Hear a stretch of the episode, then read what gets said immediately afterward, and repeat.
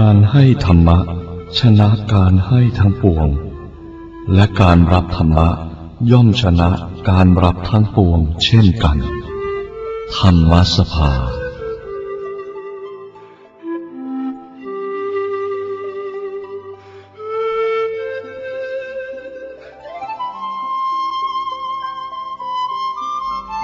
ตามที่มีพุทธบริษัทกลุ่มหนึ่ง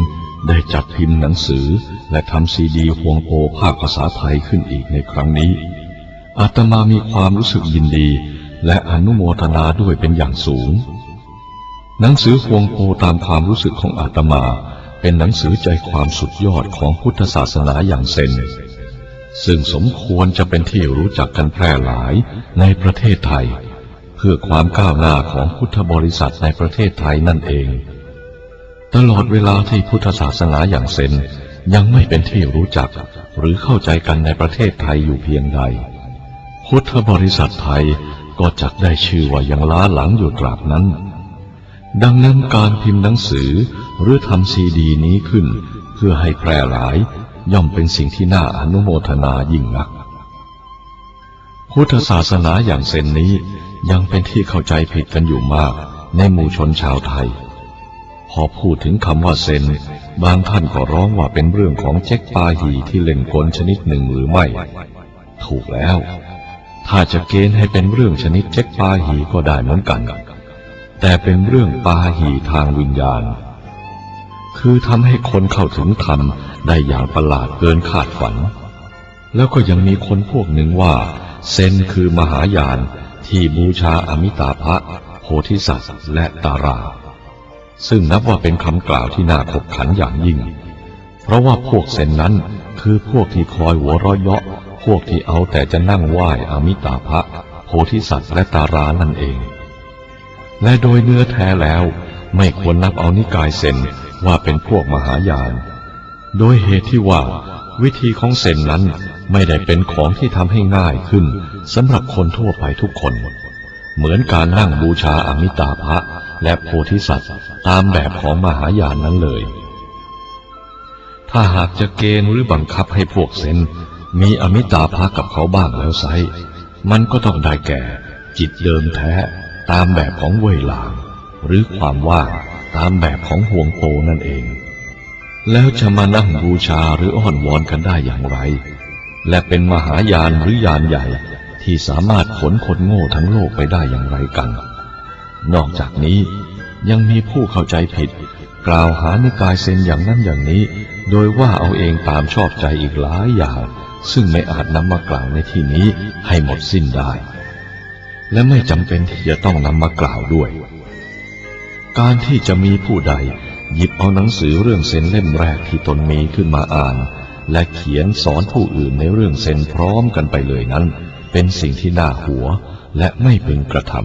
เพราะเป็นอันตรายอย่างยิ่ง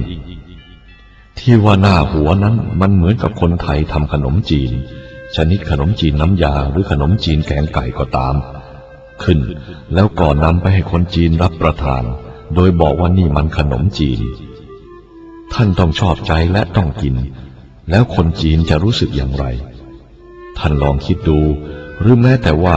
จะเอาขนมจีนนี่ไปให้ฝรั่งรับประทานและบอกว่านี่เป็นของจีนแล้วขอให้เขารับรองในฐานะเป็นของจีนฝรั่งก็จะสั่นหัวหรืออาจถึงกับด่าเอาก็เป็นได้ที่ว่าเป็นอันตรายนั้นก็เพราะว่าการกระทำเช่นนั้นเป็นการทำลายนิกายเซนอย่างร้ายแรงและพลอยทำให้ผู้ที่หลงเชื่อได้รับความเสียหายหรือเสียเวลาโดยการเอาคำอธิบายตามใจชอบนี้ไปเผยแพร่กันต่อๆไปจนกระทั่งมีคนเป็นบ้าเพราะเซนเข้าสักวันหนึ่งในที่สุดดังนั้นอาตมามีความเห็นว่าในปัจจุบันนี้พุทธบริษัทชาวไทยเราควรพยายามอ่านตัวบทเดิมของเซนเช่นเว่ยหลางหรือฮวงโอเป็นต้นกันไปพลางก่อนจะเป็นการปลอดภัยกว่าและโดยเหตุที่พุทธบริษัทไทยเรามีความรู้เรื่องอนัตตาสุญญตาเป็นต้นทุนอยู่แล้วมากพอที่จะเข้าใจเรื่องเซนได้ไม่ยากนักเพราะมันผิดกันแต่วิธีพูดเท่านั้นด้วยเหตุนี้เองการที่มีการพิมพ์หนังสือเรื่องฮวงโอขึ้นอีกในครั้งนี้นับว่าเป็นสิ่งที่น่ายินดี พวกเราเถรวาทในเมืองไทยเมื่ออ่านฮวงโปเข้าก็จะพูดว่าเช่นนี้คือพวกที่สุญญตาขึ้นสมองดูอะไรมันว่างไปหมดและไม่มีอะไรนอกจากความว่างธรรมะก็ว่างคนที่เข้าถึงธรรมะก็ว่างผลของการถึงธรรมะก็คือว่างอีกนั่นเองเลยไม่ต้องได้หรือมีอะไรกันเลยน่าเสียวไส้ยิ่งนักและยิ่งกว่านั้นก็ยังถือว่าอะไรอะไรที่กำลังค้นหากันนั้นมีอยู่ที่หน้าผากของผู้ที่ไม่เคยส่องกระจกนั่นเองรวมทั้งสิ่งที่เรียกกันว่านิพพานนั้นด้วยไม่ต้องบำเพ็ญตบะอะไรให้ลำบากเพียงแต่คลำหาดูที่หน้าผากก็แล้วกันการกล่าวเช่นนี้ไม่ถึงใจผู้ที่ต้องการทำบุญมากๆเพื่อไปสวรรค์หรือทำวิปัสสนามากๆเพื่อบรรลุมรรคผลนิพพานแต่ถึงอย่างนั้นเส้นนี้ก็ยังไม่ใช่มหายานอยู่นั่นเองเพราะขนสัตว์ข้ามฝั่งไปได้น้อยกว่าพวกหินยานหรือเถรวาทเสียอีกเมื่อเส้นไม่ใช่ทั้งเถรวาทและมหายานเช่นนี้แล้วควรจะเรียกเส้นว่าอะไรเล่าอาตมาเห็นว่าไม่ควรจะเรียกว่าอะไรนอกจากเซนตามสำเนียงญี่ปุ่นหรือฌานตามสำเนียงจีนหรือฌานตามสำเนียงสันสกฤตเป็นต้นหรือถ้าจะถือตามหลักของฮวงโปแล้วก็ควรจะถือว่ามันว่างไปจนไม่มีชื่อที่จะเรียกว่าอะไรเสียมากกว่ามันคือว่างจากความว่างอีกต่อหนึ่งเราจึงต้องหุบปากแบบวิมลเกียรติกันอีกครั้งหนึ่งจึงจะเป็นการถูกต้องเส้นนี้ไม่ใช่ของสำหรับพวกปัญญาชนที่ยิ่งรู้มากยิ่งยากนานดังนั้นเขาจึงมีเรื่องล้อไว้ว่าการใช้ปัญญาเพื่อเข้าถึงเส้นนั้นเหมือนกับพยายามจับปลาดุกด้วยลูกน้ำเต้าที่กลมกลมเกลี่ยงเกลี่ยงลื่นลื่นแทนที่จะจับด้วยเครื่องมือที่ทำไว้เฉพาะอาจจะมีคนถามขึ้นว่าถ้าดังนั้นมันเป็นของสำหรับคนโง่หรือควรจะตอบว่ามันเป็นของสำหรับคนที่มีจิตว่างจากปัญญาและความโง่ด้วยกันทั้งสองอย่างเท่านั้นเองและไม่ต้องไปจับอะไรที่ไหนเพราะมันโชติช่วงอยู่ที่หน้าผากแล้วตลอดกาลเพียงแต่จะมองเห็นมันเสียสักหน่อยไม่ได้เจียวหรือแม้คำว่าเซนซึ่งมาจากคำว่าทยานจะแปลว่าเพ่ง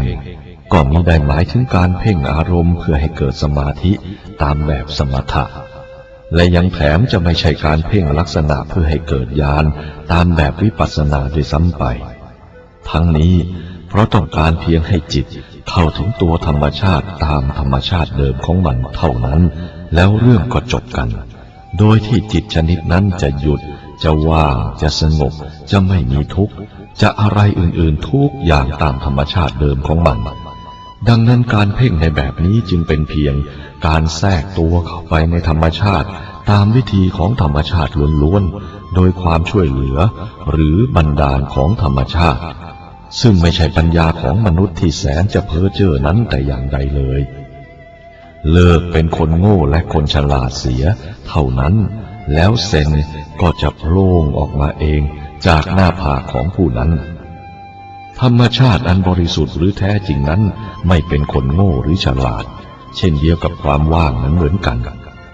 แม้ผู้บรรลุธรรมนี้แล้วก็ไม่รู้สึกตัวว่าเป็นคนโง่หรือคนฉลาดเลยเขาไม่ได้รู้สึกว่าเป็นอะไรหรือมีอะไรนอกจากความว่างเพียงสิ่งเดียวที่ปรากฏอยู่อย่างเป็นอนันตการจนเรียกได้ว่าเป็นอมิตาภะหรืออมิตายุตามแบบของเซนซึ่งไม่เกี่ยวกับมหายานหรือแดนสุขาวดีเหล่านั้นเลยเซนไม่มีตำราไม่มีการติดตำรามีแต่การฉีกตำราเสียให้หมดเพราะตำรานั่นเองเป็นม่านอวิชชาที่บังตาคนไม่ให้เห็นความว่างตำราเป็นเพียงรอยบันทึกของคำพูดเพราะธรรมตัวจริงนั้นแสดงไม่ได้ด้วยคำพูดถึงไม่ได้ด้วยการพูดแต่ถึงได้ด้วยการแทรกตัวเข้าไปในธรรมชาติจนกระทั่งถึงธรรมชาติเดิมแท้ของธรรมชาติกล่าวคือความว่างตามที่ฮวงโปได้กล่าวไว้นั่นเองวัชระเฉทิกสูตรนั้นเป็นสูตรสำหรับผู้ปฏิบัติจะได้ฉีกเสีย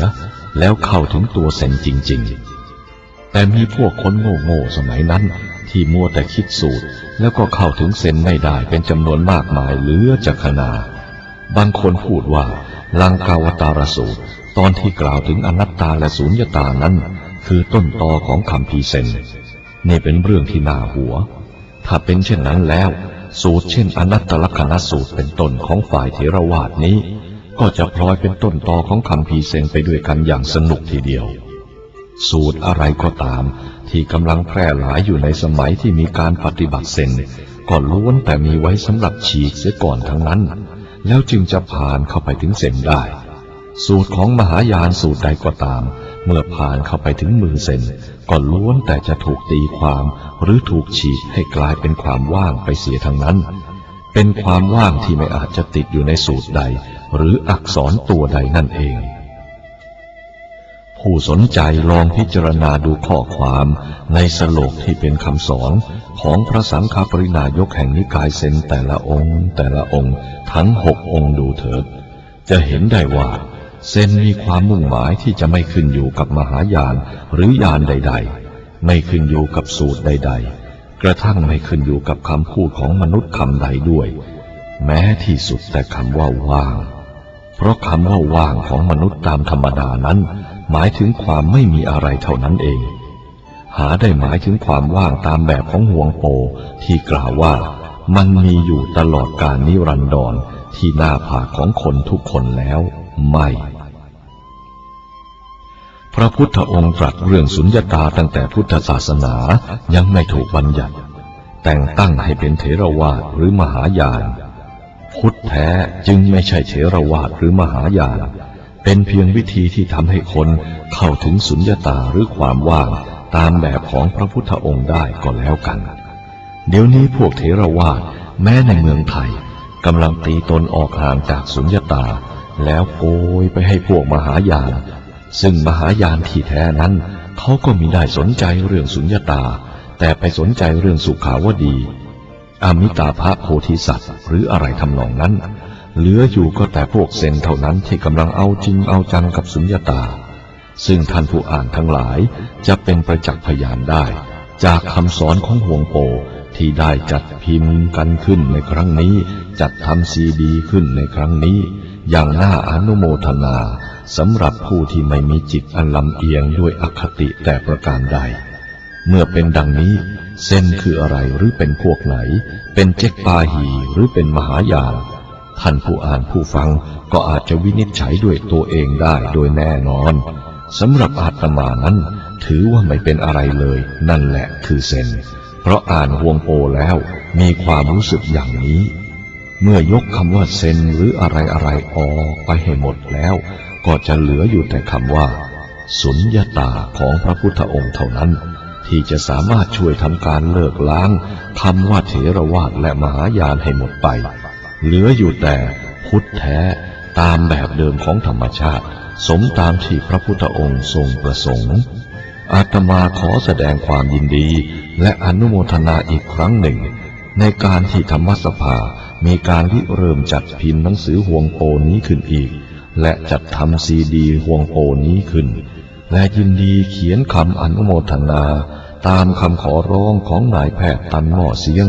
เท่าที่จะเป็นผลดีในการจัดพิมพ์วรรณกรรมที่พุทธบริษัทชาวไทยยังขาดอยู่สำหรับการศึกษาชิ้นนี้พุทธทาสอินทปัญโยโมคคัพพลารามชัยยา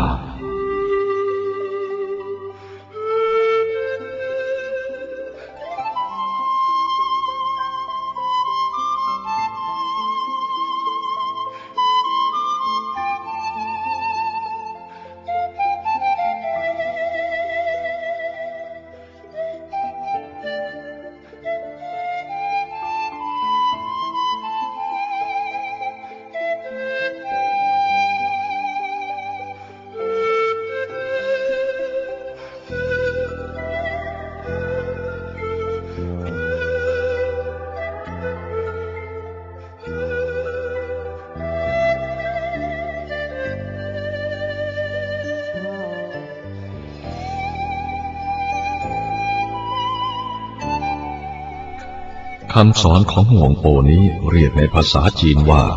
ฮวงโอฉวนสินฝ่ายาวมิสเตอร์จอห์นโบวิลแปลออกเป็นภาษาอังกฤษเรียกว่า The Zen Teaching of ฮวงโอพวกเราเห็นว่าควรจะแปลออกมาสู่ภาษาไทยจึงทำให้เกิดหนังสือเล่มที่ท่านถืออยู่นี้และซีดีที่ท่านกำลังจะฟังอยู่นี้ผู้ที่เคยอ่านหนังสือเว่ยหลางมาก่อนแล้วพึงทราบว่าฮวงโอเป็นหลานศิษย์ของเว่ยหลาง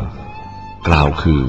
เมื่อเว่ยหลางสังฆปรินายกองค์ที่หกแห่งนิกายเซนได้รับการถ่ายทอดทำโดยตรงชนิดที่เรียกว่าจากจิตถึงจิตจากพระสังฆปรินายกองค์ที่ห้าแล้วนิกายเซนก็แตกออกเป็นสองสายสายเหนือนำโดยชินเฉาคู่แข่งของเว่ยหลางสอนวิธีปฏิบัติการตรัสรู้อย่างเชื่องช้าคือค่อยเป็นค่อยไปเจริญรุ่งเรืองอยู่พักหนึ่งโดยราชูปถัมภ์ของพระจักรพรรดิตั้งอยู่ไม่นานก็เงียบหายไปส่วนสายใต้คือสายของเว่ยหลางสอนวิธีการปฏิบัติที่เป็นการตรัสรู้ฉับพลันจนได้นามว่าซัดเดนสคูลได้เจริญรุ่งเรืองและขยายตัวออกมาจนแตกเป็นนิกายย่อยๆลงไปศิษย์คนที่สำคัญองค์หนึ่งของเว่ยหลางมีนามว่าม้าตังสุตาวอายถึงแก่มรณภาพเมื่อปีคริสตศักราชเจ็ดร้อยแปดสิบแปดสำหรับฮวงโอนี้ถือกันว่าเป็นศิษย์ช่วงที่หนึ่งหรือช่วงที่สองต่อจากท่านม้าตังสุเป็นสองอย่างอยู่และกล่าวว่าถึงแก่มรณภาพในปีคริสตศักราชแปดร้อยห้าสิบท่านได้ถ่ายทอดคำสอนนิกายนี้ให้แก่ไอซึนซึ่งเป็นผู้ก่อตั้งนิกายลินชิหรือที่เรียกอย่างญี่ปุ่นว่ารินไซอันเป็นนิกายที่ยังคงมีอยู่ในประเทศจีนและแพร่หลายที่สุดในประเทศญี่ปุ่นโดยเหตุนี้ฮวงโอจึงได้ชื่อว่าเป็นผู้ก่อกำเนิดพุทธศาสนานิกายนี้ตามธรรมดานั้นบรรพชิตจีนมีชื่อหลายชื่ออย่างท่านฮวงโอนี้เมื่อมีชีวิตอยู่เรียกกันโดยมากว่าอาจารย์ชิหยุนบังว่าโตนชิบังแต่ชื่อที่เรียกกันเมื่อท่านมรณภาพนั้นเรียกว่าฮวงโอโดยถือเอาชื่อของภูเขาฮวงโอที่ท่านอาศัยอยู่เป็นส่วนมากในชีวิตของท่านเป็นต้นเหตุและด้วยธรรมเนียมที่เป็นการแสดงความเคารพคือไม่ออกชื่อตัวโดยตรงในญี่ปุ่นท่านไม่ชื่อว่าโอบากุอันเป็นเสียงที่ใช้กับอักษรจีนคำนั้นเนื่องจากไม่ได้เป็นสังฆปรินายกในที่นี้จึงเรียกท่านว่าครูบาพุทธศาสนาอย่างเซนนี้จัดเป็นพุทธศาสนาประเภทที่มีวิวัฒนาการใหม่หรือ Developed Buddhism ในถิ่นที่แพร่หลายไปถึงโดยปกติถูกจัดเป็นฝ่ายมหายานแต่พวกเซนยังจัดตัวเองไว้นอกวงของมหายานเพราะสอนไม่เหมือนมหายานต่างๆที่มีอยู่ก่อนหรือพ้องสมัยกับตนทำให้เกิดมีคำว่าเอกยานหรือพุทธยานขึ้นเป็นต้นแต่อย่างไรก็ตามทางที่ดีที่สุดที่จะกล่าวได้ก็ต้องจัดว่าเป็นฝ่ายมหายานอยู่นั่นเองเพราะมุ่งหมายจะพาคนทั้งหมดไปสู่การตรัสรู้ซึ่งเป็นใจความสำคัญของนิกายนี้ที่แตกต่างไปจากเถรวาทแต่อย่าลืมว่าคำบัญญัติต่างๆของนิกายเซนนี้ใช้กันไม่ได้กับมหายานนิกายอื่นมีหนำซ้ำมีลักษณะขัดแย้งท้าทายล้อเลียนอยู่ในตัวอย่างยิ่งจนในบางกรณีถือว่าเป็นคู่ขัดแย้งต่อสู้กันทีเดียวถ้ายิ่งเป็นคำบัญญัติอย่างเถรวาทแล้วยิ่งไม่มีทางที่จะใช้แทนกันหรือมีความหมายตรงกันได้เว้นคำธรรมดาธรรมดาบางคำเท่านั้นเพราะฉะนั้นขอให้ท่านผู้อ่านผู้ฟังทั้งหลายจงสำนึกข้อเท็จจริงอันนี้ไว้เสียแต่แรกมิฉะนั้นนอกจากจะอ่านหรือฟังไม่ได้เรื่องแล้วยังจะหาว่าเป็นลัทธิที่ผิดหรือเป็นมิจฉาทิฏฐิไปเสียอีกเหตุการณ์ทำนองนี้ได้เคยเป็นมาแล้วเมื่อครั้งหนังสือเว่ยหลางได้ถูกแปลและพิมพ์ออกมาใหม่ๆจึงขอชี้แจงอีกครั้งหนึ่งดังต่อไปนี้สำหรับผู้อ่านผู้ฟังที่เป็นเถรวาทเมื่อได้ฟังคำว่าจิตจิตหนึ่งทางพุทธะหรือแม้แต่คำว่าธรรมก็ตามอย่าได้เข้าใจว่ามีความหมายเหมือนกับที่เข้าใจหรือรู้อยู่เดิมโดยเฉพาะอย่างยิ่งเมื่อได้ยินคำพูดของฮวงโอซึ่งผิดไปจากเว่ยหลางอีกไม่น้อยเลยตัวอย่างเช่นคำว่าจิตหรือจิตหนึ่ง หมายถึงสิ่งสิ่งหนึ่งซึ่งมีอยู่ก่อนที่จะเกิดมีจิตตามความหมายที่เรารู้จักกันหรือยิ่งไปกว่านั้นก็คือก่อนเกิดมีสิ่งทั้งปวงนั่นเองก่อนเกิดมีสังสารวัฏและนิพพานตามความรู้สึกทั่วไปสิ่งที่เรียกว่าจิตหนึ่งก็มีอยู่แล้วคือมีตั้งแต่ไม่มีใครทราบคำว่าทางก็คือสิ่งนี้พุทธะก็คือสิ่งนี้ฉะนั้นจะต้องค่อยๆอ่านค่อยๆฟังและค่อยๆจับใจความให้ได้ว่ามันหมายถึงอะไรทีนี้ที่ยุ่งไปกว่านั้นอีกก็คือแม้คำว่ามีนี้ก็มิได้มีความหมายเหมือนกับคำว่ามีตามธรรมดาสามัญคือมันอยู่ในสถานะที่เรียกว่ามีก็ไม่ถูกเรียกว่าไม่มีก็ไม่ถูกหรือถ้าถูกก็ถูกทั้งจะเรียกว่ามีและไม่มีเพราะว่ามันมีโดยไม่ต้องมีความมีซึ่งคนธรรมดาหรือคนที่ยังมองไม่เห็นสิ่งสิ่งนี้จะฟังไม่เข้าใจได้เลยที่ยุ่งยากต่อไปอีกก็คือข้อความที่ว่าสัตว์ทั้งหลายก็เป็นสิ่งสิ่งเดียวกันกับสิ่งที่เป็นจิตหนึ่งหรือเป็นพุทธะอยู่เองแล้วแม้สิ่งทั้งปวงก็เป็นสิ่งเดียวกัน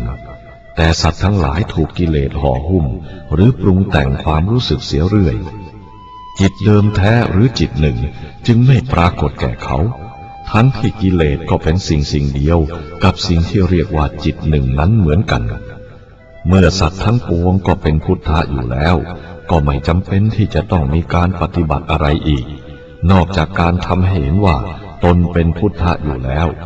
และหาความเป็นพุทธะนั้นให้พบเหมือนคนหาของที่ติดอยู่ที่หน้าผากของตนเองแล้วการเที่ยวหาที่อื่นหรือทำการปฏิบัติอย่างอื่นๆอีกมากมายนั้นเป็นความบ้าหลังเปล่าๆนี่คือใจความสำคัญของคำว่าการตรัสรู้ฉับพลันหรือการเดินทางลัดถัดไปอีกที่จะต้องทราบไว้กันความยุ่งยากก็คือว่าลัทธินี้เป็นลัทธิไม่มีรูปธรรมหรือไม่เกี่ยวกับรูปธรรมเลยทุกอย่างถูกแปลเป็นธรรมาธิสถานหรือฝ่ายนามธรรมไปหมด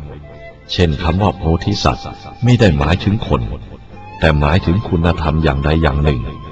เช่นคำว่าโพธิสัตว์อวโลกิเกศวรหมายถึงความเมตตากรุณา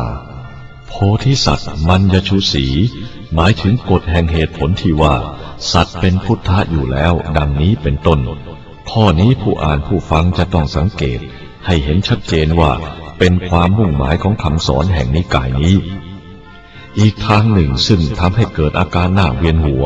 หรือถึงกับสะดุ้งสะเทือนแก่คนบางพวกก็คือข้อที่คำกล่าวของนิกายนี้ใช้ตรรกะหรือใช้การกล่าวตามวิธีของตนเองหาได้คำนึงถึงวิธีทั่วไปหรือการที่คนจะฟังไม่ไหวแต่ประการใดไม่เช่นกล่าวยกย่องการที่ไม่มีความคิดปรุงแต่งโดยยกเอาพระพุทธเจ้ามาเทียบกับคนสามัญว่าถ้าคนสามัญไม่มีความคิดปรุงแต่งก็มีคุณธรรมสูงกว่าพระพุทธเจ้าผู้หมดความคิดปรุงแต่งสิ้นเชิงแล้วข้อนี้มีเลสนัยอยู่ตรงที่ว่าคนสามัญที่ไม่มีความคิดปรุงแต่งต้องถือว่าเก่งกว่าพระพุทธเจ้าที่มีความคิดปรุงแต่งดังนี้เป็นต้นสำหรับข้อที่ชวนให้เวียนหัวนั้นเป็นวิธีพูดของท่านฮวงโปแบบหนึ่งโดยเฉพาะเนื่องจากประสงค์จะสกัดกั้นการยึดถือเสียโดยประการทั้งปวงโดยตะพึดตะพือไปทีเดียวทำให้มีการกล่าวปฏิเสธทั้งขึ้นทั้งล่องตัวอย่างเช่นกล่าวว่าพุทธะและสัตว์ทั้งปวงคือจิตหนึ่งหรือออกมาจากจิตหนึ่งทีเดียวแล้วก็ต่อท้ายเลยต่อไปว่าจิตหนึ่งนั้นมิใช่ทั้งพุทธะและมิใช่ทั้งสัตว์ทั้งหลายทั้งนี้เพราะว่าในจิตหนึ่งนั้นไม่มีคติทวินิยมคนที่ไม่คุ้นเคยกับการพูดวิธีนี้ของท่านผู้นี้พอได้ฟังเข้าก็งงจนเวียนหัวในกรณีเช่นนี้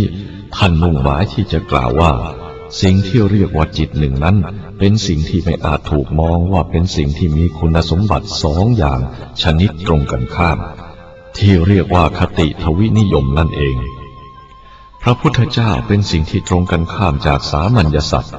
ทำนองดีกับชั่วเป็นของตรงกันข้ามต่อกันเป็นต้นคติมีของ หรือมีลักษณะตรงกันข้ามเป็นคู่คู่เช่นนี้มีในสิ่งที่เรียกว่าจิตหนึ่งไม่ได้ถ้ามีได้ก็ไม่เรียกว่าจิตหนึ่งแต่แล้วจิตหนึ่งนั่นเองเป็นทั้งพระพุทธเจ้าและเป็นทั้งสามัญญสัตว์ทั้งปวงเมื่อเป็นดังนั้นก็ย่อมหมายความว่าพระพุทธเจ้าและสามัญญสัตว์เป็นสิ่งสิ่งเดียวกันมิได้ต่างกันแม้แต่น้อยอย่าว่าที่จะต่างกันถึงตรงกันข้ามเลยนี่แหละคือความแปลกประหลาดผิดเขาทั้งหมดของนิกายนี้ผู้อ่านผู้ฟังจะต้องสังเกตจับฉวยให้ได้และข้อสำคัญก็คือต้องรู้สึกตัวอยู่ตลอดเวลาที่อ่านที่ฟังว่าเรากำลังฟังกำลังอ่านถ้อยคำที่มีหลักเกณฑ์ในการกล่าวผิดจากของเราเองหรือที่เราเคยอ่านเคยฟังกันมาแล้วแต่ก่อนอย่างสิ้นเชิงตัวอย่างอีกอันหนึ่งมีอยู่ว่าถ้าจิตของผู้ปฏิบัติตกไปในฝ่ายรูปธรรมหรือยึดรูปธรรมเป็นหลักแล้วทางของพุทธะก็เป็นอันตรายเท่ากับทางของมารโดยเท่ากันเพราะฉะนั้นพุทธะกับมารย่อมเป็นของเท่ากันหรือสิ่งเดียวกันในเมื่อเป็นเพียงความคิดอย่างคติทวินิยมที่เกิดขึ้นเพราะการหลงติดในฝ่ายรูปธรรมข้อนี้อธิบายคล้ายข้อบนเป็นแต่แสดงให้เห็นชัดลงไปว่าคติทวินิยมมีแต่ในฝ่ายที่มองกันอย่างรูปธรรมหรือฝ่ายรูปธรรมถ้าเข้าถึงตัวความจริงแท้แล้วพุทธะก็ไม่มีมารก็ไม่มีมีแต่จิตหนึ่งหรือความว่างทั้งจากพุทธะและจากมารฉะนั้นถ้าจิตหนึ่งคือพุทธะแล้วมารก็คือจิตหนึ่งด้วยเหมือนกันไม่มีอะไรต่างกันเป็นคู่คู่ไปได้เลยมีแต่จิตหนึ่งธรรมหนึ่งธาตุหนึ่งพุทธะหนึ่งหรืออะไรอะไรก่อนหนึ่งคืออย่างเดียวเท่านั้นไปทั้งนั้นถ้าไม่มีความคิดปรุงแต่งที่หลงผิดเนื่องจากหลงต่อคติทวินิยมแล้วจะไม่เห็นว่ามีอะไรที่เป็นคู่เลยและเห็นจิตหนึ่งนั้นได้ทันทีนี่คือหลักสำคัญของนิกายนี้สิ่งที่เรียกว่าจิตหนึ่งหรือจิตเดิมแท้ก็ตามหาใช่จิตไม่เป็นเพียงธรรมชาติเดิมแท้ของสิ่งทั้งปวงก่อนแต่จะมีสิ่งทั้งปวงแล้วก็ยังคงมีอยู่ตลอดเวลาพร้อมกับสิ่งทั้งปวงซึ่งเป็นเพียงมายาของจิตหนึ่งเท่านั้นและจิตหนึ่งนั้นมีความหมายเท่ากับความว่างจากสิ่งทั้งปวงอีกต่อหนึ่งเช่นเดียวกับคลื่นเป็นสิ่งที่ปรากฏออกมาให้เห็นในเมื่อน้ำถูกลมพัดแต่น้ำกับคลื่นหาใช่สิ่งสิ่งเดียวกันไม่คลื่นเป็นเพียงมายาที่เกิดจากน้ำตัวน้ำแท้ต้องว่างจากคลื่นฉันใดก็ฉันนั้นนี้เปรียบน้ำกับจิตหนึ่งคติทวินิยมในที่นี้มีความหมายอย่างเดียวกันกับความหมายที่ใช้กันทั่วๆไปในลัทธิอื่นหรือปรัชญาสาขาอื่นๆข้อนี้หมายถึงการไม่รู้ความจริงของสิ่งทั้งปวงแล้วหลงไปว่ามีของเป็นคู่คู่เช่นดีชั่วสุขทุกข์บุญบาปดำขาวชายหญิงมีจนและอื่นๆดังนี้เป็นต้นถ้ามองให้ลึกซึ้งถึงความจริงแล้วมันเป็นเพียงสังขารธรรมหรือมายาเหมือนกันหรือเท่ากันจึงไม่มีอะไรที่จะตรงกันข้ามเป็นคู่ไปได้เมื่อไม่รู้สึกเป็นคู่ก็ไม่รู้สึกรักทางหนึ่งแล้วเกลียดในทางตรงกันข้ามความคิดปรุงแต่งก็ไม่มีเมื่อความคิดปรุงแต่งไม่มีจิตก็เข้าถึงความว่างหรือเข้าถึงความเป็นจิตเดิมแท้หรือจิตหนึ่งนั่นเองคำสอนนิกายนี้จึงย้ำมากที่สุดเรื่องไม่ให้เกิดความคิดปรุงแต่งไปตามคติทวินิยมจิตที่ถูกปรุงแต่งนั้นไม่ใช่จิตแท้มันเป็นมายาเท่ากับสิ่งทั้งปวงความคิดปรุงแต่งก็เป็นอย่างเดียวกันถ้าจิตปรุงแต่งหรือความคิดปรุงแต่งกำลังมีอยู่หรือทำหน้าที่อยู่จิตแท้หรือจิตหนึ่งนั้นจะไม่ปรากฏเลยเมื่อใดไม่มีความคิดปรุงแต่งจิตหนึ่งก็ปรากฏทันทีเรียกอีกอย่างหนึ่งก็เรียกว่าจิตเข้าถึงความว่างตัวเองหายกลายเป็น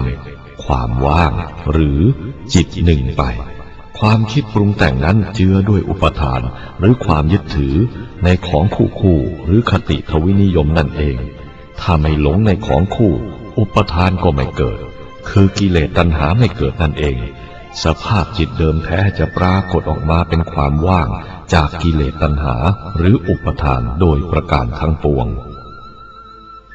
ผู้อ่านอ่านถูกวิธีผู้ฟังที่ฟังถูกวิธีย่อมทราบได้ว่าตัวเองอ่านและฟังถูกวิธีโดยการรู้สึกว่าตนได้พบทางลัดที่รุนแรงทางหนึ่งพบสิ่งที่ติดอยู่ที่หน้าผากอยู่ก่อนแล้วภายหลังที่เที่ยววิ่งหาเสียหลายรอบโลกก็ไม่เคยพบอยู่นั่นเองและยังรู้สึกเลยไปถึงว่าการปฏิบัติเพื่อลุถึงสิ่งสูงสุดนั้นคือไม่ต้องปฏิบัติอะไรเลยแม้แต่นิดเดียวเพราะมันมีอยู่ที่หน้าผากแล้วหรือถึงอยู่กับเนื้อกับตัวแล้วตลอดเวลานั่นเองพุทธทาสอินทปัญโยโมคคัพพลารามชัยยา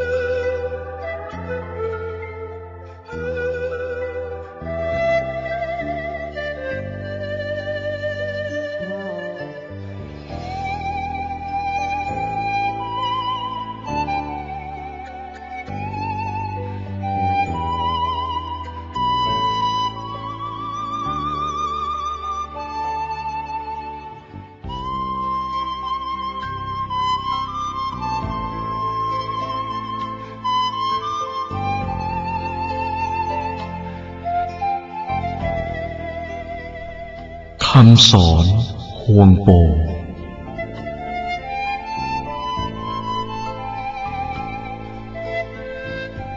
ภาคหนึ่งว่าด้วยบันทึกชินชอบของครูบาห่วงโปงหรือตวนชิแห่งนิกายเซน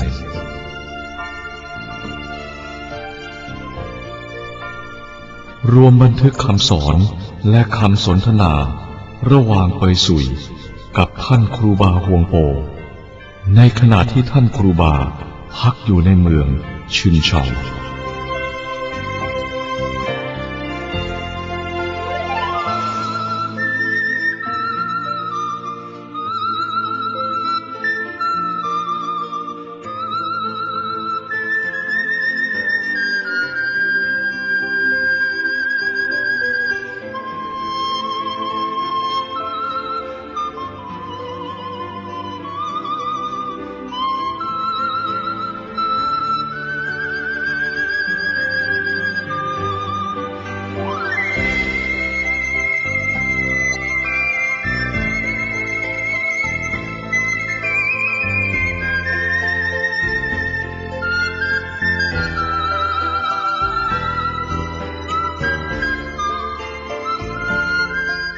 ท่านครูบาได้กล่าวกับข้าพเจ้าว่า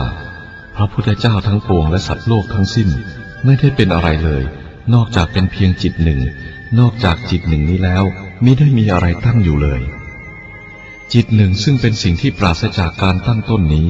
เป็นสิ่งที่ไม่ได้เกิดขึ้นและไม่อาจจะถูกทำลายได้เลยมันไม่ใช่เป็นของที่มีสีเขียวหรือสีเหลืองและไม่มีทั้งรูปไม่มีทั้งการปรากฏมันไม่ถูกนับรวมอยู่ในบรรดาสิ่งทั้งที่มีการตั้งอยู่และไม่มีการตั้งอยู่มันไม่อาจจะถูกลงความเห็นว่าเป็นของใหม่หรือของเก่ามันไม่ใช่ของยาวของสั้นของใหญ่ของเล็ก ทั้งนี้เพื่อมันอยู่เหนือขอบเขตเหนือการวัดเหนือการตั้งชื่อเหนือการทิ้งร่องรอยไว้และเหนือการเปรียบเทียบทั้งหมดทั้งสิ้นจิตหนึ่งนี้เป็นสิ่งที่เธอเห็นตามตาของเธออยู่แท้ๆแต่จงลองไปใช้เหตุผลว่ามันเป็นอะไรเป็นต้นกับมันเข้าดูสิเธอจักหล่นไปสู่ความผิดพลาดทันทีสิ่งนี้เป็นเหมือนกับความว่างอันปราศจากขอบเขตทุกๆด้านซึ่งไม่อาจยังหรือวัดได้จิตหนึ่งนี้เท่านั้นเป็นพุทธะไม่มีความแตกต่างระหว่างพุทธะกับสัตว์โลกทั้งหลายเพียงแต่ว่าสัตว์โลกทั้งหลายไปยึดมั่นต่อรูปธรรมต่างๆเสียและเพราะเหตุนั้นจึงได้แสวงหาพุทธภาวะจากภายนอกการแสวงหาของสัตว์เหล่านั้นนั่นเองทำให้เขาพลาดจากพุทธภาวะการทำเช่นนั้นเท่ากับการใช้สิ่งซึ่งเป็นพุทธะให้เที่ยวแสวงหาพุทธะและการใช้จิตให้เที่ยวจับฉวยจิตแม้เขาเหล่านั้นจะได้พยายามจนสุดความสามารถของเขาอยู่ตั้งกับหนึ่งเต็มๆเขาก็จะไม่สามารถลุถึงมันได้เลยเขาไม่รู้ว่าถ้าเขาเองเพียงแต่หยุดความคิดปรุงแต่งและหมดความกระวนกระวายเพราะการแสวงหาเสียเท่านั้นพุทธะก็จะปรากฏตรงหน้าเขาเพราะว่าจิตนี้ก็คือพุทธะนั่นเองและพุทธะก็คือสิ่งมีชีวิตทั้งหลายทั้งปวงนั่นเองสิ่งสิ่งนี้เมื่อปรากฏอยู่ที่สามัญญสัตว์จะเป็นสิ่งเล็กน้อยก็หาไม่และเมื่อปรากฏอยู่ที่พระพุทธเจ้าทั้งหลายจะเป็นสิ่งใหญ่หลวงก็หาไม่สำหรับการบำเพ็ญปรมิตาทั้งหกก็ดีการบำเพ็ญข้อวัดปฏิบัติที่คล้ายๆกันอีกเป็นจำนวนมากก็ดีหรือการได้บุญมากมายนับไม่ถ้วนเหมือนจำนวนเม็ดทรายในแม่น้ำคงคาก็ดีเหล่านี้นั้นจงคิดดูเถิดถ้าเมื่อเธอเป็นผู้สมบูรณ์ด้วยสัจจะพื้นฐานในทุกๆกรณีอยู่แล้วคือเป็นจิตหนึ่งหรือเป็นอันหนึ่งอันเดียวกันกับพุทธะทั้งหลายอยู่แล้วเธอก็ไม่ควรพยายามจะเพิ่มเติมอะไรให้แก่สิ่งซึ่งสมบูรณ์อยู่แล้วนั้นด้วยการบำเพ็ญวัดปฏิบัติต่างๆซึ่งไร้ความหมายเหล่านั้นไม่ใช่หรือเมื่อไรโอกาสอำนวยให้ทำก็ทำมันไปและเมื่อโอกาสผ่านไปแล้วอยู่เฉยๆก็แล้วกันถ้าเธอยังไม่เห็นตระหนักอย่างเด็ดขาดลงไปว่าจิตนั้นคือพุทธะก็ดีและถ้าเธอยังยึดมั่นถือมั่นต่อรูปธรรมต่างๆอยู่ก็ดีต่อวัดปฏิบัติต่างๆอยู่ก็ดีและต่อพิธีการบำเพ็ญกุศลต่างๆอยู่ก็ดีแนวความคิดของเธอก็ยังผิดพลาดอยู่และไม่เข้าร่องเข้ารอยกันกับทางธรรมโน้นเสียเลยจิตหนึ่งนั่นแหละคือพุทธะไม่มีพุทธะอื่นใดที่ไหนอีกไม่มีจิตอื่นใดที่ไหนอีกมันแจ่มจ้าและไร้ตำหนิเช่นเดียวกับความว่างคือมันไม่มีรูปร่างหรือปรากฏการณ์ใดๆเลยการใช้จิตของเธอให้ปรุงความคิดฝันไปต่างๆนั้นเท่ากับเธอละทิ้งเนื้อหาอันเป็นสาระเสียแล้วไปผูกพันตัวเองกับรูปธรรมซึ่งเป็นเหมือนกับเปลือกพุทธะซึ่งมีอยู่ตลอดกาลนั้นไม่ใช่พุทธะทางรูปธรรมหรือพุทธะของความยึดมั่นถือมั่นการปฏิบัติปรมิตาทั้งหกและการบำเพ็ญข้อวัดปฏิบัติต่างๆที่คล้ายคลึงกันอีกเป็นจำนวนนับไม่ถ้วนด้วยเจตนาที่จะได้เป็นพุทธะสักองค์หนึ่งนั้นเป็นการปฏิบัติชนิดคืบหน้าไปทีละขั้นทีละขั้นแต่พุทธะซึ่งมีอยู่ตลอดกาลดังที่กล่าวแล้วนั้นหาใช่พุทธะที่ลุถึงได้ด้วยการปฏิบัติเป็นขั้นๆเช่นนั้นไม่เรื่องมันเพียงแต่ตื่นและลืมตาต่อจิตหนึ่งนั้นเท่านั้นและไม่มีอะไรที่จะต้องบรรลุถึงอะไรนี่แหละคือพุทธะที่แท้จริงพุทธะและสัตว์โลกทั้งหลายคือจิตหนึ่งนี้เท่านั้นไม่มีอะไรอื่นนอกไปจากนี้อีกเลยจิตเป็นเหมือนความว่างซึ่งภายในนั้นย่อมไม่มีความสับสนและความไม่ดีต่างๆดังจะเห็นได้ในเมื่อดวงอาทิตย์ผ่านไปในที่ว่างนั้นย่อมส่องแสงไปได้ทั้งสี่มุมโลกเพราะว่าเมื่อพระอาทิตย์ขึ้นและให้ความสว่างทั่วทั้งพื้นโลกความว่างที่แท้จริงนั้นก็ไม่ได้สว่างขึ้นและเมื่อพระอาทิตย์ตกความว่างก็ไม่ได้มืดลงปรากฏการณ์ของความสว่างและความมืดย่อมสับเปลี่ยนซึ่งกันและกัน แต่ธรรมชาติของความว่างยังคงไม่เปลี่ยนแปลงอยู่นั่นเองจิตของพุทธะและของสัตว์ทั้งหลายก็เป็นเช่นนั้นถ้าเธอมองดูพุทธะว่าเป็นผู้แสดงออกซึ่งความปรากฏของสิ่งที่บริสุทธิ์ผ่องใสและรู้แจ้งก็ดีหรือมองดูโลกทั้งหลายว่าเป็นผู้แสดงออกซึ่งความปรากฏของสิ่งที่โง่เง่ามืดมนและมีอาการสลบสลายก็ดีความรู้สึกนึกคิดเหล่านั้นอันเป็นผลเกิดมาจากความยึดมั่นต่อรูปธรรมนั้นจะกันเธอไว้เสียจากความรู้อันสูงสุดถึงแม้ว่าเธอจะได้ปฏิบัติมาตลอดกี่กับนับไม่ถ้วนประดุจเม็ดทรายในแม่น้ำคงคาแล้วก็ตามมีแต่จิตหนึ่งนี้เท่านั้นและไม่มีสิ่งอื่นใดแม้แต่อนุภาคเดียวที่จะอิงอาศัยได้เพราะว่าจิตนั่นเองคือพุทธะถ้าพวกเธอซึ่งเป็นนักศึกษาเรื่องทางทางทางโน้นยังไม่ลืมตาต่อสิ่งซึ่งเป็นสาระกล่าวคือจิตนี้พวกเธอจะต้องปิดบังจิตนั้นเสียด้วยความคิดปรุงแต่งของเธอเองพวกเธอจะเที่ยวแสวงหาพุทธะนอกตัวเธอเองและพวกเธอจะยังคงยึดมั่นต่อรูปธรรมทั้งหลายต่อการปฏิบัติเมาบุญต่างๆและสิ่งอื่นๆทำนองนั้นทั้งหมดนี้เป็นอันตรายและไม่ใช่หนทางอันนำไปสู่ความรู้อันสูงสุดที่กล่าวนั้นแต่อย่างใดเลยการถวายทานใดๆต่อพระพุทธเจ้าทั้งปวงในสากลโลกไม่เท่ากับการถวายทานต่อผู้ที่ดำเนินตามทางทางโน้นแม้เพียงคนเดียว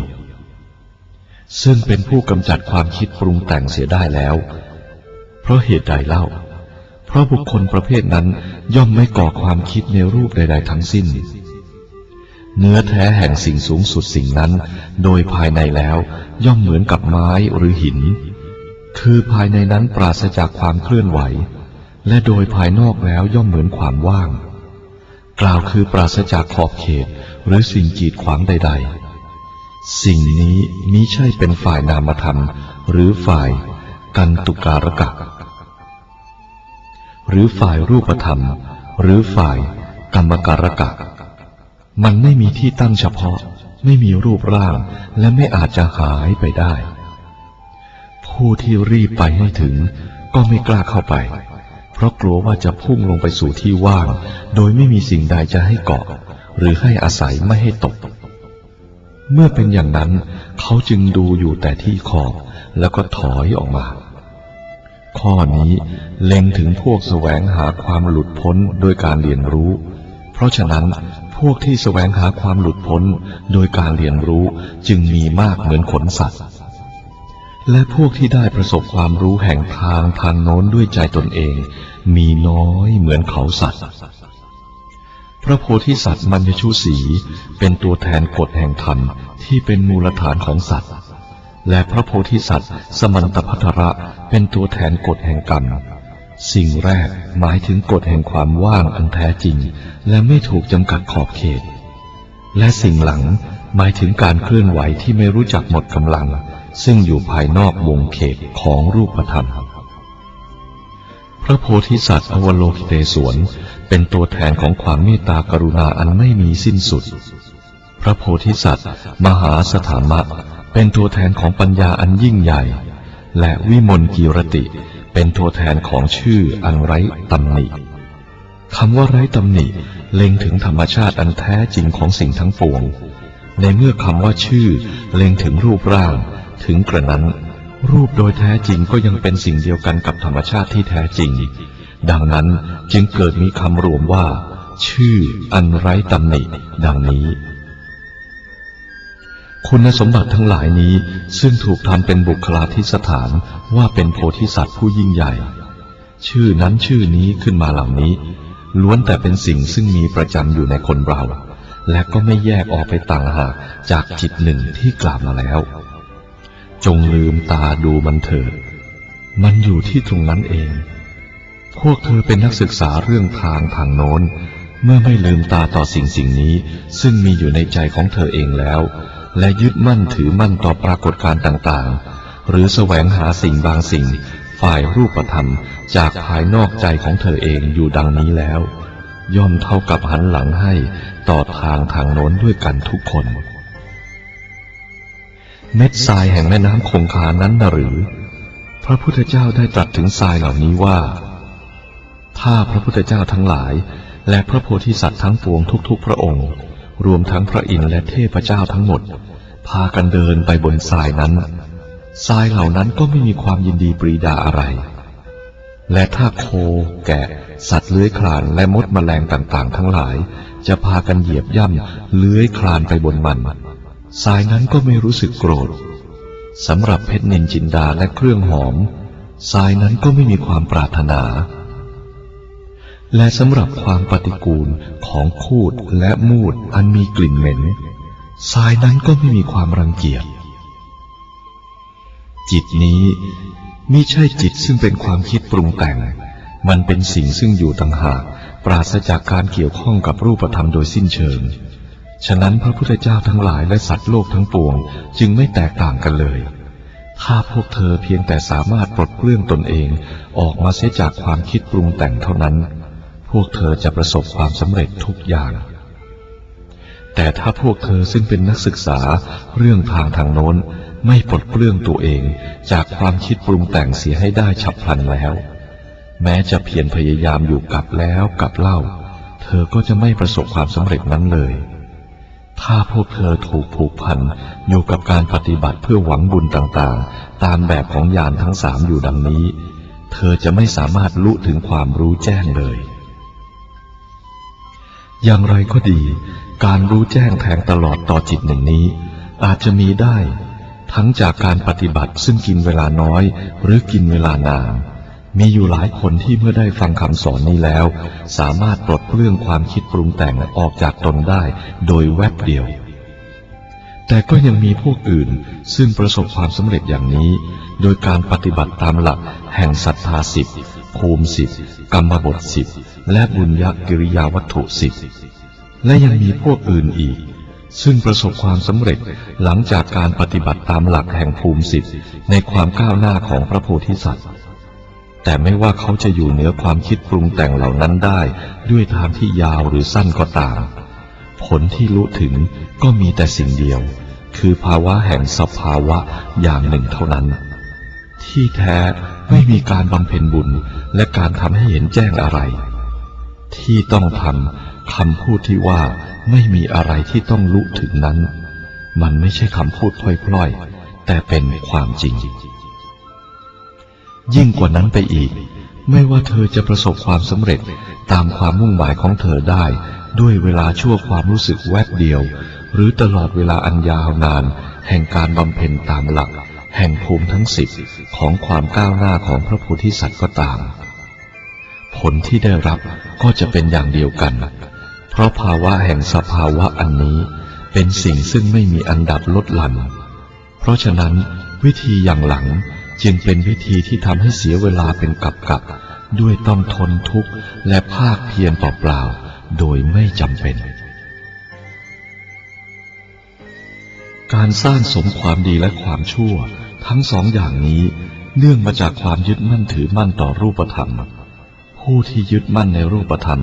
ซึ่งทำความชั่วจะต้องทนรับการเกิดแล้วเกิดอีกด้วยประการต่างๆอย่างไม่จำเป็นส่วนผู้ที่ยึดมั่นในรูปธรรมซึ่งทำความดีก็ทำตัวเองให้ตกลงไปเป็นทาสของความพยายามมันจะเกิดความรู้สึกว่าตนเป็นผู้ขาดแคลนอยู่เสมอเท่าเทียมกันอย่างไม่มีที่มุ่งหมายในทั้งสองกรณีนั้นมันจะเป็นการดีเสียกว่าถ้าหากว่าเขาจะทำให้เกิดความเห็นแจ้งในตนเองอย่างฉับพลันและในการที่จะยึดหลักธรรมอันเป็นหลักมูลฐานของสัตว์ทั้งหลายดังที่กล่าวแล้วหลักธรรมที่กล่าวนี้ก็คือจิตซึ่งถ้านอกไปจากนั้นแล้วก็ไม่มีหลักธรรมใดๆเลยและจิตนี่แหละคือหลักธรรมซึ่งถ้านอกไปจากนั้นแล้วมันก็ไม่มีจิตจิตนั้นโดยตัวมันเองก็ไม่ใช่จิตแต่ถึงกระนั้นมันก็ยังมิใช่จิตการที่กล่าวว่าจิตนั้นมิใช่จิตดังนี้นั่นแหละย่อมหมายความถึงสิ่งบางสิ่งซึ่งมีอยู่จริงขอให้มีความเข้าใจอย่างนิ่งเงียบเถิด ไม่มีอะไรมากไปกว่านั้นจงเลิกละการคิดและการอธิบายเสียให้หมดสิ้นเมื่อนั้นเราอาจจะกล่าวได้ว่าคลองแห่งคำพูดได้ถูกตัดขาดไปแล้วและพฤติการของจิตก็ถูกเพิกถอนขึ้นโดยสิ้นเชิงแล้วจิตนั้นคือพุทธโยนิหมายถึงกำเนิดและต้นตอแห่งความเป็นพุทธะอันบริสุทธิ์ที่มีประจำอยู่แล้วในคนทุกคนสัตว์ซึ่งมีความรู้สึกนึกคิดกระดุกกระดิกได้ทั้งหมดก็ดีและพระพุทธเจ้าพร้อมทั้งพระโพธิสัตว์ทั้งหลายทั้งปวงก็ดีล้วนแต่เป็นของสิ่งหนึ่งแห่งธรรมชาติอันหนึ่งนี้เท่านั้นและไม่แตกต่างกันเลยความแตกต่างทั้งหลายเกิดขึ้นจากความคิดผิดๆเท่านั้นและย่อมนำไปสู่การสร้างกรรมทั้งหลายทั้งปวงทุกชนิดไม่มีหยุดธรรมชาติแห่งความเป็นพุทธะดั้งเดิมของเรานั้นโดยความจริงอันสูงสุดแล้วเป็นสิ่งที่ไม่มีความหมายแห่งความเป็นตัวตนแม้แต่สักปรมาณูเดียวสิ่งนี้เป็นความว่างเป็นสิ่งที่มีอยู่ในที่ทุกแห่งสงบเงียบและไม่มีอะไรเจือปนมันเป็นสารที่สุขที่รุ่งเรืองและเร้นลับและก็หมดกันเพียงเท่านั้นเองจงเข้าไปสู่สิ่งนี้ให้ลึกซึ้งโดยการลืมตาต่อมันด้วยตัวเธอเองเถิดสิ่งซึ่งอยู่ตรงหน้าเธอนั่นแหละคือสิ่งสิ่งนั้นในอัตราที่เต็มที่ทั้งหมดทั้งสิ้นของมันและสมบูรณ์ถึงที่สุดแล้วไม่มีอะไรนอกไปจากนี้อีกแล้วถึงแม้เธอได้ก้าวไปจนถึงความเป็นพุทธะโดยผ่านทางภูมิทั้งสิบแห่งความก้าวหน้าของพระโพธิสัตว์ทีละขั้นทีละขั้นไปตามลำดับจนกระทั่งวาระสุดท้ายและเธอได้รู้ถึงความรู้แจ้งเต็มที่โดยแวบเดียวก็ตามเธอก็จะเพียงแต่ได้เห็นแจ้งซึ่งธรรมชาติแห่งความเป็นพุทธะอันนั้นซึ่งที่แท้ก็ได้มีอยู่ในตัวเธอเองแล้วตลอดเวลาการปฏิบัติก้าวหน้าตามลำดับดังกล่าวแล้วทั้งหมดของเธอนั้นก็หาได้เป็นการเพิ่มอะไรให้แก่สิ่งสิ่งนี้ไม่เลยแม้แต่หน่อยเดียวในที่สุดเธอก็จะมองเห็นว่าการบำเพ็ญบุญและผลที่เธอจะได้รับมาตลอดเวลาเป็นกับๆนั้นไม่มีอะไรมากไปกว่าการกระทำในความฝันอันไร้ตัวจริงนั่นแหละคือข้อที่ว่าทำไมพระตถาคตจึงตรัสว่าโดยแท้จริงแล้วเราตถาคตไม่ได้รู้ถึงอะไรจากการตรัสรู้ที่สมบูรณ์และไม่มีอะไรยิ่งกว่าถ้ามีอะไรที่ได้รู้ถึงแล้วพระพุทธเจ้าทีปังก่อน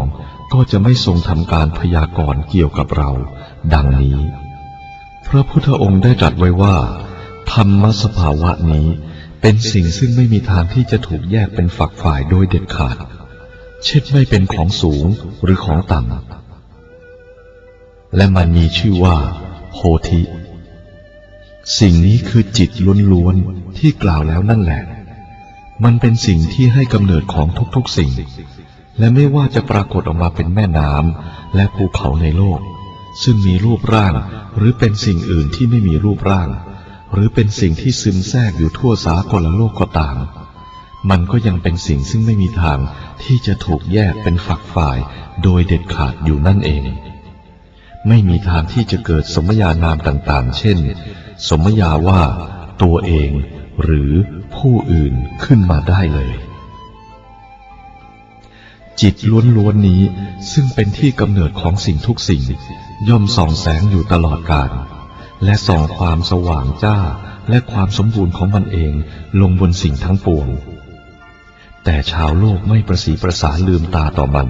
ไปมัวเข้าใจเอาแต่สิ่งที่ทำหน้าที่ดูทำหน้าที่ฟัง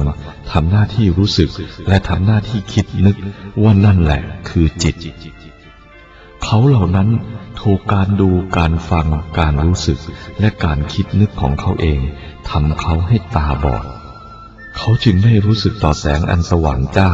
ของสิ่งซึ่งเป็นต้นกำเนิดทางฝ่ายจิตถ้าเขาเหล่านั้นจะเพียงแต่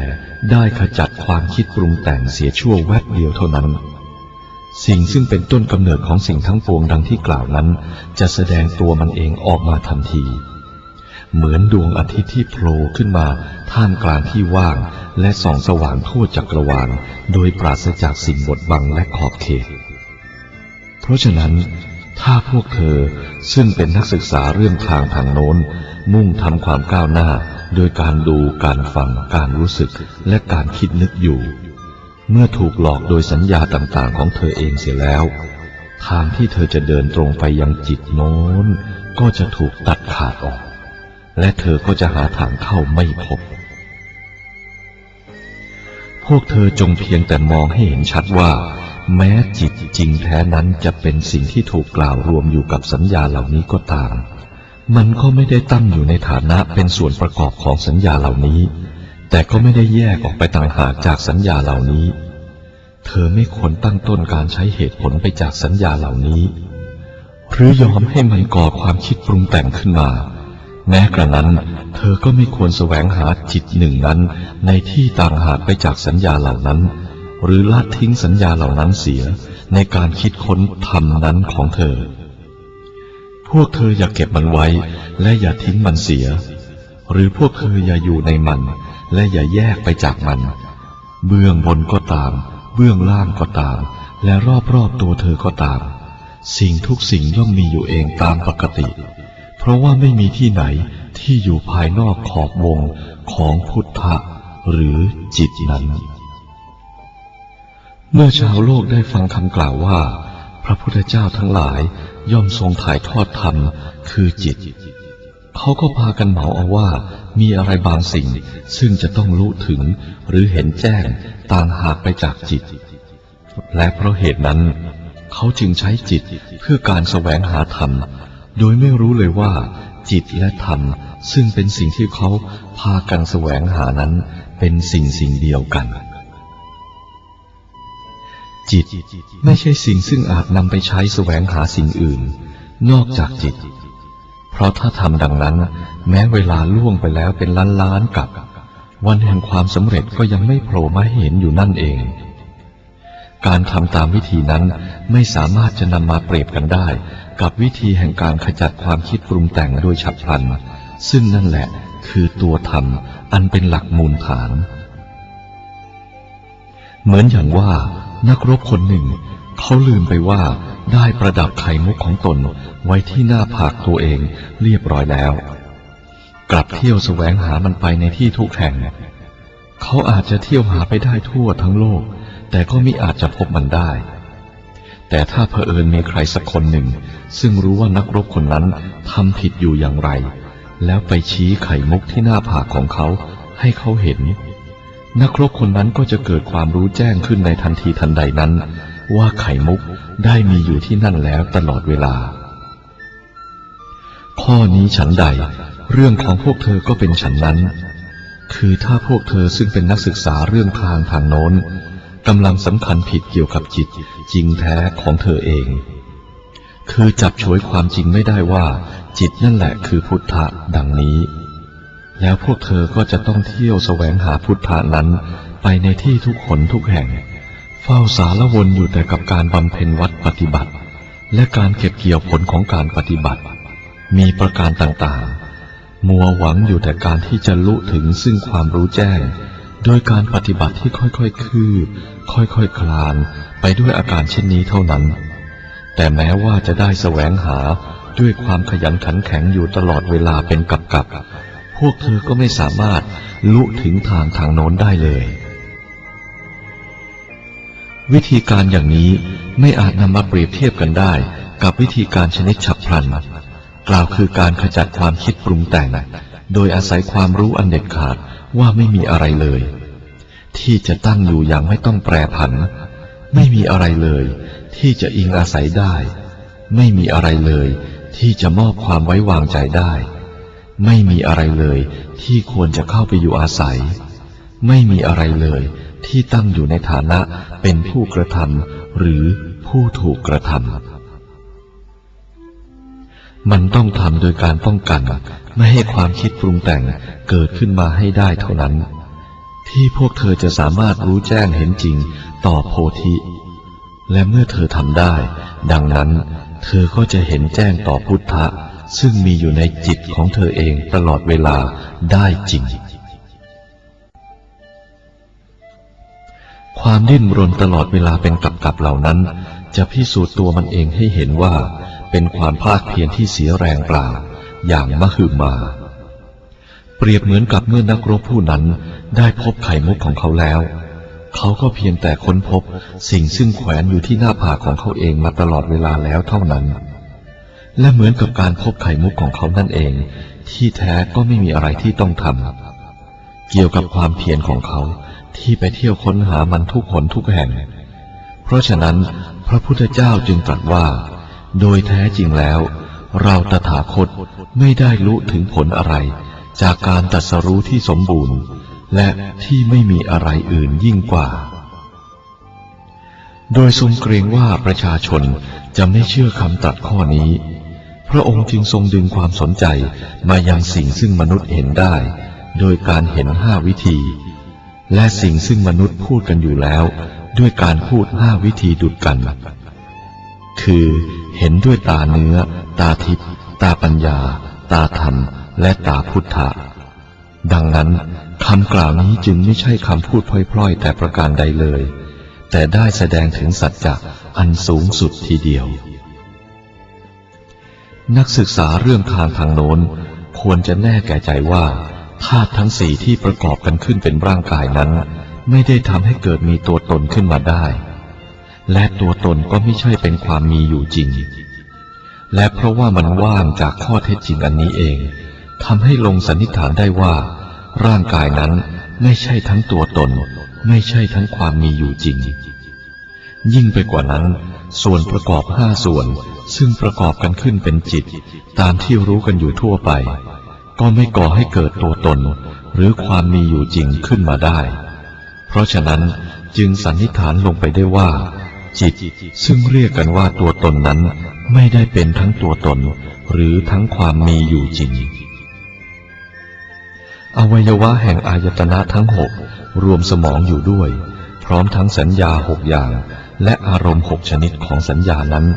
ซึ่งได้ก่อให้เกิดโลกทางอายตนะขึ้นมานี้ก็เป็นสิ่งที่ต้องได้รับการทำความเข้าใจในทางนองเดียวกันกับที่กล่าวนั้นสิ่งทั้งสิบแปดสิ่งซึ่งเนื่องด้วยอายตนะดังที่กล่าวแล้วนั้นจะโดยแยกกันหรือรวมกันก็ตามย่อมเป็นของว่างมันมีอยู่แต่จิตต้นกำเนิดซึ่งเป็นสิ่งที่ไม่ถูกจำกัดในทุกทิศทุกทางและประกอบด้วยความไม่มีอะไรเจือปนอย่างเด็ดขาดตามที่กล่าวมาแล้วนี้ย่อมมีการกินอย่างมีกิเลสตัณหาและการกินอย่างมีสติปัญญาเมื่อร่างกายซึ่งประกอบอยู่ด้วยธาตุทั้งสี่กระวนกระวายอยู่เพราะการบีบคั้นของความหิวและเธอต้องให้อาหารแก่มันถ้าปราศจากการละโมบก็เรียกว่าเป็นการกินอย่างมีสติปัญญาในทำนองที่ตรงกันข้ามถ้าเธอมีความยินดีอย่างตะกละในอาหารที่มีความสะอาดและรสอร่อยก็ชื่อว่าเธอยอมให้มีการแบ่งแยกเป็นฝักฝ่ายอันเป็นความรู้สึกที่เกิดจากความเข้าใจผิดขึ้นมาแล้วการที่เพียงแต่จะมุ่งปรนเปรืออวัยวะทางรสโดยปราศจากการรู้แจ้งว่าเมื่อไรหรือเพียงไหนเป็นการบริโภคที่เพียงพอแล้วนั่นแหละคือการบริโภคอย่างมีกิเลสตัณหาพวกสาวกญาณลุถึงการตรัสรู้โดยการฟังธรรมดังนั้นเขาจึงถูกเรียกว่าสาวกพวกสาวกเหล่านั้นไม่มีความเข้าใจอย่างทั่วถึงต่อจิตของตนเองแต่ก็ได้ยอมให้ความคิดต่างๆเกิดขึ้นจากการฟังธรรมนั้น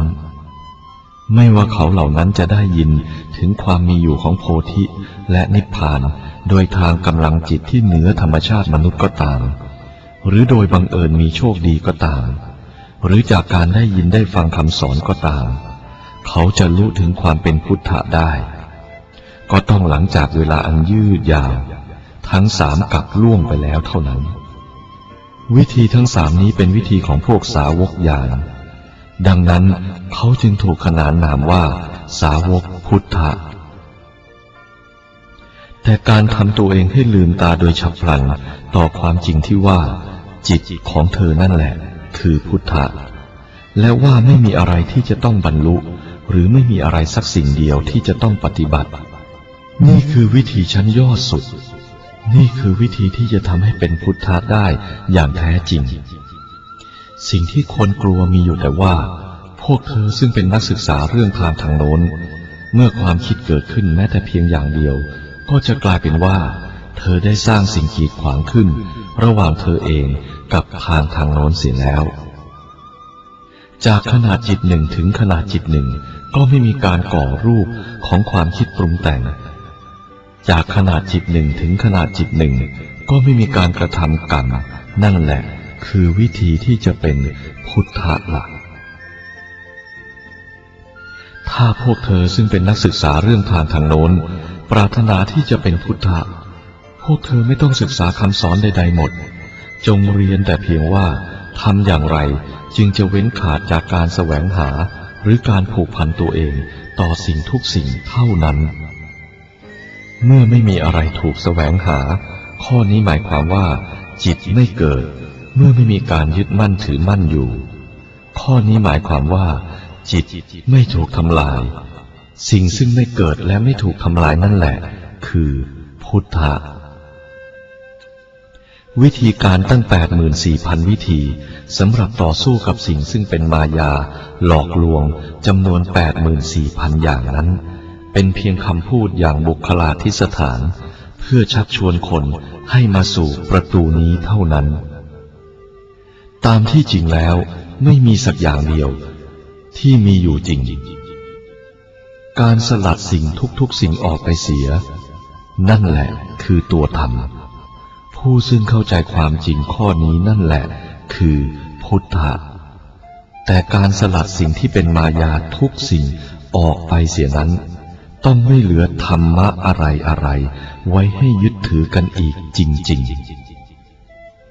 ๆถ้าพวกเธอผู้ซึ่งเป็นนักศึกษาเรื่องทางทางโน้นประสงค์จะได้ความรู้เรื่องของสิ่งอันเร้นลับใหญ่หลวงนี้พวกเธอก็เป็นเพียงแต่เว้นขาดจากการยึดมั่นถือมั่นต่อสิ่งทุกสิ่งเสียเว้นแต่จิตนั้นอย่างเดียว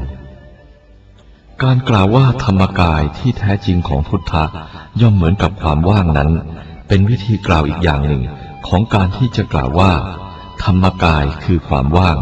หรือว่าความว่างคือธรรมกายก็ตามคนทั้งหลายมักจะอวดอ้างว่าธรรมกายมีอยู่ในความว่างและว่าความว่างบรรจุไว้ซึ่งธรรมกายนี่เป็นเพราะเขาไม่รู้แจ้งเห็นจริงว่าสิ่งทั้งสองนั้นเป็นเพียงของสิ่งเดียวและเป็นอันเดียวกันแต่ถ้าพวกเธอให้คำจำกัดความลงไปว่าความว่างนั้นเป็นสิ่งใดสิ่งหนึ่งที่ตั้งอยู่ถ้าเป็นดังนั้น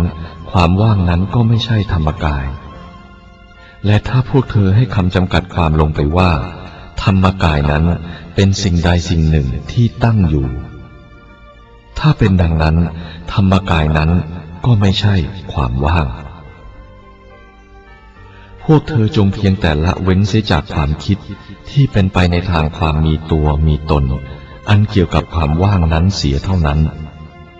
เพราะเมื่อเป็นดังนั้นนั่นแหละคือธรรมกายแล้วถ้าพวกเธอเพียงแต่ละเว้นเสีย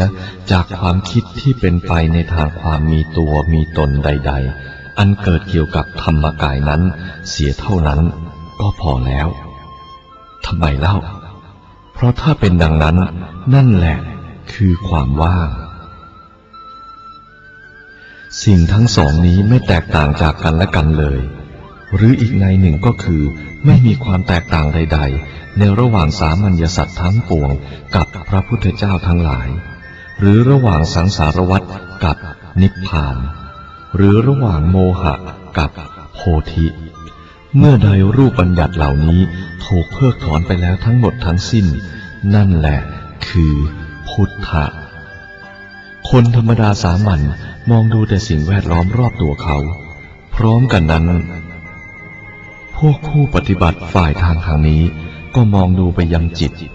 แต่ธรรมที่แท้จริงนั้นคือไม่ใส่ใจมันเลยทั้งสองอย่างอย่างแรกง่ายพอใช้แต่อย่างหลังนั้นยากมากคนทั้งหลายไม่กล้าที่จะทำความรู้สึกว่า ตนไม่มีจิตของตน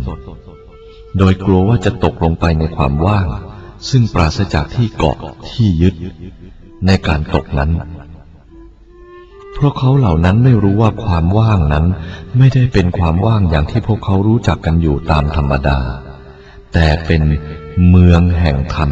อันแท้จริงธรรมชาติที่เป็นความรู้แจ้งทางฝ่ายจิตนี้เป็นสิ่งที่ไม่มีการเริ่มต้นเป็นของเก่าเท่าความว่างไม่อยู่ใต้อำนาจของการเกิดหรือการทำลายไม่ตั้งอยู่หรือไม่ได้ตั้งอยู่ไม่ใช่ของมีมนทินหรือของบริสุทธิ์ไม่อึกกระทึกครึกโครมหรือเงียบสงบไม่แก่ไม่หนุ่มไม่กินเนื้อที่ไม่มีภายในไม่มีภายนอกไม่มีขนาดไม่มีรูปร่างไม่มีทั้งสีหรือเสียงสิ่งนี้เป็นสิ่งซึ่งไม่สามารถมองเห็นได้หรือเป็นสิ่งที่ถูกแสวงหาไม่อาจจะเข้าใจได้ด้วยปัญญาหรือความรู้อธิบายไม่ได้ด้วยคำพูดสัมผัสไม่ได้อย่างวัตถุหรือไม่อาจรู้ถึงได้ด้วยการประกอบบุญกุศลใดๆพระพุทธเจ้าและพระโพธิสัตว์ทุกพระองค์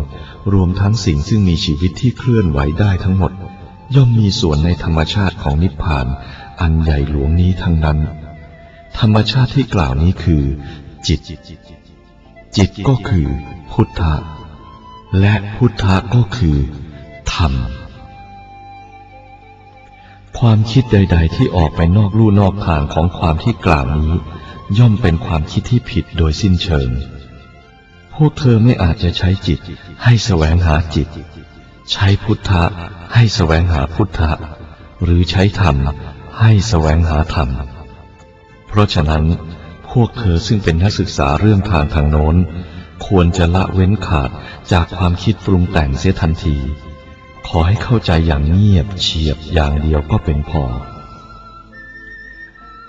พฤติกรรมทางจิตไม่ว่าชนิดไหนหมดย่อมนำเราไปสู่ความผิดพลาดทั้งนั้น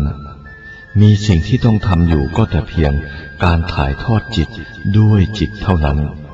นี่คือทัศนะอย่างเดียวที่ต้องถือไว้จงระวังอย่าให้เพ่งเล็งไปทางภายนอกไปยังสิ่งแวดล้อมต่างๆทางวัตถุการเข้าใจผิดว่าสิ่งแวดล้อมต่างๆทางวัตถุมีอยู่เพื่อจิตนั้นก็เท่ากับไปเข้าใจโจรว่าลูกของเธอมันต้องเป็นไปในทางที่จะขจัดเสียซึ่งความโลภความโกรธและความไม่รู้เท่านั้นด้วยความสำรวมความสงบและปัญญาตั้งอยู่ถ้าไม่มีความหลงผิดแล้วการตรัสรู้จะมีขึ้นได้อย่างไรด้วยเหตุนั้นท่านโพธิธรรมจึงได้กล่าวว่า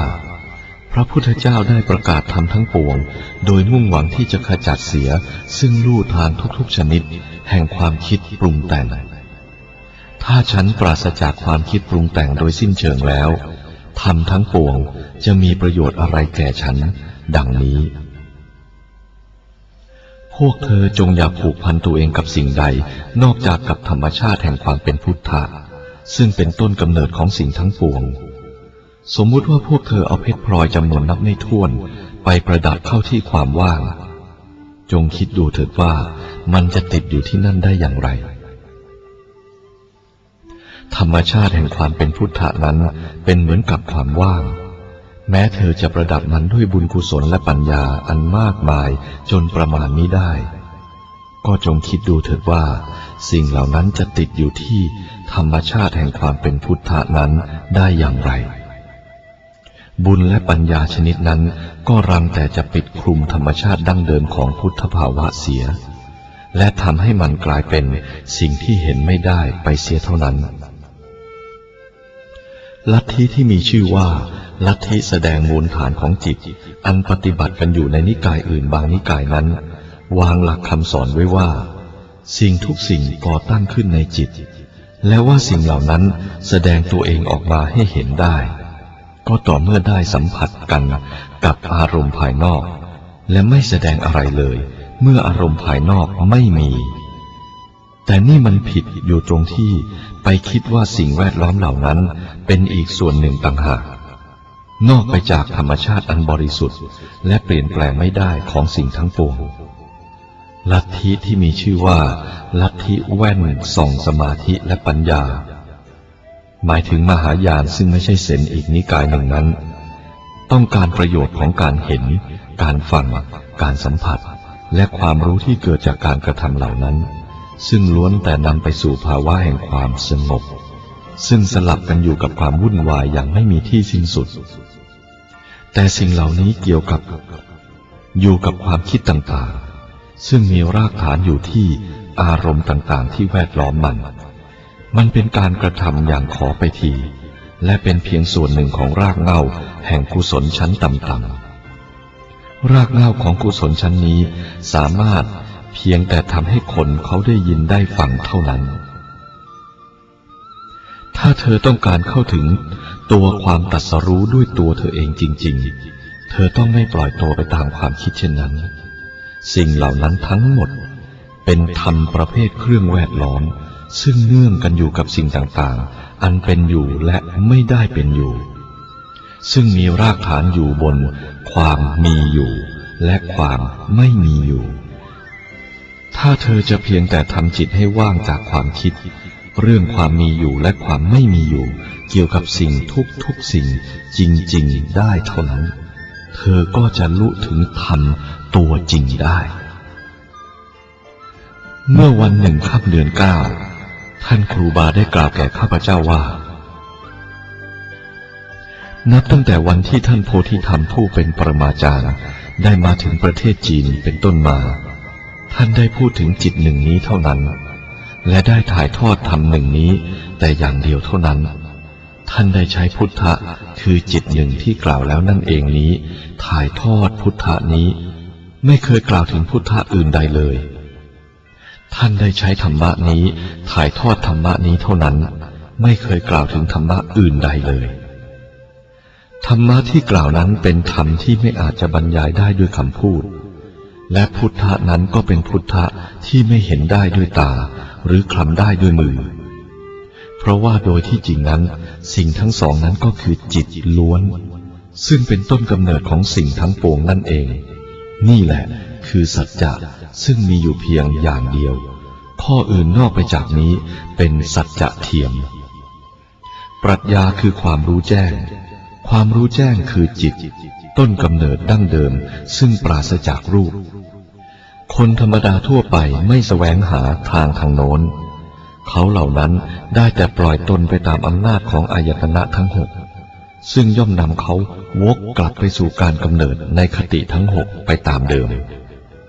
นักศึกษาเรื่องทางทางโน้นก็ยังพลัดตกลงไปสู่พวกมารร้ายได้โดยการยอมให้ตนเองเกิดมีความคิดอย่างสังสารวัฏขึ้นมาแม้เพียงครั้งเดียวถ้าเขายอมให้ความคิดชนิดที่นำไปสู่ความสำคัญมั่นหมายมีประการต่างๆเกิดขึ้นแก่เขาเองเพียงครั้งเดียวเขาก็จะตกไปสู่ความเป็นมิจฉาทิฏฐิการถือว่ามีอะไรบางอย่างเกิดขึ้นและการพยายามขจัดความเป็นอย่างนั้นเสียนั้นก็จะทำให้ตกลงไปอยู่ในระหว่างบรรดาพวกสาวกญาณ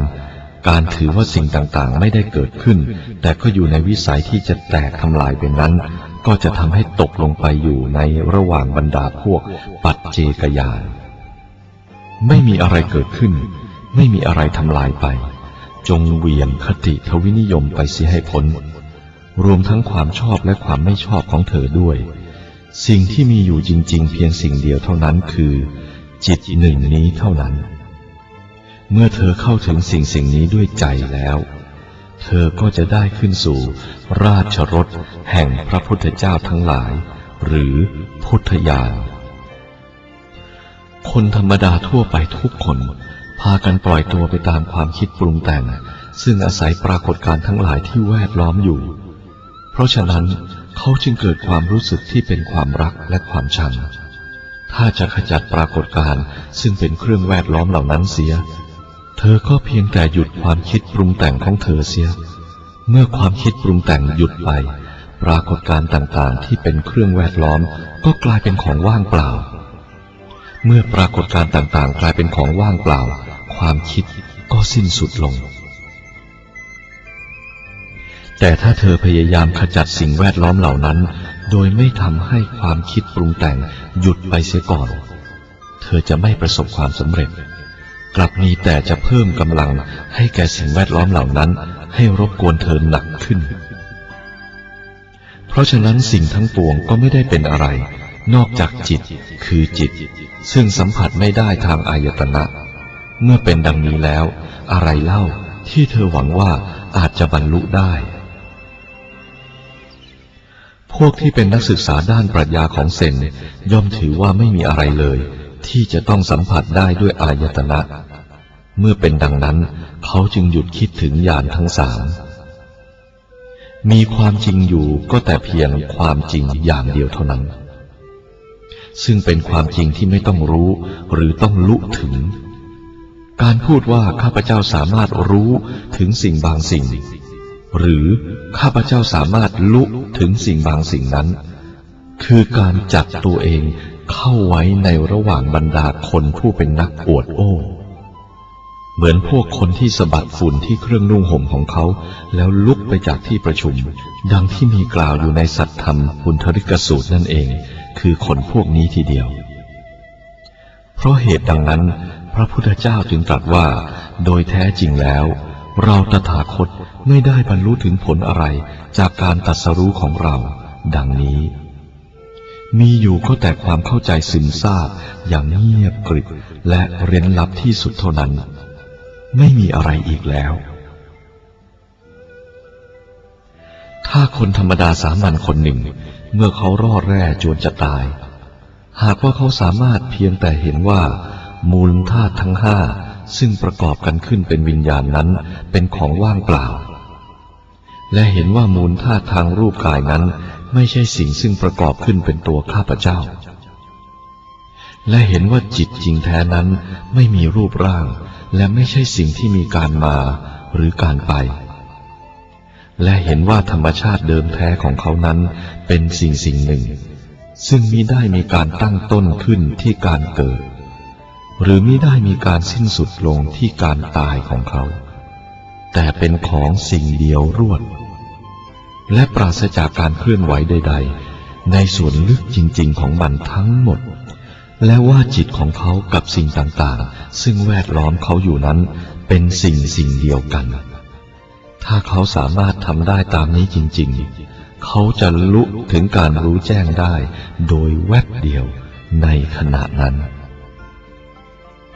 เขาจะเป็นผู้ที่ไม่ต้องข้องเกี่ยวกับโลกทั้งสามอีกต่อไปเขาจะเป็นผู้อยู่เหนือโลกได้เขาจะไม่มีการโน้มเอียงไปสู่การเกิดใหม่อีกแม้แต่นิดเดียว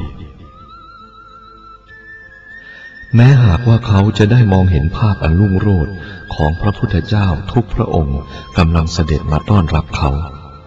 ห้อมล้อมไปด้วยสิ่งอันวิจิตรการตาทุกชนิดเขาก็ไม่เกิดความรู้สึกอยากเข้าไปใกล้สิ่งเหล่านั้น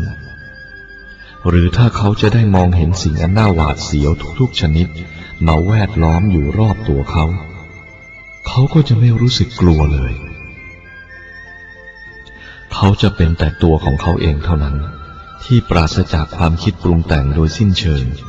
และเป็นสิ่งสิ่งเดียวกันกับสิ่งสูงสุดสิ่งนั้นเขาจะได้รู้ถึงภาวะแห่งความที่ไม่มีอะไรปรุงแต่งได้อีกต่อไปฉะนั้นนี่แหละคือหลักธรรมะที่เป็นหลักมูลฐานในที่นี้ในวันแปดค่ำเดือนที่สิบท่านครูบาได้กล่าวแก่ข้าพเจ้าว่าลัทธิที่มีชื่อว่านครแห่งมายานั้นได้กล่าวถึงญาณสองอย่างภูมิสิบแห่งการก้าวหน้าของโพธิสัตว์และการตรัสรู้เต็มที่สองแบบเรื่องทั้งหมดนี้เป็นคำสอนที่มีอิทธิพลในการเร้าความสนใจของประชาชนแต่แล้วมันก็ยังคงเป็นเพียงสิ่งของในนครแห่งมายาสมชื่อของมันอยู่นั่นเองถิ่นที่เรียกว่าแดนแห่งสิ่งล้ำค่านั้นถ้ามีจริงก็คือจิตจริงแท้ซึ่งเป็นเนื้อแท้ดั้งเดิมของพระพุทธเจ้าและเป็นขุมทรัพย์แห่งสภาวะอันแท้จริงของพวกเราเองเพชรพลอยเหล่านี้วัดหรือตวงไม่ได้สะสมให้มากขึ้นก็ไม่ได้ เมื่อพระพุทธหรือสามัญสัตว์ทั้งหลายเองก็ยังไม่มีและสิ่งซึ่งจะเป็นตัวตนผู้ทำหรือตัวตนผู้ถูกกระทำก็ยังไม่มีเสียเองแล้วนครแห่งสิ่งล้ำค่าจะมีได้ที่ไหนอย่างไรเล่าถ้าพวกเธอถามว่าเอาละครับนครแห่งมายามีอยู่มากพอแล้วส่วนแดนแห่งสิ่งล้ำค่านั้นเล่ามันอยู่ที่ไหนกันฉันขอตอบว่ามันเป็นถิ่นซึ่งไม่มีทิศทางที่ไม่อาจชี้ให้แก่เธอได้เพราะว่าถ้ามันเป็นสิ่งที่อาจจะชี้ได้มันก็ต้องเป็นถิ่นที่มีอยู่ในอวกาศมิใช่หรือเมื่อเป็นดังนั้นมันก็ไม่อาจจะเป็นแดนแห่งสิ่งล้ำค่าที่จริงแท้อะไรอะไรไปได้เลยอย่างมากที่สุดที่เราจะพูดได้ก็คือว่ามันอยู่แค่จมูกนี่เองมันเป็นสิ่งที่ไม่อาจจะระบุตรงๆลงไปได้ก็จริงแต่เมื่อใจของพวกเธอมีความเข้าใจซึมซาบถึงเนื้อแท้ของมันอยู่อย่างหุบปากเงียบพูดอะไรไม่ออกแล้วมันก็อยู่ที่ตรงนั้นแหละพวกลัทธิอิจฉันทิกาเป็นพวกที่มีหลักลัทธิอันไม่สมบูรณ์สัตว์ทั้งหลายทั้งปวงซึ่งมีอยู่ในคติภพทั้งหกนี้ซึ่งมีทั้งพวกมหายานและหินยานรวมอยู่ด้วยนั้นถ้าเขาไม่มีความเชื่อต่อพุทธภาวะอันเป็นสิ่งที่ไม่มีอะไรยิ่งกว่าซึ่งมีอยู่ในตัวเขาเองแล้วก็เป็นการสมควรแล้วที่จะถูกขนานนามว่าเป็นพวกอิจฉันทิกาที่มีรากเหง้าแห่งกุศลอันขาดด้วนเสียแล้วพวกพระโพธิสัตว์ต่างๆซึ่งมีความเชื่อในพุทธธรรมอย่างลึกซึ้งและไม่ยอมรับการแบ่งแยกเป็นมหายานและหินยานแล้วก็ตามแต่ถ้ายังไม่เห็นแจ้งต่อสภาวะหนึ่งเดียวของพุทธะทั้งหลายและสัตว์โลกทั้งปวงแล้วก็ควรถูกขนานนามว่าเป็นพวกอิจฉันทิกาประเภทที่รากเหง้าแห่งกุศลยังดีอยู่พวกที่การรู้แจ้งของเขาส่วนใหญ่มีมูลมาจากการได้ยินได้ฟังธรรมที่มีผู้แสดงนั้นถูกขนานนามว่าพวกสาวกพวกที่รู้แจ้งเห็นจริงด้วยการทราบซึ้งต่อกฎแห่งกรรมถูกขนานนามว่าพวกปัจเจกพุทธะพวกที่เป็นพุทธะโดยได้มาจากการรู้แจ้งเห็นแจ้งอันแท้จริงซึ่งแสวงหาเอาได้จากใจของเขาเองนั้นถูกขนานนามว่าพวกสุตตพุทธะนักศึกษาเรื่องทางทางนี้แทบทั้งหมดรู้แจ้งโดยทางธรรมะซึ่งสอนกันเป็นคำพูดไม่ใช่โดยทางธรรมะที่เห็นได้ด้วยใจแม้ว่าเขาจะได้ทำความภาคเพียรมาแล้วเป็นกับกับไม่ขาดสายเขาก็จะไม่เป็นผู้ที่กลมกลืนกันได้กับเนื้อแท้ดั้งเดิมของพุทธะพวกที่ไม่รู้แจ้งเห็นแจ้งจากภายในจิตของเขาเองได้แต่ฟังธรรมซึ่งสอนกันด้วยคำพูดนั้นสร้างแสงสว่างให้จิตเอาเองและไปเห็นความสำคัญอยู่ที่คำสอนดังนั้นเขาจึงมัวแต่ก้าวไปทีละขั้นทีละขั้นโดยไม่ประสีประสาต่อจิตเดิมแท้ของตนเองเลยเมื่อเป็นดังนั้นถ้าเธอเพียงแต่มีความเข้าใจซึมซาบต่อจิตอย่างหุบปากเงียบไม่ต้องพูดอะไรเท่านั้นเธอก็ไม่จำเป็นต้องเที่ยวแสวงหาธรรมใดๆเลย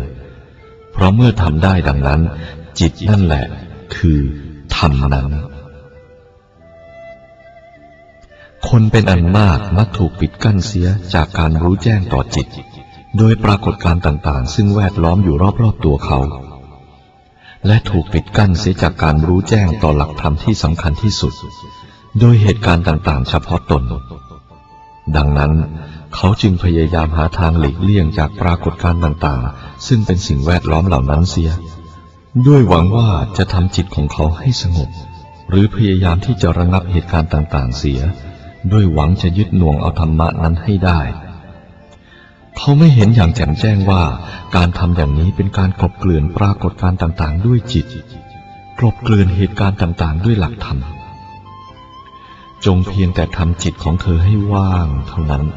ปรากฏการณ์ที่เป็นสิ่งแวดล้อมต่างๆก็จะเป็นของว่างไปในตัวมันเองจงให้หลักการต่างๆหยุดแกว่งแล้วเหตุการณ์ต่างๆก็หยุดวุ่นวายได้ด้วยตัวมันเองจงอย่าใช้จิตไปในทางอุตริแผลงๆเช่นนั้นเลย คนส่วนมากขี้ขลาดต่อการทำจิตของตนให้ว่างโดยเกรงไปว่าเขาจะพลัดตกลงไปในความว่างเขาเหล่านั้นไม่ทราบว่าจิตของเขาเองเป็นความว่างคนโง่มัวแต่หลบหลีกปรากฏการณ์ต่างๆไม่หลบหลีกจากความคิดปรุงแต่งส่วนคนฉลาดย่อมหลบหลีกจากความคิดปรุงแต่งและไม่ต้องหลบหลีกปรากฏการณ์จิตของพระโพธิสัตว์นั้นเหมือนกับความว่างเพราะท่านได้เพิกถอนสิ่งต่างๆออกเสียแล้วและไม่ปรารถนาแม้แต่จะสร้างสมบุญกุศลการเพิกถอนนั้นมีวิธีอยู่สามชนิดด้วยกันเมื่อทุกๆสิ่งทั้งภายในและภายนอกทั้งรูปธรรมและนามธรรมถูกเพิกถอนแล้วเมื่อความยึดมั่นต่างๆไม่มีเหลืออยู่เช่นเดียวกันกับในความว่างเมื่อการกระทำทั้งหมดเป็นไปแต่ตามควรแก่สถานที่และสิ่งแวดล้อมล้วนๆไม่มีกิเลสเจือปนและเมื่อความรู้สึกว่ามีตัวตนในฐานะเป็นผู้กระทำและความรู้สึกว่ามีตัวตนในฐานะเป็นผู้ถูกกระทำนั้นถูกเลิกล้างไปหมดแล้วนั่นคือวิธีแห่งการเพิกถอนชนิดสูงสุดเมื่อในขณะหนึ่งหนทางทางนี้มีการดำเนินโดยการประกอบกุศลกรรมมีประการต่างๆและอีกในขณะหนึ่งการเพิกถอนกุศลเหล่านั้นก็มีอยู่และไม่ดำรงความหวังที่จะรับผลแห่งบุญกุศลนั้นไว้นั่นคือวิธีแห่งการเพิกถอนชนิดกลางๆและเมื่อการประกอบบุญกุศลทุกชนิดได้ทำไปเพื่อหวังที่จะได้รับผลตอบแทนของบุคคลผู้ซึ่งแม้จะมีความรู้เรื่องความว่างโดยได้ยินได้ฟังธรรมะข้อนี้แล้วทำตนเป็นประหนึ่งว่าผู้ไม่ยึดถือนั่นคือวิธีแห่งการเพิกถอนชนิดต่ำที่สุดวิธีชนิดแรกเหมือนกับใต้ลูกโพลงที่ถือส่องยื่นไปข้างหน้าอันไม่สามารถจะทำให้หลงทางไปได้วิธีชนิดที่สองเหมือนกับใต้ลูกโพลงที่ถือยื่นไปข้างๆซึ่งบางทีก็เห็นทางบางทีก็มืดส่วนวิธีที่สามนั้นเหมือนกับใต้ลูกโพรงที่ถือไขว้ไปข้างหลังจนกระทั่งหลุมมีอยู่ข้างหน้าก็มองไม่เห็นตามที่กล่าวมาแล้วข้างต้นเห็นได้ว่าจิตของพระโพธิสัตว์นั้นเหมือนกับความว่างและสิ่งทุกสิ่งถูกเพิกถอนหมดสิ้นโดยจิตนั้นเมื่อความคิดต่างๆที่เกี่ยวกับอดีตไม่ถูกยึดถือไว้นั่นคือการเพิกถอนส่วนอดีตเมื่อความคิดต่างๆที่เกี่ยวกับปัจจุบันไม่ถูกยึดถือไว้นั่นคือการเพิกถอนส่วนปัจจุบันเมื่อความคิดต่างๆที่เกี่ยวกับอนาคตไม่ถูกยึดถือไว้นั่นคือการเพิกถอนส่วนอนาคตนี่เรียกว่าการเพิกถอนที่สุดทั้งสามกาลจำเดิมแต่พระตถาคตได้ส่งมอบธรรมะแก่พระมหากัสสปะหรือกัสสปะมาจนกระทั่งทุกวันนี้จิตได้ถูกถ่ายทอดด้วยจิตตลอดมาและจิตเหล่านี้ล้วนแต่เป็นจิตจิตเดียวกันการถ่ายทอดความว่างให้กันและกันนั้นไม่สามารถทำได้โดยทางคำพูดการถ่ายทอดตามความหมายทางฝ่ายวัตถุนั้นไม่สามารถใช้กันได้กับธรรมะเมื่อเป็นดังนั้นจิตเป็นสิ่งที่ถูกถ่ายทอดด้วยจิตและจิตเหล่านี้ไม่แตกต่างกันเลยการถ่ายทอดและการรับการถ่ายทอดทั้งสองอย่างนี้เป็นความเข้าใจอันเร้นลับที่เข้าใจได้ยากที่สุดจนถึงกับมีไม่กี่คนจริงๆที่สามารถรับเอาได้ถึงอย่างไรก็ตามตามความเป็นจริงนั้นจิตนั้นก็ยังไม่ใช่จิตและการถ่ายทอดนั้นก็ไม่ใช่การถ่ายทอดที่เป็นจริงเป็นจังอะไรเลยพุทธะองค์หนึ่งมีกายสามกาย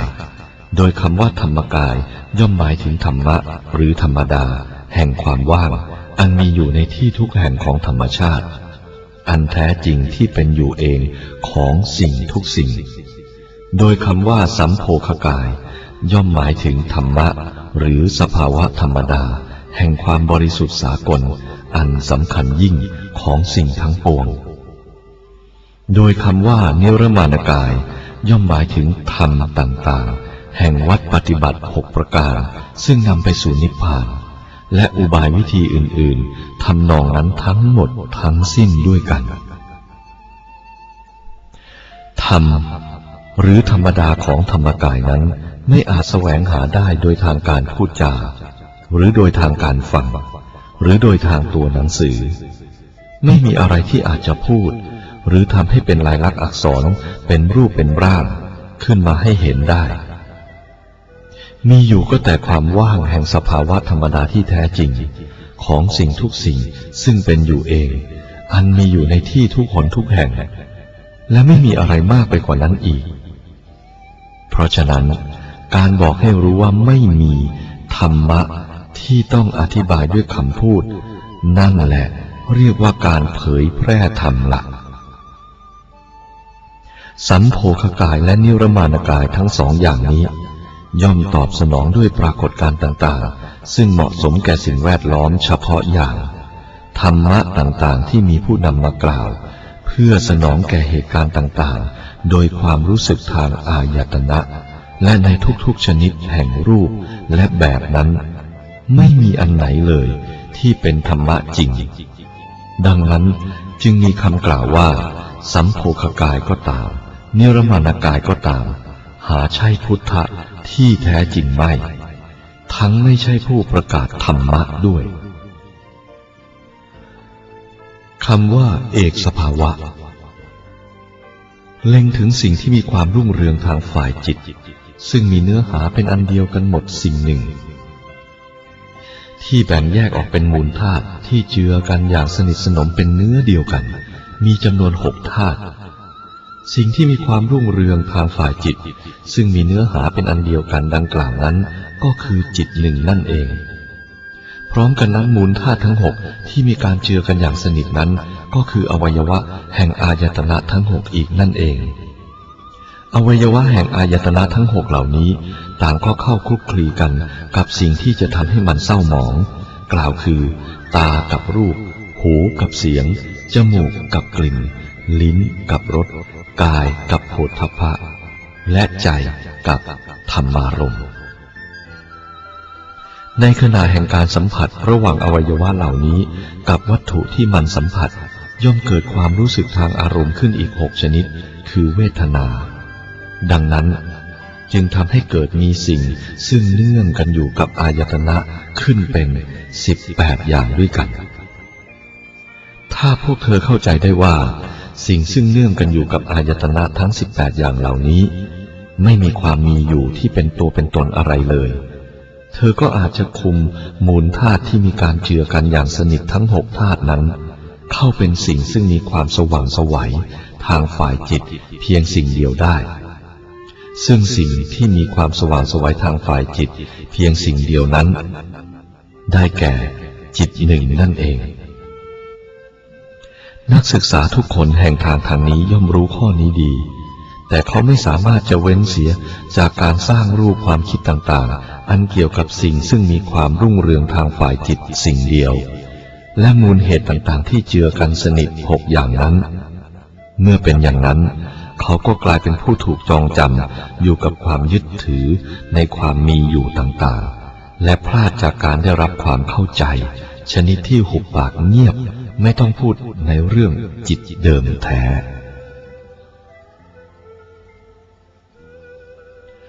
เมื่อพระตถาคตได้ทรงแสดงพระองค์ให้ปรากฏในโลกนี้พระองค์ทรงปรารถนาที่จะประกาศแต่สัจจญาณเพียงอย่างเดียวแต่ประชาชนจะไม่เชื่อพระองค์และจะพากันจมลงในทะเลแห่งสังสารวัฏเพราะพากันหัวเราะเยาะพระองค์ด้วยความไม่เชื่ออีกประการหนึ่งถ้าหากว่าพระองค์จะไม่ตรัสอะไรเสียเลยข้อนั้นจะเป็นการเห็นแก่ตัวและพระองค์ก็จะไม่สามารถกระจายความรู้เรื่องทางอันเป็นลับนั้นให้เป็นคุณประโยชน์แก่สัตว์ทั้งปวงได้ดังนั้นพระองค์จึงทรงใช้วิธีที่เหมาะสมคือประกาศว่ามีญาณอยู่สามญาณอย่างไรก็ตามเมื่อญาณทั้งสามนี้เป็นสิ่งที่ใหญ่เล็กกว่ากันและกันอยู่มันจึงเกิดมีคำสอนตื้นและคำสอนลึกขึ้นมาอย่างที่ไม่อาจจะหลีกเลี่ยงได้แต่ก็ไม่มีอันไหนที่เป็นธรรมะเดิมแท้ ดังนั้นจึงมีคำกล่าวไว้ว่ามีแต่ทางแห่งยานยานเดียวถ้ามันเกิดมีมากกว่านั้นมันก็ไม่อาจเป็นของจริงไปได้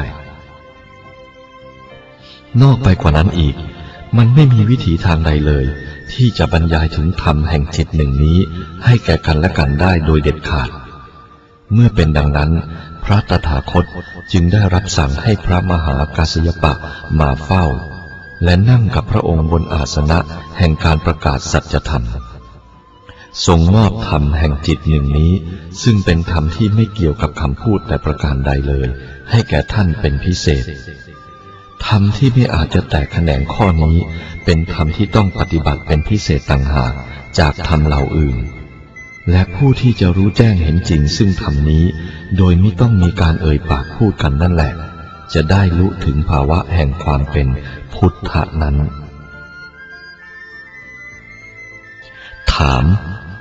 ทางนั้นเป็นอย่างไรและต้องเดินมันอย่างไรตอบเธอจะสมมุติให้ทางนั้นเป็นของคนชนิดไหนกันหนักจนถึงกับเธออยากจะเดินถาม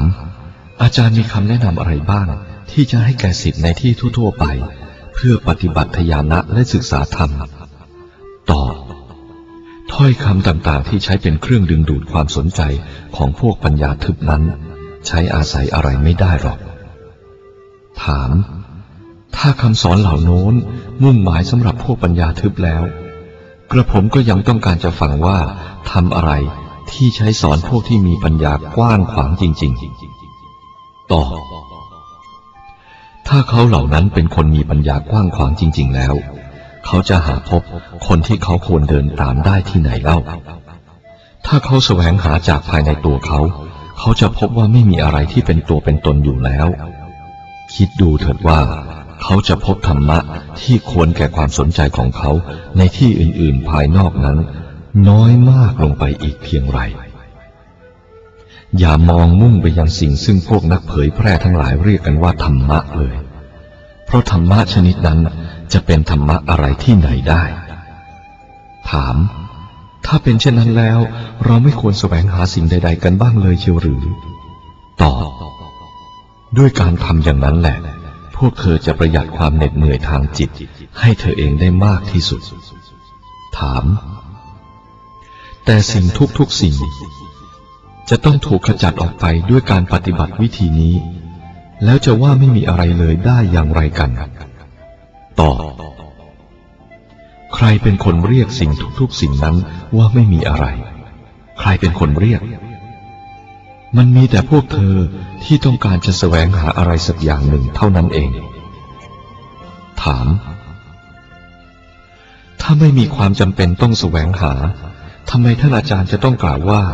ไม่ใช่ทุกๆสิ่งจะต้องถูกขจัดออกไปดังนี้ด้วยเล่ามันย่อมหมายความว่ามีสิ่งบางสิ่งเหลืออยู่ให้แสวงหามิใช่หรือตอบการไม่แสวงหาคือการอยู่สงบใครได้บอกเธอว่าให้ขจัดมันเสียตะพืชเล่าดูความว่างที่ตรงหน้าเธอนี่สิเธอจะสร้างมันขึ้นหรือขจัดมันออกไปได้อย่างไรกันหนอถามถ้ากระผมสามารถเข้าถึงธรรมะนั้นได้เล่ามันจะเป็นเหมือนความว่างนี้ไหมตอบอาตมาได้อธิบายให้แก่พวกเธอแล้วทั้งเช้าทั้งเย็นว่าความว่างนั้นเป็นทั้งหนึ่งและเป็นทั้งหลายซับหลายซ้อนอาตมากล่าวความข้อนี้ในฐานะที่มันเหมาะสมสำหรับระยะเริ่มแรกแต่พวกเธอก็กำลังสร้างรูปความคิดต่างๆขึ้นจากมันเรื่อยเปื่อยไปถามท่านอาจารย์หมายความว่าพวกเราไม่ควรมีการสร้างรูปความคิดต่างๆเหมือนกับที่มนุษย์ธรรมดาเขาทำกันอยู่เป็นปกติดังนั้นหรือตอบอาตมาไม่ได้ห้ามพวกเธอดอกแต่รูปความคิดต่างๆนั้นมันขึ้นอยู่กับอายตนะเมื่อใดความรู้สึกทางอายตนะเกิดขึ้นปัญญาก็ถูกปิดบังเสียทันทีถามถ้าอย่างนั้นเราควรหลีกเลี่ยงจากความรู้สึกทุกชนิดแม้ที่เกี่ยวกับธรรมะนั้นดังนั้นหรือตอบถ้าในที่ที่ไม่มีความรู้สึกเกิดขึ้นเล่าใคร รคนไหนกล้ากล่าวว่าเธอพูดถูกถามทำไมท่านอาจารย์จึงกล่าวราวกับว่ากระผมเป็นฝ่ายผิดไปเสียทั้งหมดในทุกคำถามที่กระผมได้ถามท่านอาจารย์ตอบเธอเป็นบุคคลที่ไม่เข้าใจอะไรอะไรที่เขาพูดให้ฟังไอ้ทั้งหมดที่เรียกว่าผิดผิดนั้นมันอะไรกันนะถามจนกระทั่งเดี๋ยวนี้ท่านอาจารย์ได้พิสูจน์ให้เห็นว่าผิดไปเสียทุกสิ่งเท่าที่กระผมได้กล่าวไปแล้วท่านอาจารย์ไม่ได้ทำอะไรเลยในการที่จะชี้ให้พวกเราเห็นธรรมะที่แท้จริงต่อในธรรมที่แท้จริงนั้นไม่มีความสับสนเลยแต่พวกเธอเองได้สร้างความสับสนขึ้นด้วยคำถามต่างๆทำนองนั้นธรรมะที่แท้จริงอย่างไหนกันนะที่เธอจะเที่ยวแสวงหาเอาได้ถามถ้าความสับสนเกิดขึ้นจากคำถามต่างๆของกระผมแล้วคำตอบของท่านอาจารย์เล่ามีอยู่อย่างไรตอบจงสังเกตให้เห็นสิ่งต่างๆตามที่มันเป็นอยู่จริงและอย่าไปสนใจกับคนอื่นมีคนบางพวกเหมือนกับสุนัขบ้าแท้ๆมัวเห่าทุกสิ่งที่เคลื่อนไหวเห่าจนกระทั่งใบหญ้าใบไม้ที่กระดุกกระดิกเมื่อถูกลมพัดเมื่อกล่าวถึงธรรมะอย่างเซนของพวกเราขอให้จำไว้ว่าจำเดิมตั้งแต่ได้ถ่ายทอดกันมาเป็นครั้งแรกนั้นไม่เคยสอนกันเลยว่าคนเราจะต้องแสวงหาด้วยการศึกษาหรือต้องสร้างความคิดขึ้นในรูปต่างๆคำที่พูดว่าการศึกษาเรื่องหนทางทางโน้นนั้นเป็นแต่เพียงโวหารกล่าวทางบุคลาธิสถานเท่านั้นนั่นมันเป็นเพียงวิธีการสำหรับเร้าความสนใจของบุคคลในขั้นเริ่มแรกของการดำเนินตามทางธรรมดาของเขาเท่านั้นตามความจริงแล้วทางทางนั้นไม่รวมอยู่ในสิ่งที่ต้องศึกษาเลยการศึกษาย่อมนำไปสู่การหน่วงเอาความคิดในรูปต่างๆไว้โดยท่าเดียวเมื่อเป็นดังนั้นทางทางโน้นก็มีแต่จะถูกเข้าใจผิดโดยสิ้นเชิงยิ่งไปกว่านั้นอีกทางทางโน้นไม่ใช่สิ่งหนึ่งสิ่งใดที่ตั้งอยู่เป็นพิเศษมันถูกขนานนามว่ามหายานจิตคือจิตซึ่งไม่อาจหาพบได้ข้างในหรือข้างนอกหรือตรงกลางโดยแท้จริงแล้วมันไม่ได้มีตำแหน่งแหล่งที่อยู่ณที่ใดเลยข้อปฏิบัติขั้นแรกที่สุดคือการเว้นเสียจากความคิดในรูปต่างๆซึ่งตั้งรากฐานอยู่บนความรู้ที่เคยเล่าเรียนมาข้อนี้หมายความว่าแม้พวกเธอจะได้ดำเนินการปฏิบัติไปโดยวิธีที่เกี่ยวข้องกับความรู้ชนิดนั้นตามที่เธอเคยเชี่ยวชาญมาจนหมดความรู้ถึงขั้นนั้นแล้วเธอก็จะยังไม่สามารถพบตำแหน่งแหล่งที่ของจิตนั้นอยู่นั่นเองทางทางนี้เป็นสัจธรรมฝ่ายนามธรรมและเป็นสิ่งที่ไม่มีชื่อไม่มีสมญามาแต่เดิมมันเป็นเพราะสัตว์โลกได้พากันแสวงหาสัจจะนี้อย่างโง่เขลาและคว้าไปคว้ามาในขั้นทดลองอยู่ร่ำไปเท่านั้นเองพระพุทธเจ้าทั้งหลายจึงได้มาปรากฏในโลกนี้และสอนสัตว์เหล่านี้ให้เพิกถอนวิธีการปฏิบัติเพื่อการเข้าถึงสัจจะวิธีนั้นเสียให้หมดสิ้นโดยทรงเกรงไปว่าจะไม่มีผู้ใดเข้าใจในวิธีการของพระองค์พระองค์จึงได้ทรงเลือกเอาคำว่าทางมาใช้พวกเธอไม่ต้องปล่อยให้คำว่าทางคำนี้จูงเธอไปสู่การก่อรูปแห่งความคิดขึ้นในจิตว่าเป็นทางสำหรับเท้าเดินหรือถนนด้วยเหตุนี้แหละจึงมีคำกล่าวไว้ว่าเมื่อปลาตัวนั้นถูกจับได้แล้วเราก็ไม่สนใจกับรอบอีกต่อไปดังนี้เมื่อใดกายและจิตมีการโผล่ออกไปเองถึงธรรมชาติเดิมของมันได้ทางทางนั้นก็เป็นอันว่าเดินเสร็จแล้วและจิตก็เป็นอันว่าได้ถูกเข้าใจอย่างซึมซาบแล้วสมณะได้นามว่าสมณะก็เพราะรู้แจ้งแทงตลอดแหล่งกำเนิดเดิมของสิ่งทั้งปวงผลคือความเป็นสมณะเช่นนั้น ลุถึงได้ด้วยการทำความสิ้นสุดให้แก่ความกระหายใคร่จะลุถึงทุกอย่างเสียมันไม่ได้มาจากการศึกษาจากตำราเลยบัดนี้ถ้าเธอมัวแต่สารวนในการใช้จิตของเธอเองแสวงหาจิตมัวอยู่แต่จะฟังคำสอนจากผู้อื่นและหวังอยู่แต่จะลุถึงจุดหมายปลายทางด้วยการศึกษาล้วนๆแล้วเมื่อไหร่เล่าเธอจะประสบความสำเร็จสักทีคนโบราณบางคนมีจิตใจแหลมคมเขารีบสลัดความรู้ทั้งหมดเสียได้ในทันทีที่ได้รับฟังคำซึ่งประกาศออกมาดังนั้นเขาจึงได้นามว่าปราชญ์ผู้ซึ่งสลัดการศึกษาเสียได้แล้วมาอาศัยอยู่กับการโพล่งรวดเดียวถึงตัวธรรมะได้ในตัวมันเองคนในทุกวันนี้ได้แต่แสวงหาเพื่อจะยัดไส้ตัวเองด้วยความรู้ความสามารถในการใช้เหตุผลทางอนุมานแสวงหาความรู้ทางพระคัมภีร์อยู่ทุกหนทุกแห่งและเรียกการทำอย่างนั้นว่าการปฏิบัติธรรมเขาเหล่านั้นไม่รู้ว่าความรู้และสติปัญญาชนิดนั้นยิ่งมีมากก็ยิ่งมีผลในทางตรงกันข้ามคือเป็นการสมกองสิ่งกีดขวางให้สูงยิ่งขึ้นไปอีกนั่นเองลำพังการรวบเอาความรู้ต่างๆเข้าไว้อย่างท่วมหัวนั้นมันเหมือนกับเด็กที่ทำตนให้เกิดอาการอาหารไม่ย่อยเพราะสวาปามเต้าหู้เข้าไปมากเกินไปพวกที่ศึกษาเรื่องทางทางโน้นตามแบบของพวกตรีญาณ นั้นเหมือนกับเด็กคนนี้ทุกอย่างทั้งหมดเท่าที่เธอจะเรียกคนพวกนี้ให้ดีที่สุดได้ก็คือเรียกเขาว่าพวกคนที่เดือดร้อนเพราะท้องเสียเมื่อสิ่งที่เรียกว่าความรู้และสติปัญญาอันเฉลียวฉลาดชนิดนั้นเกิดย่อยไม่ได้ขึ้นมา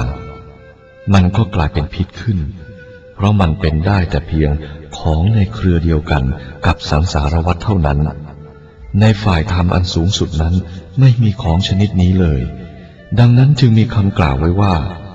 ในคลังแสงสันพวุธแห่งราชาธิปัตย์ของข้าหามีดาบแห่งความเป็นเช่นนั้นไม่ดังนี้ความคิดในรูปต่างๆซึ่งเธอได้ก่อมันขึ้นในอดีตคำว่าตถาคตคันหมายถึงสิ่งที่ไม่มีเนื้อที่พอให้สิ่งใดซึ่งมีขนาดแม้เท่าเส้นขนเล็กที่สุดตั้งอยู่ได้นั่นแหละคือข้อที่ว่าเหตุใดพระธรรมราชาหรือพระพุทธเจ้าผู้ที่ได้ทำลายความยึดถือว่ามีตัวมีตนลงเสียได้ได้ทรงแสดงพระองค์ให้ปรากฏออกมาในโลกนี้และนั่นแหละคือข้อที่ทำไมพระองค์จึงตรัสว่าเมื่อเราอยู่ในที่เฉพาะพระพักตร์พระพุทธทีพังกรเรารู้สึกว่าไม่มีอะไรแม้แต่อนุภาคเดียวสำหรับเราเพื่อจะบรรลุถึงดังนี้คำตรัสนี้เป็นคำตรัสที่มุ่งหมายโดยตรงเพื่อทำให้ความรู้และสติปัญญาชนิดนั้นของพวกเธอให้เป็นของว่างไปเสียมีแต่พวกที่เว้นขาดจากร่องรอยของการปฏิบัติอย่างคว้าไปคว้ามาเพราะติดแน่นอยู่ในความรู้ของตนทุกอย่างทุกชนิดเสียได้และเว้นขาดจากการหวังพึ่งสิ่งใดๆทั้งหมดแล้วเท่านั้น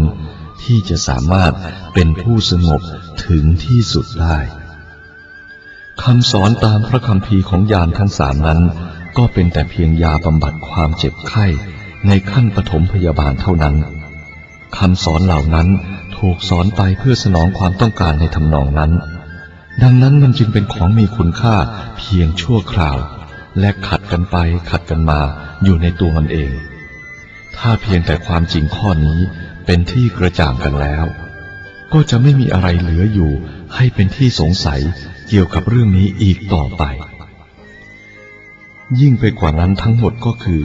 มันเป็นสิ่งที่สำคัญที่สุดที่จะไม่ไปเลือกเอาคำสอนที่เหมาะเฉพาะบางโอกาสบางเรื่องแล้วเอามาถือว่ามันเป็นความคิดที่เปลี่ยนแปลงไม่ได้อีกต่อไปเพราะมันจับใจเขาโดยการที่มันปรากฏอยู่เป็นส่วนหนึ่งในพระคัมภีร์ทำไมจึงเป็นดังนั้นเล่าเพราะว่าตามความจริงนั้นไม่มีธรรม หรือสิ่งใดที่เปลี่ยนแปลงไม่ได้ซึ่งความข้อนี้พระตถาคตก็ได้ประกาศไว้แล้วคนในนิกายเราจะไม่แย้งเลยในข้อที่ว่าสิ่งทำนองนี้คงจะมีได้เรารู้จักทำให้การเคลื่อนไหวต่างๆทางจิตหยุดเสียทั้งหมดเท่านั้นและเพราะเหตุนั้นย่อมได้รับความสงบอันแท้จริงโดยแน่นอนเราไม่ควรตั้งต้นด้วยการคิดสิ่งต่างๆออกมามากมายแล้วจบลงแค่ความชงนสนเท่นานาชนิดถามจากข้อความทั้งหมดเท่าที่อาจารย์ได้กล่าวไปแล้วได้ความว่าจิตคือพุทธะแต่มันไม่กระจ่างในข้อที่ว่าหมายถึงจิตชนิดไหนในประโยคที่ว่าจิตซึ่งเป็นพุทธะนั้นตอบเธอมีจิตอยู่แล้วกี่มากน้อยเล่าถามก็แต่ว่าพุทธะนั้นเป็นจิตธรรมดาหรือจิตที่ตรัสรู้แล้วเล่าตอบก็ในโลกนี้ที่ตรงไหนเล่าที่เธอเก็บจิตธรรมดาและจิตที่ตรัสรู้แล้วของเธอไว้ถามในคำสอนของญาณทั้งสามมีกล่าวไว้ว่ามีจิตอยู่ทั้งสองอย่างทำไมท่านอาจารย์จึงปฏิเสธมันเสียเล่าตอบในคำสอนแห่งญาณทั้งสามนั้นมีการอธิบายอย่างกระจ่างอยู่แล้วว่าทั้งจิตธรรมดาและจิตที่ตรัสรู้แล้วนั้นก็ล้วนแต่เป็นมายาเธอไม่เข้าใจเองความยึดมั่นต่อความคิดว่าสิ่งทั้งปวงมีอยู่ทั้งหมดนี้เป็นความสำคัญผิดไปเอาของลวงเหล่านั้นมาเป็นสัจจะความคิดต่างๆชนิดนั้นจะไม่เป็นมายาได้อย่างไรกันเมื่อเป็นมายามันก็บังจิตนั้นเสียจากเธอถ้าเธอเพียงแต่ขจัดความคิดว่ามีจิตธรรมดามีจิตตรัสรู้แล้วนั้นออกไปเสียจากเธอเท่านั้นเธอจะพบว่าไม่มีพุทธะอะไรที่ไหนอีกนอกจากพุทธะในจิตของตนเองเมื่อท่านอาจารย์โพธิธรรมจากตะวันตกมาถึงท่านได้ชี้ออกไปว่าสิ่งซึ่งคนทุกคนมีส่วนประกอบร่วมอยู่ด้วยนั่นแหละคือพุทธะคนจำพวกเธอพากันเตลิดไปด้วยความเข้าใจผิดคือไปจับฉวยเอาความคิดเช่นว่าอย่างธรรมดาหรืออย่างตรัสรู้แล้วขึ้นมาพร้อมกันนั้นก็บังคับความคิดต่างๆของเธอให้เตลิดออกไปข้างนอก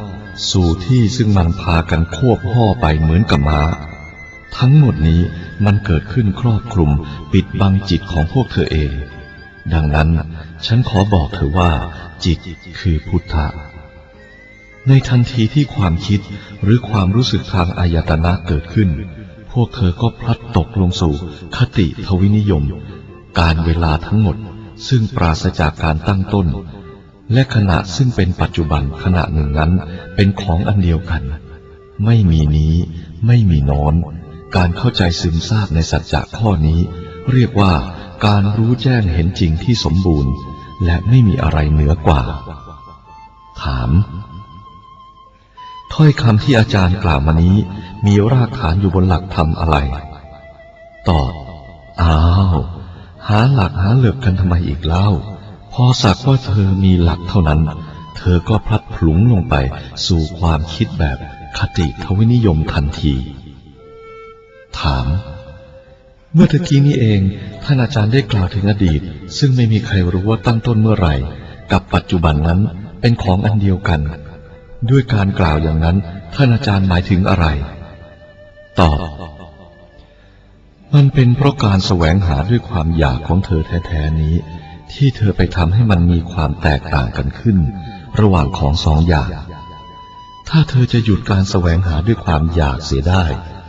แล้วมันจะมีความแตกต่างใดๆในระหว่างของสองอย่างนี้ได้อย่างไร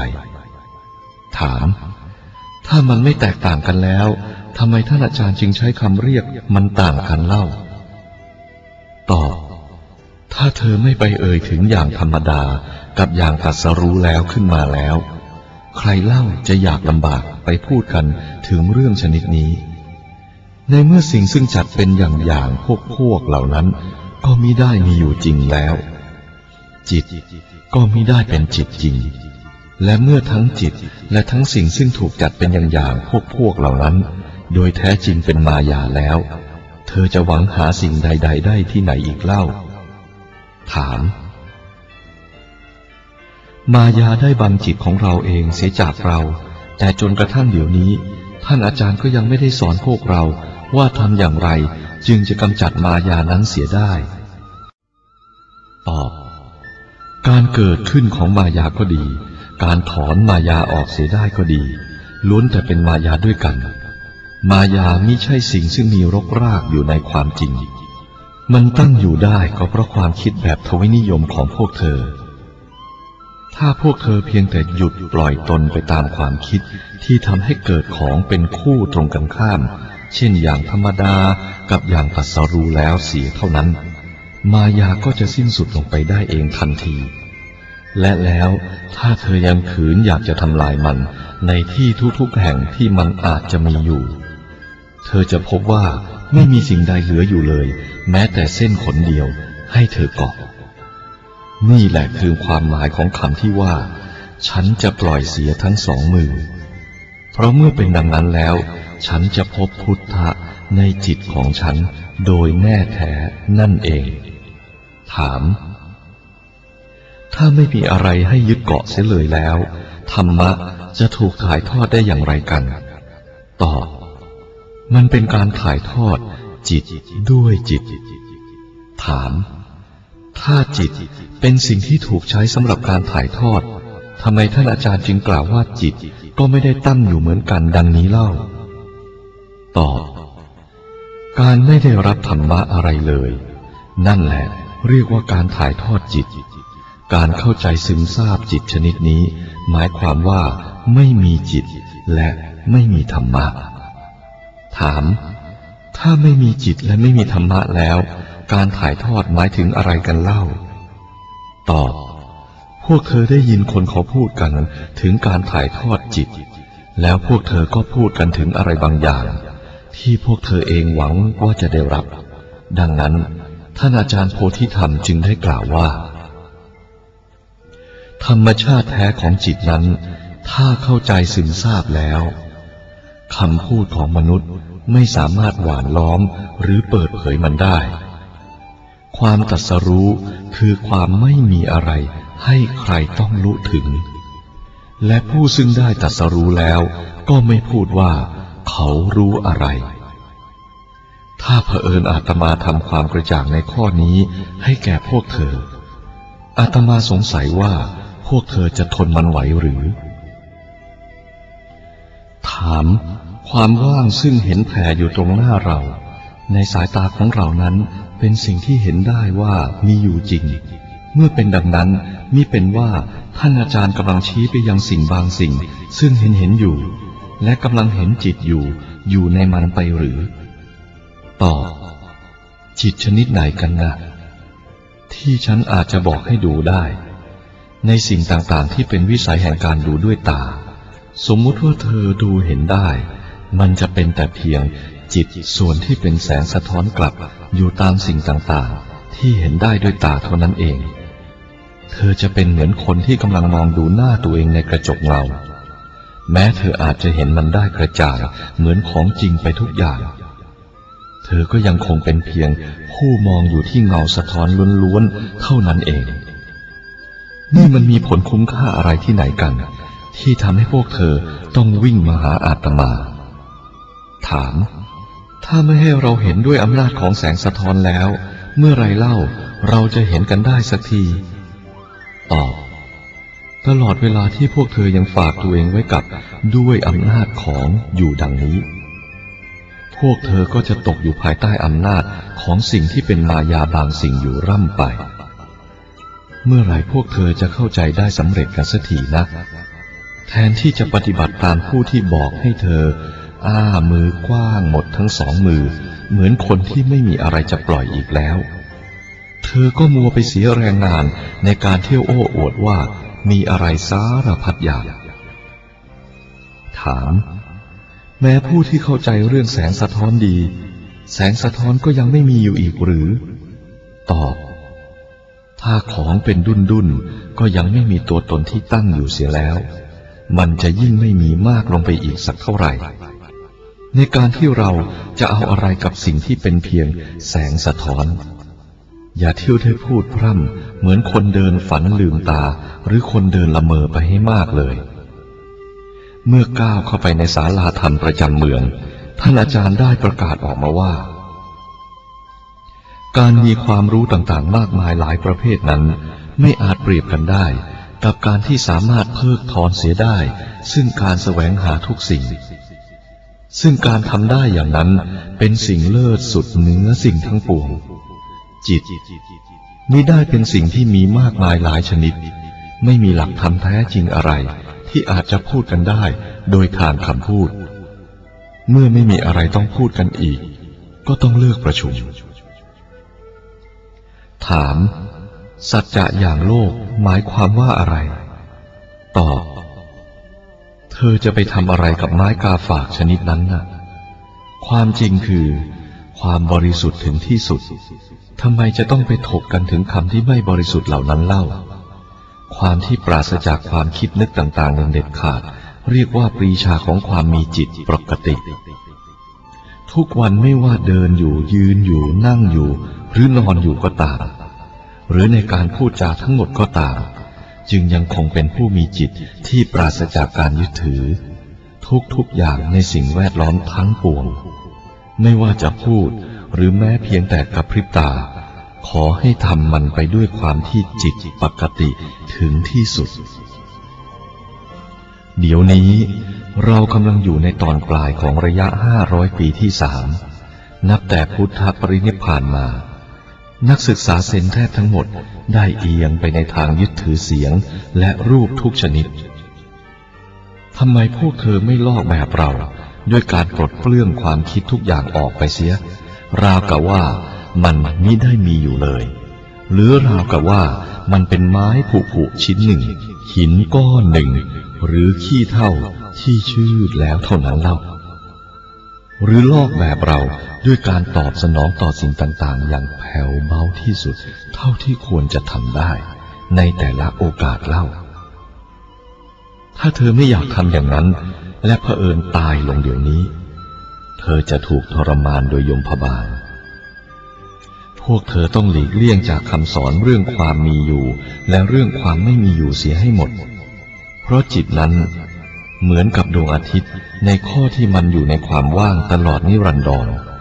ส่องแสงได้โดยธรรมชาติของมันเองและส่องแสงโดยไม่ตั้งใจจะส่องแสงนี่ไม่ใช่สิ่งซึ่งพวกเธออาจจะทำให้สำเร็จได้โดยปราศจากความภาคเพียรแต่เมื่อเธอลุถึงขั้นที่ไม่มีความยึดถือต่อสิ่งใดๆหมดแล้วเธอก็จะเป็นผู้ที่ทำอยู่เหมือนที่พระพุทธเจ้าทั้งหลายท่านทำการทำอย่างนี้จะเป็นการกระทำที่เข้าร่องเข้ารอยกันได้จริงๆกับคำกล่าวที่ว่าจงทำจิตให้เป็นจิตชนิดที่ไม่อิงอาศัยอยู่บนอะไรเลยเพราะว่านี่แหละคือธรรมกายแท้ของเธอซึ่งเรียกได้ว่าการตรัสรู้ที่สมบูรณ์ถึงที่สุดถ้าเธอไม่สามารถเข้าใจซึมซาบในข้อนี้แม้เธอจะมีความรู้อย่างลึกซึ้งจากการศึกษาของเธอหรือแม้เธอจะมีความเพียรอย่างสาหัสและบำเพ็ญทุกขกิริยาอย่างตึงเครียดที่สุดเธอก็จะยังคงล้มเหลวต่อการรู้แจ้งถึงจิตของเธอเองอยู่นั่นเอง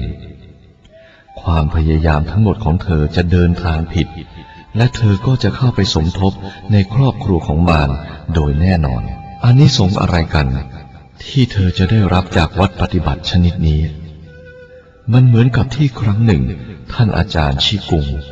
ได้พูดไว้ว่าพุทธะนั้นคือสิ่งซึ่งจิตของเธอเอง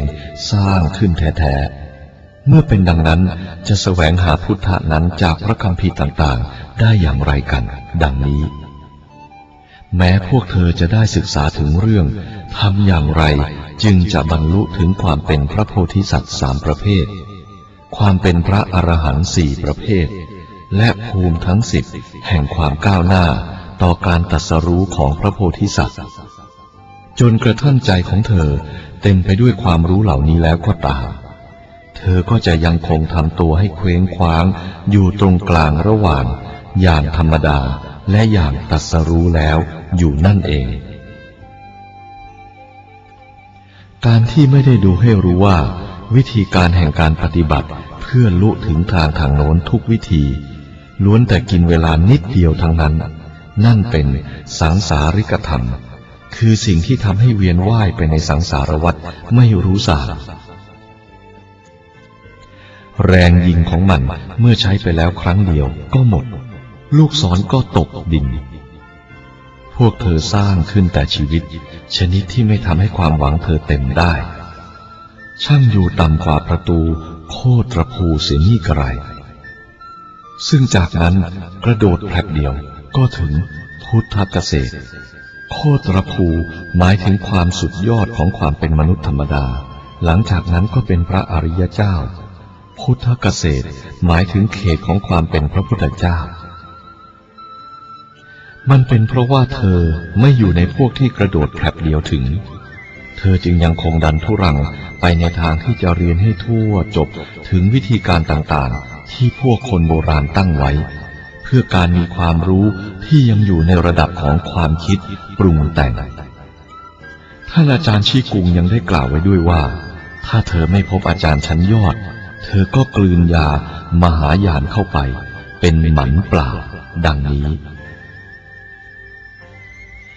ถ้าพวกเธอจะใช้เวลาของเธอทั้งหมดไม่ว่าเดินอยู่ยืนอยู่นั่งอยู่หรือนอนอยู่ก็ตามให้เป็นการฝึกฝนเพื่อจะหยุดเสียซึ่งการกระทำต่างๆของจิตของเธอเองในการที่จะก่อรูปความคิดต่างๆขึ้นเมื่อเป็นดังนั้นเธอก็จะเป็นผู้เที่ยงแท้ต่อการลุถึงจุดหมายปลายทางขั้นสุดท้ายเนื่องจากธรรมที่เป็นกำลังของเธอยังมีไม่พอเธอจึงไม่สามารถที่จะข้ามสังสารวัฏได้ด้วยการกระโดดทีเดียวถึงแต่เมื่อห้าหรือสิบปีผ่านไปเธอก็จะมีการตั้งต้นที่ดีขึ้นได้อย่างแน่นอนแล้วก็จะสามารถก้าวหน้าต่อไปได้เองเป็นธรรมดาแต่มันเป็นเพราะเธอไม่เป็นบุคคลประเภทนั้นเธอจึงรู้สึกว่าจำเป็นต้องใช้จิตของเธอเองในการศึกษาทยานะและศึกษาเรื่องทางทางโน้นการทำอย่างนั้นมันมีอะไรเกี่ยวกับพุทธศาสนาด้วยเล่าดังนั้นจึงมีคำกล่าวว่าทั้งหมดเท่าที่พระตถาคตได้สอนนั้นมีอยู่เพียงเพื่อจะกลับใจมหาชนมันเหมือนกับแซงลวงไปว่าใบไม้เหลืองๆเป็นทองคำแท้เพื่อให้น้ำตาของเด็กหยุดไหลเท่านั้นฉะนั้นมันต้องไม่ถูกยึดถือว่าเป็นความจริงที่เด็ดขาดแต่ประการใดถ้าเธอถือเอาความเป็นจริงเธอก็ไม่ใช่สมาชิกแห่งนิกายเราและมันจะมีผลอะไรกับธรรมชาติเดิมแท้ของเธอเล่าดังนั้นข้อความในสูตรจึงกล่าวว่าสิ่งซึ่งเรียกว่าปัญญาอันสมบูรณ์ถึงที่สุดนั้นหมายความว่าไม่มีอะไรเลยจริงๆที่ต้องลุถึงถ้าเธอสามารถเข้าใจความข้อนี้ได้เธอก็จะเห็นอย่างแจ่มแจ้งว่าทั้งพุทธวิถีและมารวิถีก็ล้วนแต่พลาดจากเป้าหมายนี้อย่างสิ้นเชิงโดยเท่ากันจักรวาลเดิมที่รุ่งเรืองและบริสุทธิ์นั้นมิใช่ของเหลี่ยมหรือของกลมไม่ใช่ของใหญ่หรือของเล็กมันปราศจากความแตกต่างว่ายาวหรือสั้นใดๆทั้งหมดมันอยู่เหนือการเกี่ยวข้องเหนือการกระทำเหนือวิชาและเหนือการตรัสรู้พวกเธอต้องการเห็นให้ชัดลงไปว่าโดยแท้จริงแล้วไม่มีอะไรเลยไม่มีทั้งมนุษย์สามัญไม่มีทั้งพุทธะทั้งหลายมหาโลกธาตุมีจำนวนนับไม่ถ้วนดุจเม็ดทรายในโลกก็เป็นเพียงฟองน้ำเม็ดเล็กๆญาณทั้งหลายและอริยภาวะทั้งปวงเป็นเพียงเส้นแฉกๆของแสงฟ้าแลบในบรรดาสิ่งเหล่านั้นทั้งหมดไม่มีอะไรซึ่งเป็นตัวแท้ของจิตธรรมกายตั้งแต่โบราณกาลมาจนกระทั่งถึงทุกวันนี้รวมทั้งพระพุทธเจ้าทั้งปวงและพระสังฆปริณายกทั้งหลายเป็นหนึ่งแล้วมันจะขาดอะไรไปสักเส้นขนเดียวได้อย่างไรกันเล่าถ้าแม้เธอเข้าใจความข้อนี้เธอก็ต้องทำความภาคเพียรเข้มแข็งถึงที่สุดตลอดทั้งชีวิตนี้พวกเธอไม่อาจจะมีอะไรเป็นที่แน่นอนอยู่ทุกเวลาว่าจะได้มีชีวิตอยู่ยืนยาวจนกระทั่งได้หายใจอีกครั้งหนึ่งหรือไม่ถาม ท่านพระสังฆปรินายกองค์ที่หกเป็นคนไม่รู้หนังสือทำไมท่านจึงได้รับมอบผ้ากาสาวพัสเครื่องหมายตำแหน่งซึ่งยกท่านสู่ตำแหน่งนั้นท่านเชนซุยเพื่อนนักศึกษาคู่แข่งขันคนหนึ่งอยู่ในฐานะสูงกว่าศิษย์อื่นๆตั้งห้าร้อยคนเพราะเป็นอาจารย์ช่วยสอนและสามารถอธิบายความหมายอันลึกซึ้งของพระสูตรต่างๆได้ถึงสามสิบสองคัมภีร์ทำไมท่านจึงไม่ได้รับผ้ากาสาวพัสนั้นตอบเพราะว่าท่านเชนซุยยังคงปล่อยตนไปในความคิดปรุงแต่งคือในธรรมที่นำไปสู่การกระทำประโยคที่ว่าเมื่อเธอปฏิบัติเธอจึงจะบรรลุนั้นท่านองค์นั้นก็ยังยึดถือว่าเป็นของจริงอยู่ดังนั้นพระสังฆปรินายกองค์ที่ห้าท่านจึงทำการมอบหมายธรรมแก่ท่านฮุยเหน่งหรือเว่ยหลางชั่วขณะนั้นเองท่านฮุยเหน่งก็ได้บรรลุถึงความเข้าใจซึมซาบชนิดที่ไม่ต้องมีคำพูดและได้รับธรรมมหฤทัยอันลึกซึ้งที่สุดของพระตถาคตไปอย่างเงียบกริบนั่นแหละคือข้อที่ว่าทำไมธรรมนั้นจึงถูกถ่ายทอดไปอย่างท่านพวกเธอไม่เห็นว่าหลักคำสอนอันเป็นรากฐานของธรรมนั้นคือหลักที่ว่าไม่มีธรรมถึงกระนั้นหลักที่ว่าไม่มีธรรมนั่นแหละเป็นธรรมอยู่ในตัวมันเองและบัดนี้หลักที่ว่าธรรมไม่มีนั้นก็ได้ถูกถ่ายทอดไปแล้วหลักที่ว่ามีธรรมจะเป็นธรรมได้อย่างไรกันใครก็ตามเข้าใจซึมซาบความหมายของข้อความนี้ย่อมควรที่จะได้นามว่าภิกษุคือผู้ซึ่งเชี่ยวชาญต่อธรรมปฏิบัติถ้าเธอไม่เชื่อความข้อนี้เธอลองอธิบายความหมายของเรื่องต่อไปนี้ดูท่านเว่ยหมิงได้ปีนขึ้นไปยังยอดสุดแห่งภูเขาต้าหยูเพื่อพบพระสังฆปรินายกองค์ที่หกท่านสังฆปรินายกได้ถามว่ามาทำไมมาเพื่อจีวรหรือมาเพื่อธรรมท่านเว่ยหมิงได้ตอบว่าไม่ได้มาเพื่อจีวรขอรับแต่มาเพื่อธรรมเมื่อเป็นดังนั้นพระสังฆปรินายกได้กล่าวว่าขอให้ท่านทำจิตของท่านให้เป็นสมาธิสักขณะหนึ่งและเว้นการคิดในความหมายของคำว่าดีและชั่วเสียให้หมดท่านเว่ยหมิงได้ทำตามคำสั่งและพระสังฆปรินายกได้กล่าวต่อไปว่าเมื่อท่านไม่คิดถึงความดีและไม่คิดถึงความชั่วอยู่ตรงขณะนี้แหละท่านจะย้อนกลับไปสู่ภาวะที่ท่านได้เป็นอยู่ในขณะก่อนแต่มารดาบิดาของท่านเองเกิดมาพอพูดจบท่านเว่ยหมิงก็ได้รู้ถึงความเข้าใจซึมซาบชนิดที่ไม่ต้องมีเสียงพูดได้โดยแวบเดียวต่อจากนั้นท่านได้หมอบลงกับพื้นดินและได้กล่าวว่าข้าพเจ้าเหมือนกับคนที่ดื่มน้ำอยู่ย่อมรู้ได้ด้วยตนเองว่ามันเย็นอย่างไรข้าพเจ้าได้อยู่กับท่านสังฆปรินายกองค์ที่ห้าและศิษย์ทั้งหลายของท่านมาเป็นเวลาสามสิบปีแต่เพิ่งวันนี้เองที่ข้าพเจ้าสามารถขจัดความผิดพลาดต่างๆในวิธีคิดอย่างเก่าของข้าพเจ้าเสียได้พระสังฆปรินายกองค์ที่หกได้ตรัสว่าถูกแล้วอย่างน้อยที่สุดบัดนี้ท่านย่อมเข้าใจว่าทำไมเมื่อพระสังฆปรินายกองค์ที่หนึ่งจากอินเดียมาถึงท่านจึงได้ชี้ตรงไปแต่ที่จิตของคนซึ่งโดยจิตนั่นเองเขาเหล่านั้นสามารถรู้แจ้งเห็นจริงถึงธรรมชาติเดิมแท้ของเขาและกลายเป็นพุทธะได้และข้อที่ว่าทำไมพระสังฆปรินายกองค์นั้นจึงไม่เคยพูดถึงสิ่งอื่นนอกไปจากนี้เลยเรายังไม่เห็นกันอีกหรือว่า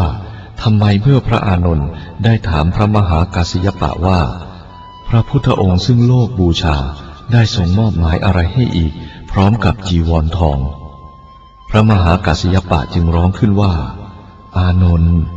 เมื่อพระอานนท์ขานตอบด้วยความเคารพว่าอะไรครับดังนี้ท่านมหากัสสยปะได้กล่าวต่อไปว่าทิ้งเสาธงลงเสียที่ประตูวัดเถิดดังนี้นี่แหละคือนิมิต ซึ่งพระสังฆปรินายกสายอินเดียองค์ที่หนึ่งท่านได้ให้แก่พระอานนท์ตลอดเวลาสามสิบปีที่พระอานนท์คนฉลาดปฏิบัติรับใช้ตามพระพุทธประสงค์ส่วนพระองค์มาแต่เนื่องจากท่านเป็นคนรักการได้ความรู้มากเกินไปพระพุทธองค์จึงได้ทรงตักเตือนท่านโดยตรัสว่าแม้เธอเที่ยวหาความรู้อยู่ตั้งหนึ่งพันวันมันก็ยังทำประโยชน์ให้แก่เธอได้น้อยกว่าการฝึกฝนเรื่องทางทางนี้โดยเฉพาะแม้เพียงวันเดียวถ้าเธอได้ฝึกฝนมันเธอจะไม่สามารถย่อยได้แม้แต่น้ำหยดเดียวจบบันทึกชุนชอง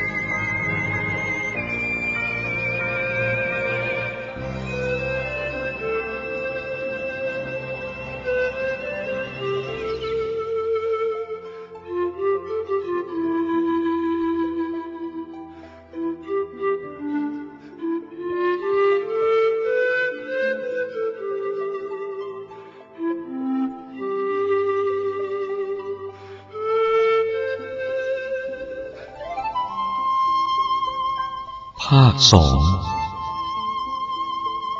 บันทึกหวานหลิงคำสอนของครูบาฮวงโปหรือตวนชิแห่งนิกายเซนประมวลคำสนทนาคำสอนและเรื่องเบ็ดเตล็ดซึ่งบันทึกไว้โดยเป่ยซุยในขณะที่ท่านผู้นี้ดำรงตำแหน่งข้าหลวงแห่งเมืองหวานหลิงและได้พบกับท่านครูบาที่นั่น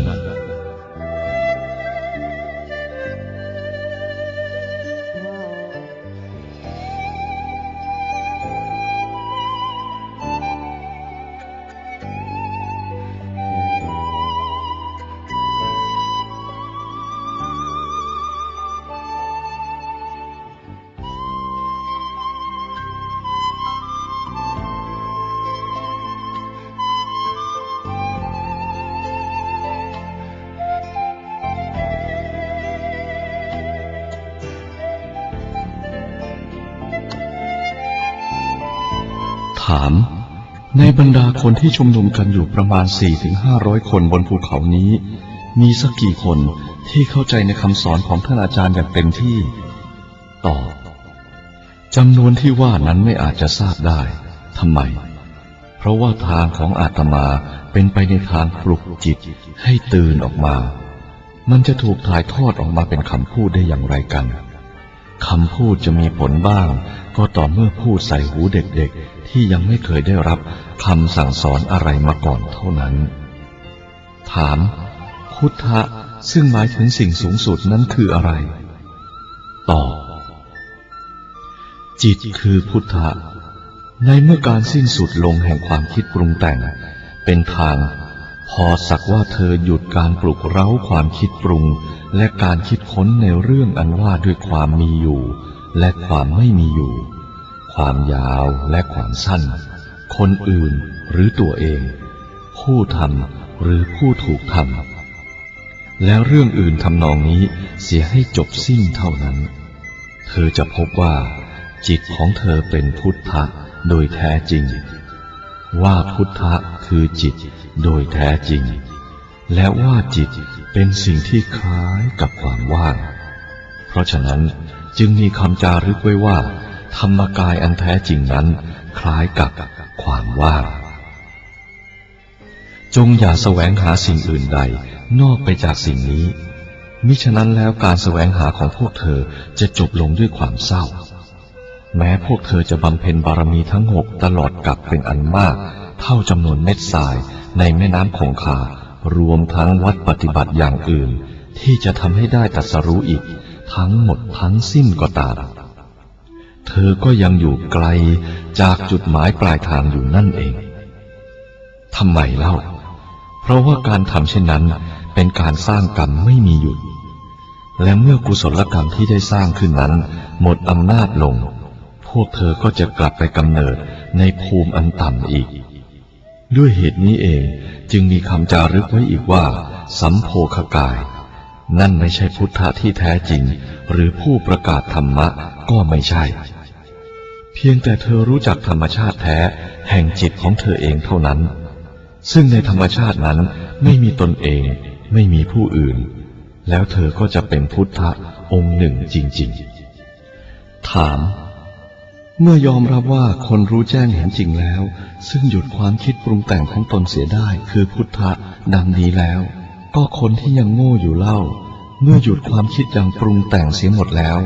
จะมิกลายเป็นคนหลงลืมไม่มีสติสมฤดีไปหรือตอบไม่มีคนรู้แจ้งเห็นจริงไม่มีคนที่ยังโง่อยู่และไม่มีแม้ความหลงลืมไม่มีสมปฤดีถึงกระนั้นก็เถอะแม้ว่าโดยหลักทั่วไปสิ่งทุกสิ่งจะปราศจากความมีอยู่อย่างเป็นวัตถุตัวตนก็ตามพวกเธอก็ไม่ต้องคิดไปในทำนองที่ว่าไม่มีสิ่งใดที่มีอยู่และแม้ว่าสิ่งทั้งหลายไม่ใช่เป็นสิ่งที่ไม่มีอยู่พวกเธอก็ไม่ต้องคิดไปว่าสิ่งใดสิ่งหนึ่งมีอยู่ความคิดว่ามีอยู่ก็ตามความคิดว่าไม่มีอยู่ก็ตามทั้งสองอย่างล้วนแต่เป็นความคิดที่เคยตัวไม่ดีอะไรไปกว่าสิ่งซึ่งเป็นมายาทั้งหลายดังนั้นจึงมีคำจารึกไว้ว่าสิ่งใดก็ตามที่เข้าใจเอาเองตามความรู้สึกทางอายตนะย่อมเป็นเหมือนกับมายาข้อนี้หมายถึงทุกสิ่งนับตั้งแต่สิ่งที่เป็นเพียงความคิดไปจนถึงสิ่งที่มีชีวิตเป็นอยู่จริงๆท่านอาจารย์ผู้ก่อกำเนิดนิกายเซนของเราไม่ได้สอนอะไรให้แก่สาวกของท่านเลยนอกจากการทำให้ว่างไปโดยสิ้นเชิงซึ่งนำไปสู่การเพิกถอนเสียซึ่งความรู้สึกต่างๆทางอายตนะในการทำให้ว่างไปโดยสิ้นเชิงนี้เองทางของพวกพุทธะทั้งหลายได้เป็นไปอย่างรุ่งเรืองและในขณะเดียวกันนั่นเองจากการเที่ยวแยกออกไปว่านั่นเป็นนั่นนี่เป็นนี่อย่างตรงกันข้ามเป็นคู่คู่นั่นแหละฝูงปีศาจร้ายก็รุ่งเรืองโชติช่วงขึ้นมาถามถ้าจิตกับพุทธะเป็นของสิ่งเดียวกันโดยเนื้อแท้แล้วเราจะต้องปฏิบัติต่อไปในปรมิตาทั้งหกและการปฏิบัติอื่นๆดังที่กล่าวไว้ในแบบฉบับเพื่อการตรัสรู้นั้นๆหรือไม่เล่าตอบการตรัสรู้ย่อมโผล่ออกมาจากจิตโดยตรงไม่มีอะไรเกี่ยวกับการบำเพ็ญปรมิตาทั้งหกและข้อปฏิบัติอื่นใดของพวกเธอเลยการปฏิบัติบำเพ็ญทำนองนี้ทั้งหมดสิ้นเป็นเพียงอุบายสำหรับกุมเอาประโยชน์ทางวัตถุอันเนื่องอยู่กับปัญหาชีวิตประจำวันเท่านั้นเองถึงแม้การตรัสรู้ก็ตามสิ่งสูงสุดก็ตามภาวะแห่งสัจจะก็ตามการบรรลุฉับพลันก็ตามธรรมกายและอื่นๆทั้งหมดลงไปจนถึงภูมิแห่งการก้าวหน้าทั้งสิบก็ตามอริยผลทั้งสี่อริยภาวะและมรรคญาณก็ตามทุกอย่างล้วนแต่เป็นเพียงคิดเอาด้วยความคิดเพื่อช่วยประคับประคองเราไประหว่างสังสารวัฏเท่านั้นทั้งหมดนั้นไม่ใช่สิ่งที่ต้องทำเกี่ยวกับจิตที่เป็นพุทธะแต่ประการใดเลยเนื่องจากจิตคือพุทธะวิธีฉลาดเพื่อรู้ถึงสิ่งสิ่งนี้ก็คือการเพาะให้พุทธจิตนั้นผลิออกมาให้เห็นเท่านั้นเองเพียงแต่เธอทำให้มันว่างจากความคิดปรุงแต่งต่างๆซึ่งล้วนแต่นำไปสู่การเกิดและการดับอยู่ตลอดกาลและนำไปสู่ความทุกข์เดือดร้อนใจของสัตว์โลกและโลกอื่นๆเพื่อให้สิ้นเชิงเท่านั้นพวกเธอก็จะไม่มีความจำเป็นที่จะต้องมีวิธีปฏิบัติ เพื่อการตรัสรู้และอะไรทำนองนั้นนานาชนิดเลยฉะนั้นจึงมีคำจารึกไว้ว่าคำสอนของพุทธะทั้งหมดมีวัตถุประสงค์ข้อนี้เพียงข้อเดียวคือพาพวกเราข้ามขึ้นให้พ้นเสียจากภูมิแห่งความคิดบัดนี้ถ้าข้าพเจ้าหยุดความคิดของข้าพเจ้าได้สำเร็จแล้วประโยชน์อะไรด้วยธรรมทั้งหลายที่พุทธะได้สอนไว้นับตั้งแต่พระพุทธโคตมะลงมาจนตลอดสายของพระสังฆปริณายกทั้งหลายกระทั่งถึงท่านโพธิธรรมเป็นที่สุดไม่มีใครเคยสอนว่ามีอะไรนอกจากจิตหนึ่งนี้หรืออีกในหนึ่งก็คือสิ่งที่รู้กันอยู่ว่าได้แก่ญาณแห่งความรอดเพียงญาณเดียวดังนั้นแม้พวกเธอจะเที่ยวแสวงกันให้ตลอดสากลจักรวาลเธอก็จะไม่พบญาณอื่นใดเลยไม่มีที่ไหนดอกที่โอวาทข้อนี้จะแตกหน่อแยกกิ่งออกไปได้มากหลายคุณภาพเพียงอย่างเดียวของมันคือจริงตลอดกาลดังนั้นจึงเป็นคำสอนที่ได้รับเอาได้ยากเมื่อท่านโพธิธรรมได้มาสู่ประเทศจีนจนรู้ถึงอาณาจักรเหลียงและอาณาจักรเว่ยก็มีแต่สาธุคุณโกองค์เดียวเท่านั้นที่ได้รับการเห็นแจ้งอย่างไม่ต้องเอ่ยปากพูดสักคำเดียวต่อจิตของท่านเองในทันทีที่มีการอธิบายแก่ท่านท่านเข้าใจได้ว่าจิตคือพุทธะและว่าใจและกายของแต่ละคนนั้นไม่เป็นอะไรเลยคำสอนนี้เรียกว่ามหายานเนื้อแท้ของมหายานนั้นคือความว่างสิ้นเชิงจากของที่ตรงกันข้ามเป็นคู่คู่ท่านโพธิธรรมได้มีความเชื่ออย่างแน่นแฟ้นในการเป็นอันหนึ่งอันเดียวกันกับเนื้อหาอันแท้จริงของสากลจักรวาลในชีวิตทันตาเห็นนี้จิตกับเนื้อหาอันนี้ไม่มีความแตกต่างกันเลยแม้แต่นิดเดียวถือว่าเนื้อหานั่นแหละคือจิตสิ่งทั้งสองนี้ไม่สามารถแยกกันได้เลยเพราะเหตุที่ท่านอาจารย์ได้เปิดเผยความข้อนี้เองท่านจึงได้รับสมญาตำแหน่งสังฆปริณายกแห่งนิกายของเราและเพราะเหตุนั้นจึงมีคำจารึกไว้ว่าขณะที่มีการเห็นแจ้งต่อความเป็นอันหนึ่งอันเดียวกันของจิตและเนื้อหาอันนั้นซึ่งก่อให้เกิดมีหลักสัจธรรมขึ้นมานั่นแหละเป็นขณะที่อาจกล่าวได้อย่างแท้จริงว่าขณะแห่งการเลิกล้างการพร่ำพูดการบรรยายกันเสียทีถามพระพุทธเจ้าทรงช่วยสัตว์โลกทั้งหลายให้หลุดพ้นจากสังสารวัฏได้อย่างแท้จริงหรือตอบตามสภาพที่เป็นจริงนั้นหามีสัตว์โลกทั้งหลายที่ต้องรับการปลดปล่อยโดยพระตถาคตไม่เลยถ้าเมื่อตนเองก็ไม่ได้มีสภาพที่เป็นตัวตนอันแท้จริงอย่างใดแล้วคิดดูเถิดสิ่งอื่นนอกไปจากตนจะเป็นสิ่งที่มีสภาพแห่งความเป็นตัวตนน้อยลงไปอีกสักเท่าไหร่เล่าดังนั้นจึงไม่มีทั้งพุทธะไม่มีทั้งสัตว์โลกทั้งหลายที่ตั้งอยู่โดยสภาพที่เป็นตัวตนอันแท้จริงเลยถามถึงอย่างไรก็ยังมีคำจารึกไว้ว่าใครก็ตามที่ประกอบอยู่ด้วยพุทธลักษณะสามสิบสองประการย่อมเป็นผู้สามารถปลดปล่อยสัตว์โลกทั้งหลาย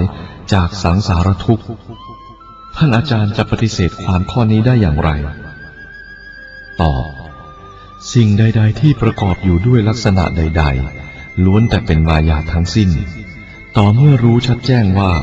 ลักษณะทุกลักษณะหาใช่ลักษณะไม่นั่นแหละพวกเธอจึงจะรู้จักพระตถาคตเจ้าพระพุทธเจ้าก็ดีสัตว์โลกทั้งหลายก็ดีทั้งสองอย่างนี้เป็นเพียงความคิดปรุงขึ้นมาอย่างผิดๆในจิตของเธอเองนานาชนิดเท่านั้นเป็นเพราะพวกเธอไม่ได้รู้จักจิตจริงแท้พวกเธอจึงได้ลวงตัวเองด้วยความคิดปรุงแต่งในความมีตัวมีตนทำนองนั้น ถ้าเธอจะถือว่ามีพุทธะอยู่เธอก็จะถูกปิดกั้นเสียด้วยพุทธะนั้นนั่นเองและเมื่อเธอยังจะถือว่ามีสัตว์โลกทั้งหลายอยู่เธอก็จะถูกปิดกั้นเสียด้วยสัตว์โลกทั้งหลายเหล่านั้นนั่นเองความคิดปรุงแต่งที่เป็นคติทวินิยมเช่นเห็นว่ามีสัตว์ที่ยังโง่หลงหรือสัตว์ที่ตรัสรู้แล้วมีบริสุทธิ์หรือไม่บริสุทธิ์ดังนั้นเป็นต้นก็ตามนั่นแหละคือสิ่งกีดกั้นปิดบังไม่ให้เห็นแจ้งมันเป็นเพราะจิตของพวกเธอถูกปิดกั้นเสียด้วยสิ่งเหล่านั้นนั่นเองธรรมจักรจึงยังจำเป็นที่จะต้องหมุนไปหมุนไปมันเหมือนกับลิงที่ขว้างอะไรลงไปแล้วหยิบมันขึ้นมาอีกขว้างอะไรลงไปแล้วหยิบมันขึ้นมาอีกดังนี้เรื่อยไปไม่มีหยุดนี่ฉันใดพวกเธอและการศึกษาของพวกเธอก็เป็นฉันนั้นทั้งหมดเท่าที่เธอควรปรารถนานั้นมันมีแต่หยุดการศึกษาของเธอเสียเลิกล้างความคิดว่าโง่หรือฉลาดบริสุทธิ์หรือไม่บริสุทธิ์ใหญ่หรือเล็กเป็นต้นเสียให้สิ้นเชิงตัดความยึดมั่นถือมั่นและหยุดการกระทำกรรมเสียอย่างเด็ดขาดเท่านั้นสิ่งเหล่านี้ทั้งหมดเป็นเพียงสิ่งที่เพิ่มความลำบากให้มากขึ้นแต่เพื่ออำนวยความสะดวกนิดหน่อยเท่านั้นหรือเป็นเพียงเครื่องประดับประดาที่ไม่จำเป็นภายในจิตหนึ่งนั้นเท่านั้นอาตมาได้ยินว่าพวกเธอเคยได้ศึกษาสูตรต่างๆแห่งตรีญาณทั้งสิบสองหมวดสิ่งเหล่านี้ทั้งหมดเป็นเพียงข้อคิดที่เขาระบายกันออกไปพล่อยๆตามที่เคยประสบเพราะเคยปากเท่านั้นพวกเธอจะต้องสลัดออกไปเสียให้หมดจริงๆดังนั้นพวกเธอจงสลัดเสียให้ได้ทุกสิ่งที่เคยเรียนเข้าไว้ซึ่งมันไม่มีอะไรมากไปกว่าผ้าปูนอนที่เขาปูให้เธอเมื่อคราวเจ็บไข้เท่านั้นมันเป็นได้เฉพาะต่อเมื่อพวกเธอได้สลัดความรู้สึกสำคัญมั่นหมายต่างๆเสียทั้งหมดจนไม่มีอะไรเหลืออยู่ในสภาพที่เป็นตัวตนให้ยึดถืออีกต่อไปและเฉพาะต่อเมื่อปรากฏการณ์ต่างๆที่แวดล้อมเธอไม่สามารถสกัดกั้นปิดบังเธอได้อีกเลยและเฉพาะต่อเมื่อพวกเธอได้พรากตัวเองออกมาเสียจากความคิดอย่างคติทวินิยมได้ตลอดแนวไม่เหลือให้รู้สึกว่ามีคนที่ยังโง่และคนที่ตรัสรู้แล้วอีกต่อไปจริงๆเท่านั้นที่พวกเธอจะนำตนขึ้นสู่สมญานามว่าพุทธะผู้อยู่เหนือโลกได้ในที่สุดด้วยเหตุดังกล่าวนี้จึงมีคำจารึกไว้ว่าการเชื่ออย่างหมอบราบคาบแก้วของพวกเธอนั้นเป็นสิ่งที่ไร้ผลอย่าปลงความเชื่อลงไปในพิธีรีตองต่างๆทำนองนั้นรีบหนีไปเสียโดยเร็วจากความเห็นผิดเชื่อผิดทำนองนั้นเนื่องจากจิตเป็นสิ่งที่ไม่อาจถูกแบ่งแยกให้เป็นนั่นเป็นนี่ได้เลยเพราะฉะนั้นปรากฏการณ์ทั้งหลายที่ปรากฏแก่เธอก็ต้องไม่ถูกแบ่งแยกเป็นชนิดนั้นชนิดนี้ตามคติทวินิยมโดยเท่าเทียมกันเนื่องจากจิตเป็นสิ่งที่อยู่เหนือการกระทำกรรมทั้งปวงดังนั้นปรากฏการณ์ทั้งหลายก็ต้องเป็นเช่นนั้นด้วยปรากฏการณ์ทุกอย่างตามที่ปรากฏแก่เธออยู่นี้เป็นสิ่งสร้างสรรค์ขึ้นของความคิดเพราะฉะนั้นอาตมาจึงต้องการแต่เพียงให้ทำจิตของเธอให้ว่างเพื่อจะได้พบความจริงว่าทุกสิ่งทั้งหมดนั้นเป็นของว่างจริงๆวัตถุหรืออารมณ์ต่างๆที่รู้สึกกันอยู่ทางอายตนะทั้งหลายก็ล้วนแต่เป็นอย่างเดียวกันกับปรากฏการณ์ทั้งหลายที่กล่าวแล้วไม่ว่ามันจะอยู่ในจำพวกไหนสักกี่หมื่นกี่แสนจำพวกก็ตามความว่างอันใหญ่หลวงที่ครอบงำสิ่งทั้งปวงอยู่ทุกทิศทุกทางนั้นเป็นเนื้อแท้อันเดียวกันกับจิตนั้นและเนื่องจากจิตนั้นเป็นสิ่งที่ไม่อาจถูกแบ่งแยกออกเป็นส่วนๆได้ตามธรรมชาติในตัวของมันเองดังนั้นสิ่งต่างๆทุกสิ่งจึงต้องเป็นเช่นนั้นด้วยความมีความเป็นนานาชนิดที่ปรากฏแก่พวกเธอว่ามันต่างๆกันนั้นมันเป็นเพราะความสำคัญมั่นหมายของเธอเองต่างหากที่ต่างกันอยู่ในตัวมัน แล้วไปทำให้รู้สึกต่อของข้างนอกว่าต่างกันนานาชนิดทำนองเดียวกันแท้กับสีสันต่างๆของอาหารทิพย์ของพวกเทวดาที่เขากล่าวกันว่ามีต่างๆกันตามควรแก่บุญกุศลของพวกเทวดาองค์หนึ่งองค์หนึ่งซึ่งเสวยมันอนุตตรสัมมาสัมโพธินั้นเป็นชื่อของการเห็นแจ้งว่าบรรดาพระพุทธเจ้าทั้งหลายในสากลจักรวาล นั้น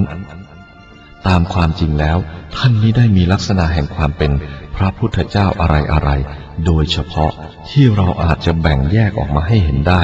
แม้แต่น้อยเลยมีอยู่ก็แต่จิตหนึ่งเท่านั้นตามที่จริงแล้วไม่มีความทวีตัวเป็นความอเนกอนันต์แห่งรูปทั้งหลายไม่มีความรุ่งเรืองอย่างสวรรค์ไม่มีชัยชนะอย่างรุ่งโรจน์หรือไม่มีการยอมจำนนต่อผู้ชนะเนื่องจากไม่มีใครมีชัยชนะอย่างรุ่งโรจน์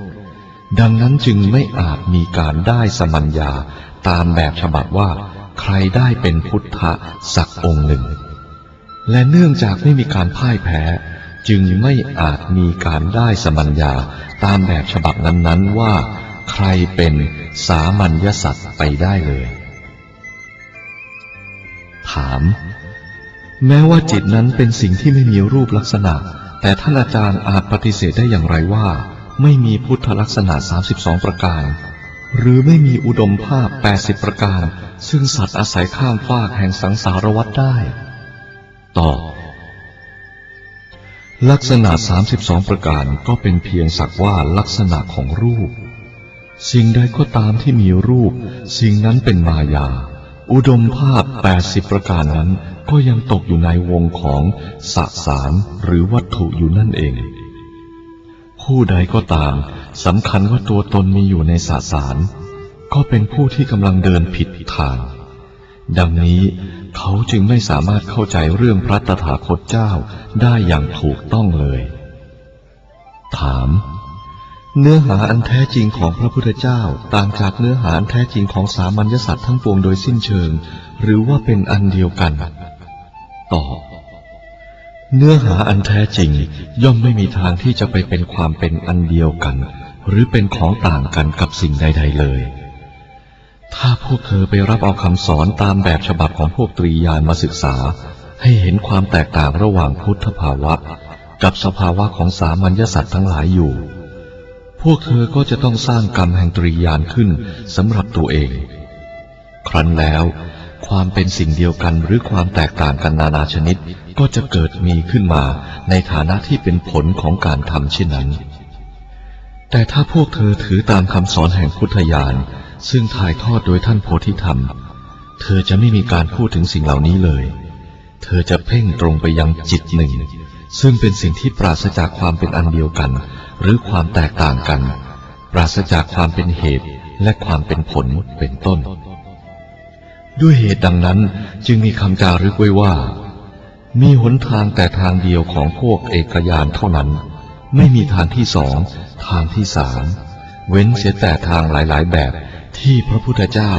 ท่านใช้แต่เพียงในฐานะเป็นอุบายล้วนๆเพื่อปลดเปลื้องสัตว์ที่ยังจมอยู่ในความหลงผิดเต็มที่เท่านั้นถามทำไมพระโพธิสัตว์แห่งอนันตภาวะจึงไม่สามารถมองเห็นเครื่องหมายศักดิ์สิทธิ์ที่มงกุฎแห่งพระเศียรของพระพุทธเจ้าเล่าตอบสำหรับท่านไม่มีอะไรเลยที่จะเห็นได้จริงๆทำไมเพราะพระโพธิสัตว์แห่งอนันตภาวะนั้นคือพระตถาคตทั้งยังแถมอีกว่าความประสงค์ที่จะดูย่อมไม่เกิดขึ้นเลยคำอุปมานั้นมุ่งหมายที่จะป้องกันพวกเธอเสียจากการคิดว่าพุทธะและสามัญญสัตว์ทั้งหลายนั้นมีตัวมีตนอยู่มากมายแล้วเธอก็ตกลงไปสู่ความหลงผิดแห่งความมีอยู่อย่างแตกต่างกันเป็นพิเศษนั่นเองข้อนี้เป็นคำเตือนที่ต่อต้านความคิดที่ว่าตัวตนมีอยู่หรือไม่มีอยู่และเพราะคิดเช่นนั้นจึงตกลงไปสู่ความผิดพลาดแห่งความคิดว่ามีอยู่อย่างแตกต่างกันเป็นพิเศษและทั้งเพื่อต่อต้านความคิดที่ว่ามีบุคคลที่ยังโง่หลงอยู่และบุคคลที่ตรัสรู้แล้ว ซึ่งเพราะคิดเช่นนั้นจึงได้ตกลงไปสู่ความหลงผิดชนิดเดียวกับที่กล่าวแล้วมีได้แต่คนที่สามารถเปลื้องตนออกมาเสียจากความคิดทำนองนั้นโดยสิ้นเชิงเท่านั้นที่จะสามารถมีกายแห่งอนันตภาวะได้ความคิดปรุงแต่งทั้งหลายทั้งปวงเรียกได้ว่าเป็นความเห็นผิดผู้ถือลัทธิผิดๆเช่นนั้นย่อมยินดีในการทวีความคิดปรุงแต่งแต่พระโพธิสัตว์ยังคงนิ่งเงียบอยู่ในท่ามกลางฝูงชนจำนวนนี้ทั้งหมดคำว่าตถาคตหมายถึงตถาตาคือความเป็นตามที่เป็นจริงๆของสิ่งทั้งหลายทั้งปวงที่ปรากฏให้เราเห็นเพราะฉะนั้นจึงมีคำกล่าวไว้ว่าพระเมตไตรก็เป็นเช่นนี้มุนีและปราชญ์ทั้งหลายก็เป็นเช่นนี้ตถาตามิได้มีอยู่ในสิ่งที่อาจเกิดขึ้นหรืออาจสลายลงตถาตามิได้มีอยู่ในสิ่งซึ่งมองเห็นได้หรือฟังได้ยินได้มงกุฎแห่งพระเศียรของพระตถาคตนั้นเป็นเพียงความคิดที่ผู้กล่าวได้เล็งถึงภาวะแห่งความสมบูรณ์แต่ว่ามันไม่ใช่ความสมบูรณ์ชนิดที่พวกเธอจะรู้สึกต่อมันได้โดยทางอายตนะฉะนั้นพวกเธออย่าได้ตกลงไปสู่ความคิดปรุงแต่งเรื่องความสมบูรณ์ตามความคิดว่ามีตัวตนเลยยิ่งกว่านั้นมันยังมีอีกว่าพุทธกายหรือสิ่งสูงสุดนั้นย่อมอยู่เหนือการกระทำทั้งปวงซึ่งเป็นไปในทางการก่อรูปต่างๆเพราะฉะนั้นพวกเธอต้องระวังการหลงทำความแบ่งแยกสิ่งต่างๆเป็นนั่นเป็นนี่คู่กันอย่างนั้นอย่างนี้ในบรรดาสิ่งทั้งหลายนับด้วยหมื่นแสนซึ่งมีรูปต่างๆกันสังขารธรรมทั้งปวงเกิดขึ้นตั้งอยู่ชั่วขณะแล้วดับไปนี้เทียบได้กับความไม่มีอะไรล้วนๆส่วนมหาสุญญตาหรือความว่างอันใหญ่หลวงนั้นเป็นภาวะแห่งความสมบูรณ์ซึ่งในนั้นไม่มีทั้งความพร่องและความล้นเป็นความสงบเงียบอย่างมีระเบียบซึ่งในนั้นการกระทำทั้งปวงย่อมหยุดนิ่งพวกเธออย่าขืนไปคิดว่าอาจจะมีส่วนอื่นๆซึ่งอยู่นอกออกไปจากมหาสุญญตานี้การดันทุรังไปเช่นนั้นจะนำพวกเธอไปสู่การคิดแบ่งแยกสิ่งต่างๆเป็นพวกพวกโดยไม่มีทางที่จะหลีกเลี่ยงได้เลยฉะนั้นจึงมีคำจารึกไว้ว่าภาวะแห่งความสมบูรณ์นั้นคือมหาสมุทรแห่งญาณส่วนสังสารวัฏนั้นคือความสับสนที่หมุนเชี่ยวอยู่เมื่อเราพูดกันว่าความรู้ที่ฉันได้รับการศึกษาที่ฉันได้กระทำความเข้าใจอันลึกซึ้งของฉันความหลุดพ้นจากการเวียนเกิดของฉันวิถีชีวิตในทางธรรมของฉันดังนี้นั้นความสำเร็จของเราย่อมทำให้ความคิดเหล่านี้รู้สึกเป็นสุขแก่เราเป็นที่สุดแต่ความพลาดของเราทำให้มันดูน่าทุเรศไปทั้งหมดนั้นจะเป็นประโยชน์อะไรที่ไหนกันฉันขอตักเตือนพวกเธอให้คงสภาพสงบเงียบอยู่อย่างมีระเบียบและอยู่เหนือกันทั้งปวงอย่าลวงตนเองด้วยความคิดปรุงแต่งของตนเองและอย่าเที่ยวมองหาสัจธรรมในที่ใดๆเลยเพราะว่าทั้งหมดที่เราประสงค์นั้นคือการเว้นขาดจากการยอมให้ความคิดปรุงแต่งเกิดขึ้นมันเป็นสิ่งที่ชัดแจ้งอยู่แล้วว่าความคิดต่างๆภายในใจและความรู้สึกต่างๆที่เกิดมาจากอารมณ์ภายนอกนั้นเป็นสิ่งที่ทำให้เดินผิดทางได้โดยเท่ากันและว่าทางแห่งพุทธะทั้งหลายก็เป็นอันตรายแก่เธอเช่นเดียวกับทางแห่งมารทั้งหลายดังนั้นเมื่อพระโพธิสัตว์มัญชุสีได้หลงพลัดเข้าไปสู่คติทวินิยมชั่วคราวท่านได้พบตัวเองว่าถูกบีบให้เตี้ยแคระโดยภูเขาเหล็กสองลูกซึ่งปิดกั้นโดยไม่มีทางออกแต่พระมัญชุสีมีความเข้าใจที่แท้จริงในเมื่อพระสมันตภัทระมีแต่ความรู้ชั่วแล่นแต่อย่างไรก็ตามเมื่อความเข้าใจอันแท้จริงกับความรู้ชั่วแล่นได้เข้าผสมกันอย่างเหมาะส่วนเป็นอันเดียวกันแล้วก็ปรากฏว่าทั้งสองอย่างนั้นมิได้มีอยู่อีกต่อไปมีอยู่ก็แต่จิตหนึ่งซึ่งไม่ใช่ทั้งพุทธะและสัตว์ทั้งหลายทั้งนี้เพราะว่าในจิตหนึ่งนั้นมิได้มีคติทวินิยมเช่นนั้น ในทันทีที่พวกเธอมีความคิดว่ามีพุทธะขึ้นมาเธอก็ต้องถูกบังคับให้มีความคิดว่าสามัญญสัตว์ทั้งหลายตามขึ้นมาหรือให้คิดเป็นความคิดรวบยอดและความคิดไม่รวบยอดความคิดกว้างขวางและความคิดขี้เหร่ขึ้นมาซึ่งมันจะจองจำเธอไว้ในระหว่างภูเขาเหล็กสองลูกนั้นอีกโดยแน่นอนในกรณีที่มีอุปสรรคต่อการปฏิบัติธรรมเกิดขึ้นมาจากการคิดค้นอย่างคติทวินิยมนั้น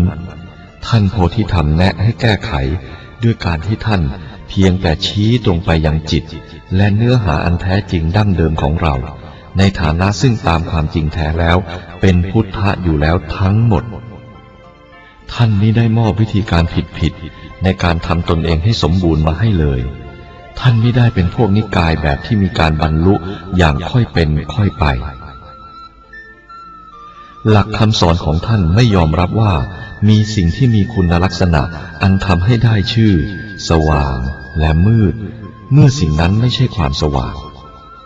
ก็จงดูให้เห็นว่าไม่มีความสว่างอะไรที่ไหนเมื่อสิ่งนั้นไม่ใช่ความมืดก็จงดูให้เห็นว่านั่นมันไม่มีความมืดอะไรที่ไหนเมื่อสิ่งนั้นไม่ใช่ความมืด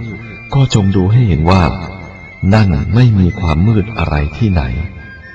ดังนั้นจึงมีตามมาว่าไม่มีความมืดหรือ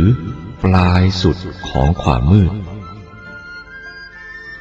ใครก็ตามที่เข้ามาสู่ประตูแห่งนิกายของเรา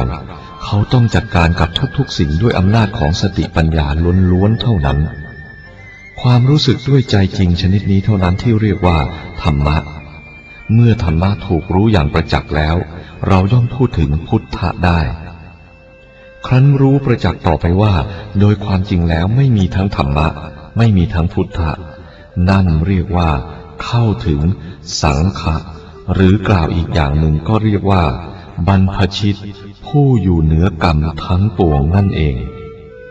แล้วผลที่เกิดขึ้นทั้งหมดอาจเรียกได้ว่าตรีรัตนะหรือเพชรพลอยสามชนิดในเนื้อหาอันเดียวกันบรรดาพวกที่แสวงหาสัจธรรมเขาต้องไม่แสวงหาจากพุทธะจากธรรมะหรือจากสังขะเขาจะต้องไม่แสวงหาจากที่ใดเลยเมื่อพุทธะไม่ถูกแสวงหาก็ไม่มีพุทธะที่จะต้องพบเมื่อธรรมะไม่ถูกแสวงหาก็ไม่มีธรรมะที่จะต้องพบเมื่อสังขะไม่ถูกแสวงหาก็เป็นอันว่าไม่มีสังขะเลยถามท่านอาจารย์เองก็เป็นพระสงฆ์องค์หนึ่งอยู่ในสังขะในบัดนี้และเป็นที่เห็นชัดกันอยู่แล้วว่า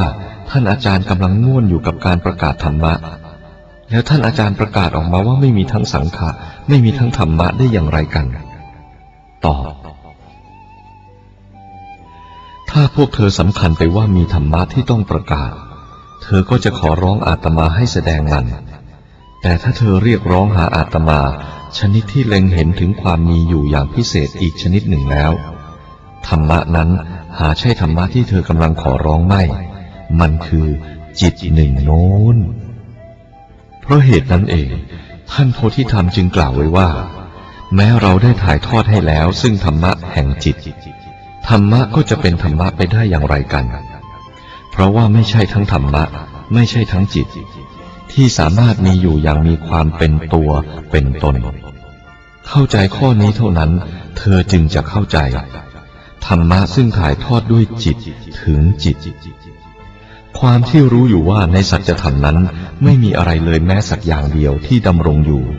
ซึ่งอาจยึดถือเอาได้เข้าถึงได้บรรลุได้ตรัสรู้ได้หรือเสวยผลได้นั่นแหละคือการนั่งอยู่ในโพธิมณฑลโพธิมณฑลคือภาวะซึ่งอยู่ในนั้นไม่มีความคิดเกิดขึ้นเป็นรูปต่างๆในนั้นแหละที่พวกเธอจะได้ลืมตาต่อความว่างอันแท้จริงของสิ่งทั้งปวงที่ปรากฏแก่มนุษย์แล้วเรียกได้อีกอย่างหนึ่งว่าเป็นความว่างอย่างยิ่งยวดแห่งตถาคตขันธ์ไม่มีอะไรเลยสักสิ่งเดียวที่มีอยู่ดังนั้นฝุ่นสกปรกจะจับได้ที่ตรงไหนถ้าท่านเข้าใจถึงหัวใจของความจริงเรื่องนี้ทำไมจะต้องพร่ำถึงความสุขชั้นเลิศด้วยเล่าถาม ถ้าไม่มีอะไรเลยสักสิ่งเดียวที่มีอยู่ดังนี้แล้วเราจะเอ่ยถึงปรากฏการณ์ทั้งหลายในฐานะที่มิได้เป็นสิ่งที่มีอยู่ได้อย่างไรหรือตอบคำว่ามิได้มีอยู่ก็เป็นคำพูดที่ผิดเช่นเดียวกับคำตรงข้ามที่ว่ามีอยู่โพธินั้นหมายถึงความไม่มีแห่งความคิดว่ามีอยู่หรือมิได้มีอยู่ถามพุทธะคืออะไรตอบจิตของเธอคือพุทธะพุทธะคือจิตจิตกับพุทธะเป็นสิ่งที่ไม่แยกจากกันได้เพราะฉะนั้นจึงมีคำจารึกไว้ว่าสิ่งซึ่งได้แก่จิตนั้นแหละคือพุทธะถ้ามันเป็นสิ่งอื่นนอกไปจากจิตมันก็เป็นสิ่งอื่นนอกไปจากพุทธะโดยแน่นอนถามถ้าจิตของเราเองก็เป็นพุทธะท่านโพธิธรรมเมื่อมาจากอินเดียท่านถ่ายทอดธรรมะของท่านไว้อย่างไรตอบเมื่อท่านโพธิธรรมมาจากอินเดียท่านถ่ายทอดแต่จิตและพุทธะเท่านั้นท่านเพียงแต่ชี้ความจริงในข้อที่ว่าจิตของพวกเราทุกคนเป็นอันเดียวกับพุทธะมาแล้วแต่แรกเริ่มเดิมทีทีเดียวและไม่มีทางที่จะแยกกันได้แต่อย่างใดเลยนั่นแหละคือข้อที่ว่าทำไมเราจึงเรียกท่านว่าสังฆปริณายกของเราใครก็ตามเข้าใจความจริงข้อนี้ได้ทันทีเขาก็อยู่เหนือการนำของพระอรหันต์ทั้งหลายและอยู่เหนือคำสอนอันถนัดปากและถนัดมือของพวกยานทั้งสามไม่ว่าจะเป็นยานใดได้ทั้งหมดในทันทีอีกเหมือนกันพวกเธอเป็นอันหนึ่งอันเดียวกันกับพุทธะมาตลอดเวลาดังนั้นอย่าเที่ยวลวงใครๆว่าเธอลุถึงความเป็นอันหนึ่งอันเดียวนี้ได้ด้วยการปฏิบัตินานาชนิดถามถ้าเป็นดังนั้นจริงธรรมะอะไรกันเล่าที่พระพุทธเจ้าทุกพระองค์ได้ทรงนำมาสอนในเมื่อพระองค์เสด็จมาปรากฏต่อโลกต่อเมื่อพระพุทธะทั้งหลายมาปรากฏพระองค์ในโลกนี้พระองค์ไม่ได้ทรงประกาศอะไรเลยนอกจากจิตหนึ่งนี้เท่านั้นดังนั้นพระพุทธโคตมะจึงได้ถ่ายทอดธรรมให้แก่พระมหากัสสยปะอย่างเงียบกริบว่าจิตหนึ่งซึ่งเป็นเนื้อหาอันแท้จริงของสิ่งทุกสิ่งนั้นเป็นสิ่งที่แผ่กว้างควบคู่เป็นเนื้อเดียวกันไปกับความว่างและบรรจุเต็มอยู่ทั่วในทุกสิ่งที่ปรากฏอยู่ในโลกนี้แหละคือสิ่งที่เรียกว่าบทบัญญัติของพระพุทธเจ้าทั้งปวงพวกเธอจงวิพากษ์วิจารณ์ดูตามที่เธอจะทำได้กันเถิดแล้วพวกเธอจะสามารถแม้แต่หวังว่าจะเข้าถึงสัจจะอันนี้ได้โดยทางคำสอนได้อย่างไรกันหรือว่ามันจะเป็นสิ่งที่รู้โดยประจักษ์ได้โดยวิธีของนามธรรมหรือรูปธรรมได้อย่างไรกันเมื่อเป็นดังนี้ความเข้าใจอย่างเต็มที่จะมาสู่พวกเธอได้ก็แต่โดยทางหรือวิธีที่ลี้ลับไม่อาจอธิบายได้เท่านั้นวิธีที่จะเข้าถึงจิตหนึ่งนี้ให้ได้จริงๆนั้นเรียกว่าปากทางแห่งความนิ่งเงียบเหนือกรรมทั้งปวงถ้าพวกเธออยากจะเข้าใจก็จงรู้ไว้ว่าความรู้ประจักษ์ต่อสิ่งสิ่งนี้โดยฉับพลันนั้นจะมีมาต่อเมื่อจิตถูกชำระชะล้างแล้วอย่างสิ้นเชิงจากใยยุ่งของมโนกรรมที่เป็นความคิดปรุงแต่งและที่แบ่งแยกสิ่งทั้งปวงเป็นพวกพวกคู่คู่ตามแบบคติทวินิยมเท่านั้นพวกที่แสวงหาสัจธรรมนี้โดยวิธีของการใช้สติปัญญาและการศึกษานั้นมีแต่จะถอยห่างออกไปจากมันทุกทีทุกทีเท่านั้นเองจนกว่าเมื่อไรความคิดของเธอหยุดแตกกิ่งแตกก้านทางโน้นทางนี้เสียทุกๆทางจนกว่าเมื่อไรพวกเธอจะสลัดความคิดในการแสวงหาอะไรบางอย่างเสียได้ทุกๆทางและจนกว่าเมื่อไรจิตของพวกเธอจะหยุดการเคลื่อนไหวเสียได้ราวกับว่ามันเป็นท่อนไม้หรือก้อนหินเท่านั้นที่พวกเธอจะเดินถูกทางไปสู่ปากประตูที่กล่าวนั้นได้ถามแม้ในขณะนี้แท้ๆความคิดผิดๆนานาชนิดก็กำลังไหลพร่านอยู่ในใจของพวกเราแล้วท่านอาจารย์กล่าวได้อย่างไรกันว่าพวกเราจะไม่มีมันเล่า ต่อความคิดผิดเป็นสิ่งที่ไม่มีตัวตนจริงทั้งหมดนั้นเป็นเพียงผลิตผลที่พวกเธอคิดมันขึ้นมาเองและถ้าพวกเธอรู้ว่าจิตคือพุทธะและว่าจิตนั้นโดยพื้นฐานแล้วเป็นสิ่งที่ปราศจากความคิดผิดเมื่อใดความคิดต่างๆเกิดขึ้นพวกเธอจะเห็นได้โดยประจักษ์ว่าความคิดเหล่านั้นแหละเป็นอะไรๆทั้งหมดที่ทำให้ความคิดผิดเกิดขึ้นผิดเมื่อใดความคิดต่างๆเกิดขึ้นพวกเธอจะเห็นได้โดยประจักษ์ว่าความคิดเหล่านั้นแหละเป็นอะไรๆทั้งหมดที่ทำให้ความคิดผิดเกิดขึ้นถ้าพวกเธอห้ามกันความคิดปรุงแต่งเสียได้ทุกคราวและทำกระแสแห่งความคิดให้หยุดไหลเสียได้ก็ย่อมไม่มีความคิดผิดใดๆเหลืออยู่ที่พวกเธอได้เองโดยธรรมชาติเพราะฉะนั้นจึงมีคำกล่าวไว้ว่าเมื่อความคิดต่างๆเกิดขึ้นสิ่งต่างๆทั้งหมดก็ต้องเกิดขึ้นเมื่อความคิดต่างๆดับหายไปสิ่งต่างๆทั้งหมดก็ย่อมดับหายไปถามเมื่อความคิดผิดๆทั้งหลายกำลังอยู่ในใจของพวกเราในขณะนั้นพุทธะไปอยู่เสียที่ไหนตอบในขณะนั้นพวกเธอกำลังตระหนักแน่ต่อความคิดอันผิดเหล่านั้นความตระหนักของพวกเธอนั่นเองคือพุทธะยังไงล่ะบางทีพวกเธออาจเข้าใจได้กระมังว่าถ้าพวกเธอเพียงแต่เปลื้องกระแสแห่งความคิดซึ่งล้วนแต่เป็นมายาทุกกระแสออกไปเสียให้หมดเท่านั้นมันก็ไม่มีพุทธะพุทธะอะไรที่ไหนกันทำไมจึงเป็นเช่นนั้นเล่าเพราะว่าเมื่อใดพวกเธอยอมให้พฤติแห่งจิตของเธอ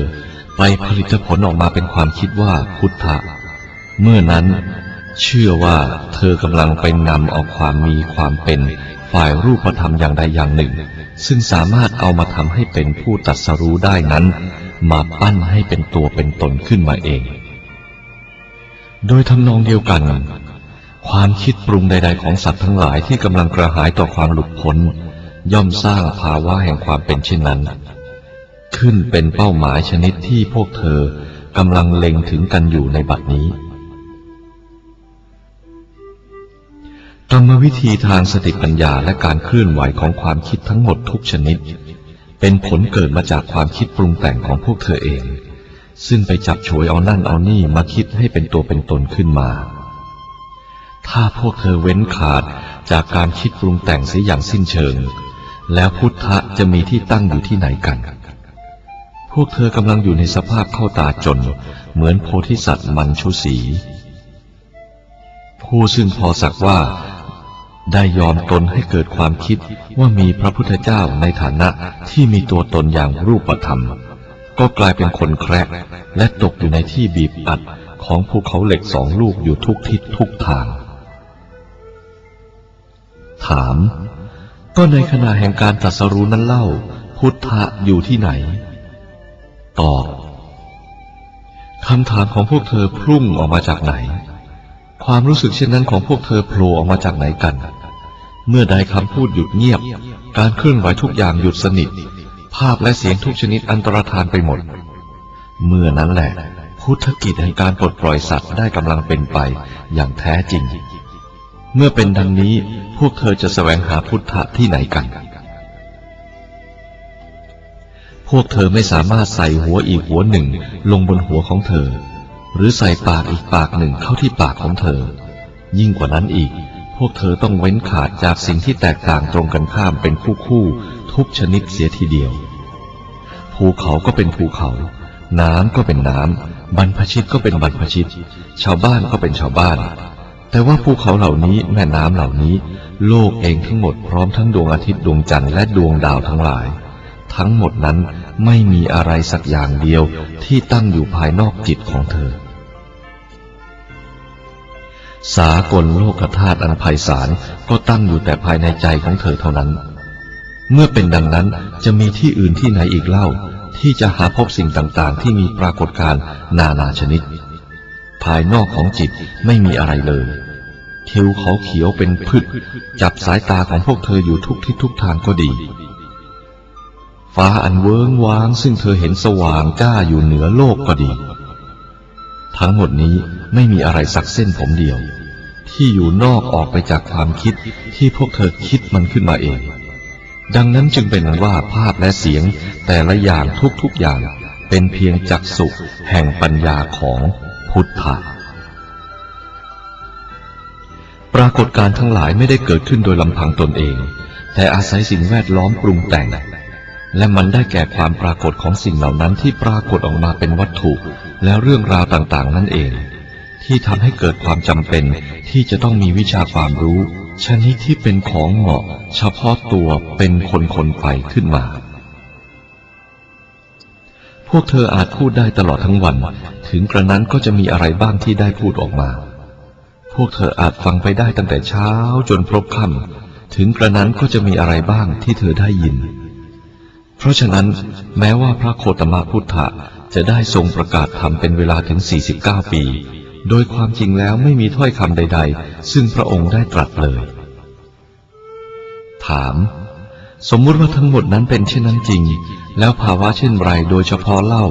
ที่ถูกหมายถึงโดยความหมายของคำว่าโพธิตอบโพธิมิใช่เป็นภาวะ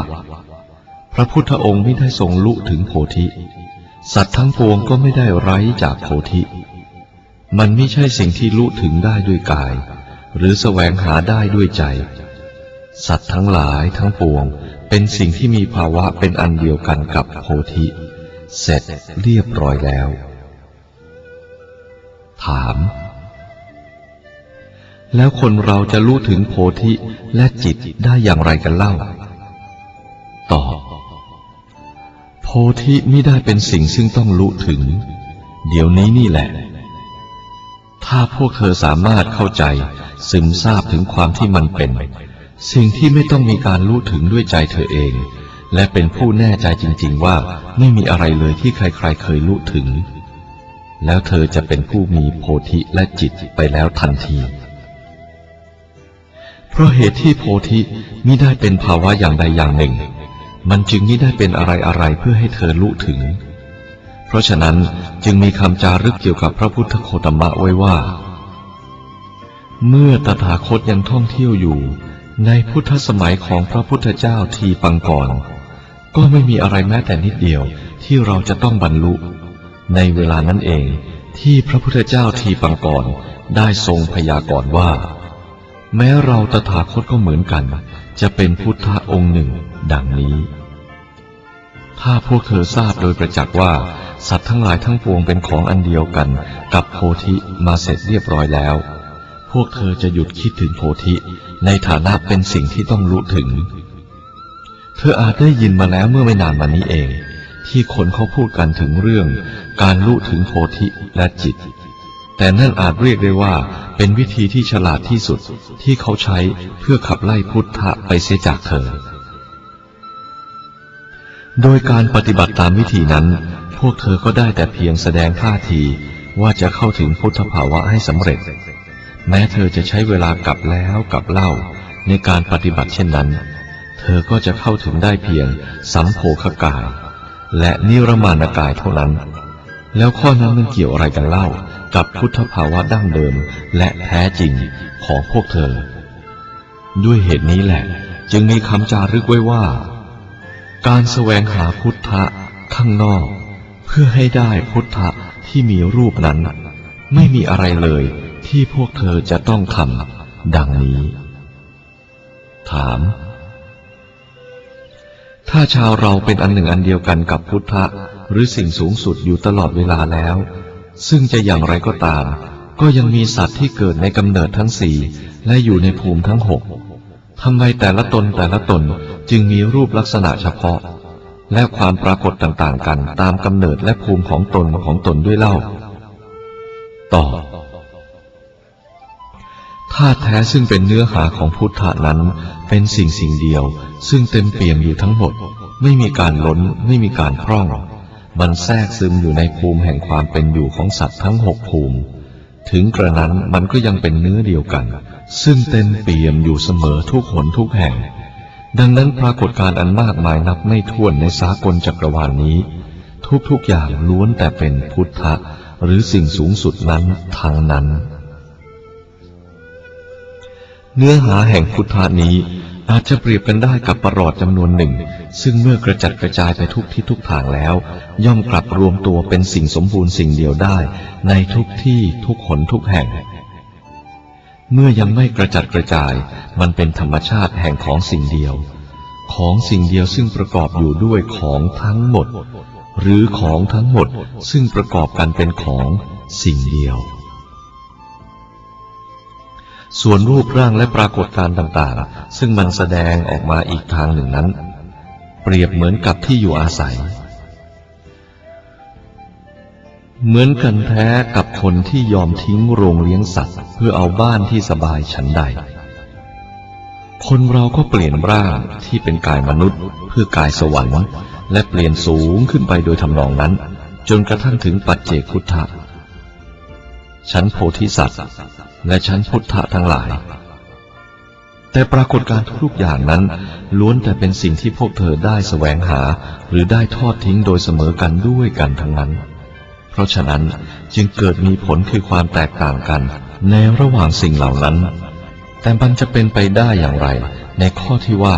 ตัวธรรมชาติเดิมอันเป็นเนื้อหาแท้ของสากลจักรวาล นั้นจะตกอยู่ภายใต้อำนาจของการถูกทำให้แตกต่างกันเช่นนั้นถามด้วยอาการอย่างไรที่พุทธะทั้งหลายย่อมประกาศธรรมแก่สรรพสัตว์เนื่องจากความเมตตาและความกรุณาอันมหาศาลของท่านตอบพวกเรากล่าวถึงความเมตตาและความกรุณาของท่านว่าเป็นสิ่งมหาศาลก็เพราะว่ามันอยู่เหนือกฎแห่งความเป็นเหตุและผลดังนั้นมันจึงไม่มีขอบเขตจำกัดโดยคำว่าเมตตาโดยแท้จริงหมายความว่าไม่รู้สึกว่ามีพุทธะที่จะเป็นผู้ตรัสรู้พร้อมกันนั้นคำว่ากรุณาโดยแท้จริงย่อมหมายความว่าไม่รู้สึกว่ามีตัวสัตว์ทั้งหลายที่จะต้องปลดปล่อยโดยความจริงแล้วธรรมของพุทธะเหล่านั้นไม่ได้ถูกสอนโดยทางคำพูดหรือโดยวิธีทำความเข้าใจกันโดยวิธีอื่นใดทางฝ่ายผู้ฟังนั้นเล่าไม่มีใครได้ยินหรือได้บรรลุอะไรเลยมันเหมือนกับศาสดาในฝันสอนประชาชนในฝันเมื่อกล่าวถึงการสั่งสอนทั้งหมดเหล่านี้ถ้าหากว่าเห็นแก่ทางอันประเสริฐนั้นอาตมาก็จะกล่าวแก่ท่านจากความรู้อันลึกและนำท่านไปข้างหน้าและท่านอาจจะเข้าใจคำที่อาตมากล่าวได้โดยแน่นอนแต่สำหรับความเมตตาและความกรุณานั้นถ้าสมมุติว่าอาตมาจะเอาสิ่งต่างๆมาคิดและทำการศึกษาถึงความคิดเห็นของคนอื่นๆเพื่อเห็นแก่พวกเธอโดยการกระทำทั้งสองอย่างนี้จะไม่ช่วยให้พวกเธอเข้าถึงความรอบรู้ต่อจิตของเธอเองจากภายในตัวเธอเองได้เลยดังนั้นในที่สุดสิ่งทั้งสองนี้จะไม่มีประโยชน์อะไรเลยถามอะไรคือความหมายของคำว่าความขยันอย่างกระตือรือร้นตอบความขยันอย่างกระตือรือร้นที่มีรูปแห่งการประสบความสำเร็จอย่างสมบูรณ์ถึงที่สุดนั้นคือความที่ความรู้สึกแตกต่างกันเป็นคู่เช่นว่ากายของฉันใจของฉันเป็นต้นได้หมดไปจากใจของพวกเธอโดยสิ้นเชิงนั่นเองในทันทีที่พวกเธอเริ่มแสวงหาอะไรบางอย่างภายนอกจากจิตของเธอเองพวกเธอย่อมเป็นเหมือนกะลิราชาผู้มัวเมาด้วยการล่าเนื้อแต่พอพวกเธอห้ามกันจิตของพวกเธอเสียจากการท่องเที่ยวไปจากภายนอกตัวมันเองเท่านั้นเธอเป็นกสันติฤาษีองค์หนึ่งขึ้นมาแล้วไม่มีกายไม่มีจิตนี่คือทางของพุทธะทั้งหลายถามถ้ากระผมปฏิบัติทางนี้และเว้นขาดจากกรรมวิธีต่างๆทางสติปัญญาและการปรุงแต่งเสียให้หมดสิ้นกระผมจะเป็นผู้เที่ยงแท้ต่อการบรรลุถึงจุดหมายปลายทางหรือไม่ตอบการไม่ใช้สติปัญญาอะไรเลยเช่นนั้นเป็นการปฏิบัติตามทางนี้อยู่แล้วทำไมจะต้องพูดถึงการบรรลุหรือการไม่บรรลุเช่นนี้อีกเล่าเรื่องมันมีอย่างนี้คือโดยการคิดถึงอะไรบางอย่าง เธอย่อมสร้างความมีอยู่ของตัวตนอย่างใดอย่างหนึ่งขึ้นมาอย่างหนึ่งและโดยการคิดถึงความไม่มีอะไรเธอย่อมสร้างความมีอยู่ของความไม่มีอะไรขึ้นมาอีกอย่างหนึ่งขอให้การคิดในทำนองที่ผิดๆเช่นนี้จงสูญสิ้นไปโดยเด็ดขาดเถิดแล้วก็จะไม่มีอะไรเหลืออยู่ให้เธอเที่ยวแสวงหาอีกต่อไปถามการข้ามขึ้นพ้นจากโลกทั้งสามหมายความว่าอย่างไร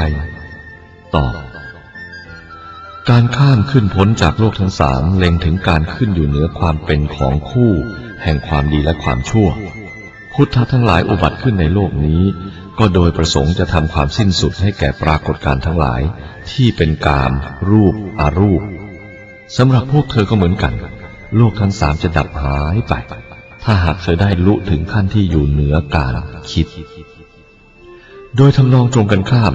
ถ้าพวกเธอยังคงยึดเหนี่ยวอยู่ในความสังเกตเห็นว่ายังมีอะไรบางอย่างแม้จะเล็กเท่าเศษหนึ่งส่วนร้อยของธุลีเม็ดหนึ่งก็ตามอาจตั้งอยู่ได้โดยความเป็นตัวเป็นตนอยู่ดังนี้แล้วต่อให้ความเชี่ยวชาญแตกฉานอย่างสมบูรณ์ในคัมภีร์ฝ่ายมหายานทั้งหมดก็ยังล้มเหลวต่อการที่จะช่วยเธอให้เอาชนะเหนือโลกทั้งสามได้อยู่นั่นเองต่อเมื่อส่วนที่ละเอียดที่สุดทุกๆส่วนถูกเห็นเป็นความไม่มีตัวตนไปแล้วทั้งหมดเท่านั้นมหายานจึงสามารถทำความสำเร็จให้เธอในเรื่องนี้ได้วันหนึ่งเมื่อได้นั่งในห้องประชุมใหญ่แล้วท่านครูบาได้เริ่มกล่าวข้อความเหล่านี้เนื่องจากจิตคือพุทธะหรือสิ่งสูงสุดมันย่อมรวมสิ่งทุกสิ่งเข้าไว้ในตัวมันนับตั้งแต่พระพุทธเจ้าที่ตรัสรู้แล้วทั้งหลายเป็นที่สุดในเบื้องสูงลงไปจนกระทั่งถึงสัตว์ประเภทที่ต่ำต้อยที่สุดซึ่งเป็นสัตว์เลื้อยคลานอยู่ด้วยอกและแมลงต่างๆเป็นที่สุดในเบื้องต่ำสิ่งเหล่านั้นทุกสิ่งย่อมมีส่วนแห่งธรรมชาติของความเป็นพุทธะเท่ากันหมดและทุกๆสิ่งมีเนื้อหาเป็นอันเดียวกันกับจิตหนึ่งนั้นดังนั้นเมื่อท่านโพธิธรรมได้มาถึงจากตะวันตกท่านไม่ได้ถ่ายทอดอะไรเลยนอกจากธรรมะแห่งจิตหนึ่งนี้เท่านั้นท่านได้ชี้ตรงไปยังความจริงที่ว่า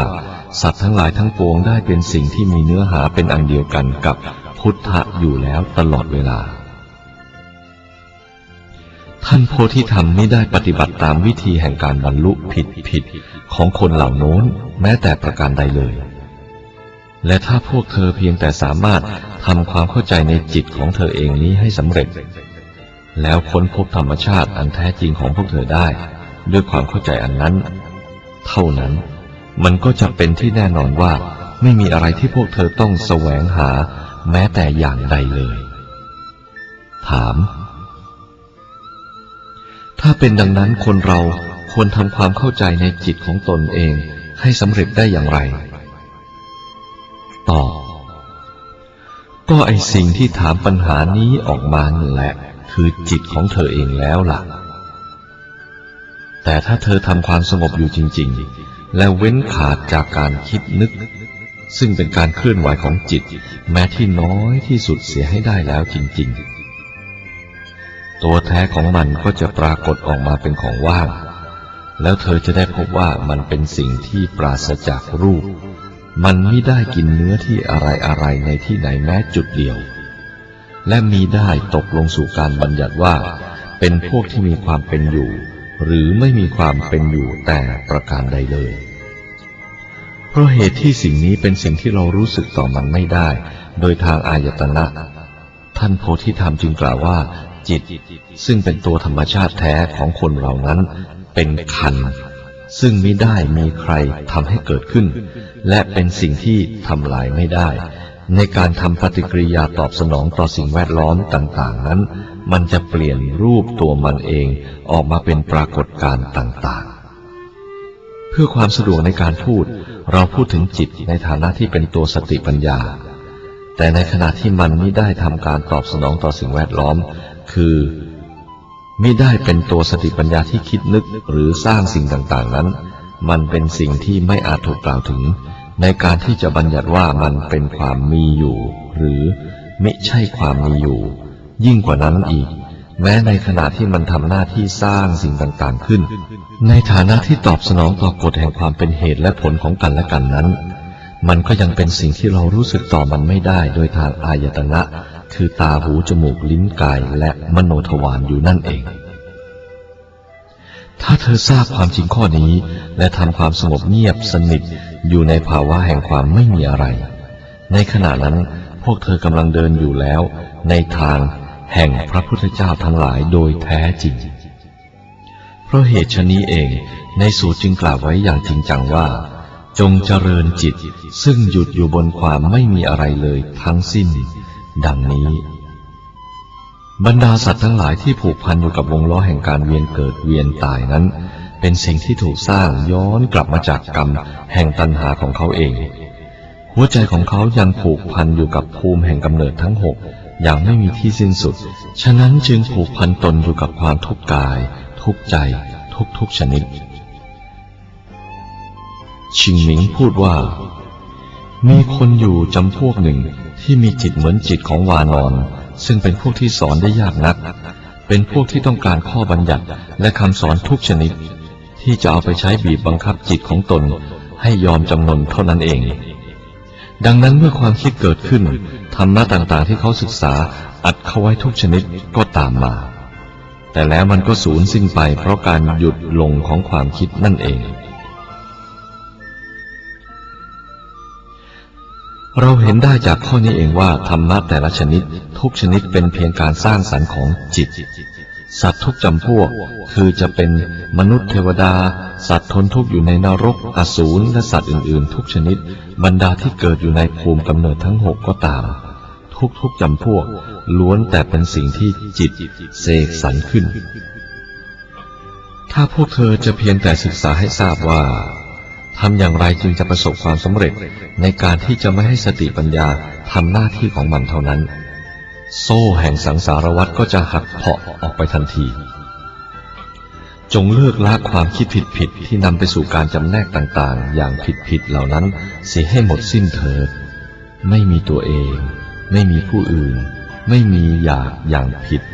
อยากอย่างถูกไม่มีเกลียดไม่มีรักไม่มีชนะไม่มีล้มเหลวเพียงแต่สลัดขบวนการแห่งความคิดทั้งในทางสติปัญญาและทางคิดปรุงแต่งเสียเท่านั้นธรรมชาติเดิมแท้ของพวกเธอก็จะแสดงความบริสุทธิ์ดั้งเดิมของมันออกมาวิธีนี้วิธีเดียวเท่านั้นที่จะทำให้รู้ถึงความตรัสรู้ที่จะทำให้เห็นธรรมที่จะทำให้เป็นพุทธะขึ้นมาและอื่นๆที่เหลืออีกทั้งหมดถ้าเว้นความเข้าใจในข้อนี้เสียแล้วความรู้อันมากมายทั้งหมดทั้งสิ้นของพวกเธอก็ดีความพยายามอย่างเจ็บปวดเพื่อให้ก้าวหน้าของเธอก็ดีการบำเพ็ญตบะต่างๆเกี่ยวกับอาหารและเครื่องนุ่งห่มของเธอก็ดีจะไม่ช่วยเธอให้มีความรู้เรื่องจิตของเธอเองได้เลยสิ่งเหล่านั้นหมดทั้งสามอย่างต้องจัดไว้ว่าเป็นของมายาเพราะอย่างไรก็ตามในสามอย่างนั้นย่อมนำพวกเธอไปสู่การเกิดใหม่ในหมู่พวกมารร้ายซึ่งเป็นศัตรูของธรรมหรือมิฉะนั้นก็เกิดในบรรดาปีศาจซึ่งสันดานหยาบผลสุดท้ายชนิดไหนกันเล่าที่ถูกสนองด้วยการแสวงหาธรรมนองนั้นฉิกุงกล่าวว่าร่างกายของเราทั้งหลายเป็นสิ่งที่สร้างขึ้นด้วยจิตของเราเองแล้วใครหวังที่จะได้รับความรู้เช่นนี้จากตำราได้อย่างไรถ้าพวกเธอเพียงแต่เข้าใจธรรมชาติแห่งจิตของเธอเองให้ได้และทำที่สุดจบให้แก่การคิดจำแนกแจกแจงต่างๆเสียให้ได้เท่านั้นมันก็ไม่มีเนื้อที่เหลือไว้ให้ความผิดพลาดเกิดขึ้นได้แม้แต่เมล็ดเดียวชิงเหมิงได้บรรยายข้อความนี้ไว้เป็นสโลกบทหนึ่งว่าเพียงแต่ปูเสื่อออกมาเท่านั้นเพื่อจะได้นอนลงให้ราบจริงๆเมื่อความคิดผูกติดอยู่กับเตียงเหมือนคนไข้หนักนอนแบะอยู่กับเตียงกรรมทั้งหลายจะสิ้นสุดลงและความคิดต่างๆย่อมสลายไปนั่นแหละคือสิ่งที่หมายถึงด้วยคำโพธิตามที่มันเป็นอยู่จริงนั้นคือตลอดเวลาที่จิตของพวกเธอยังอยู่ในวิสัย ที่จะต้องเคลื่อนไหวในการคิดแม้แต่นิดเดียวเธอก็ยังคงถูกปิดล้อมอยู่ในวงของความหลงผิดในการที่จะถือว่ายังหลงไหลและตรัสรู้แล้วว่าเป็นภาวะที่แตกแยกต่างกันความหลงผิดอันนี้จะยืนกรานอยู่เช่นนี้โดยไม่คำนึงถึงความรู้มหายานอันกว้างขวางของเธอหรือความมีอุปนิสัยที่สามารถจะผ่านอรหัตตภูมิทั้งสี่และโพธิสัตว์ภูมิทั้งสิบอยู่แล้วของพวกเธอเลยทั้งนี้เพราะว่าการแสวงหาทำนองนั้นเป็นของชั่วแล่นแม้ความเพียรอันแข็งขันของเธอก็จะต้องประสบโชคเป็นความล้มเหลวเหมือนกันกับลูกศรที่เพลี่ยงพลาดในวิธียิงมันขึ้นไปไม่ได้สูงต้องลงนอนหมดแรงอยู่กลางดินใกล้ๆผู้ยิงนั่นเองแม้ว่าความรู้และอุปนิสัยเหล่านั้นจะมีอยู่เธอก็ยังเป็นที่แน่นอนว่าจะต้องพบตัวเองวกกลับมาสู่วงล้อของความเกิดและความตายอยู่ร่ำไปการปล่อยตนให้เดินไปตามทางปฏิบัติเช่นนี้ในการที่จะเข้าใจถึงความหมายอันแท้จริงของพระพุทธะแน่นอนทีเดียวการยอมทนทุกข์ทรมานอย่างใหญ่หลวงโดยไม่จำเป็นเช่นนี้มิใช่อะไรอื่นนอกจากความผิดพลาดอันมหาศาลจริงไหมเล่าชีกุงได้กล่าวไว้ในที่อื่นอีกว่าถ้าท่านไม่ได้พบกับศาสดาผู้สามารถข้ามขึ้นเหนือโลกทั้งหลายแล้วท่านก็จะต้องกลืนยาของมหายานธรรมเรื่อยไปโดยไม่ได้รับประโยชน์อะไรเลย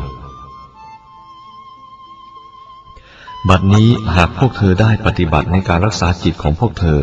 ให้ปราศจากพฤติการเคลื่อนไหวใดๆอยู่ตลอดเวลาทั้งเดินยืนนั่งนอนก็ดีในการเพ่งจิตทั้งหมดเฉพาะต่อการที่จะไม่สร้างความคิดใดๆขึ้นต่อความไม่ยึดถือว่ามีของคู่ต่อความไม่อิงอาศัยสิ่งอื่นใดในภายนอกหรือต่อความไม่ยึดมั่นถือมั่นในสิ่งใดก็ดีในการปล่อยให้สิ่งทั้งปวงเป็นไปตามเรื่องราวของมันทั้งวันทั้งวันราวกับว่าเธอเจ็บหนักเกินไปกว่าที่จะไปเป็นห่วงด้วยได้ก็ดีและในการมีจิตของเธอเหมือนหินแท่งทึบที่ไม่มีรอยต้องอุดต้องซ่อมแล้วเมื่อนั้นแหละธรรมทั้งหลายจะซึมเข้าไปในความเข้าใจของเธอทะลุปลุกโปร่งแล้วปลุกโปร่งอีกและช่วงเวลาอีกเล็กน้อยเธอก็จะได้พบว่าตัวเองเป็นอิสระแล้วอย่างมั่นคงเมื่อเป็นดังนั้นเธอจะได้พบเป็นครั้งแรกในชีวิตอันมากมายหลายชนิดของเธอว่า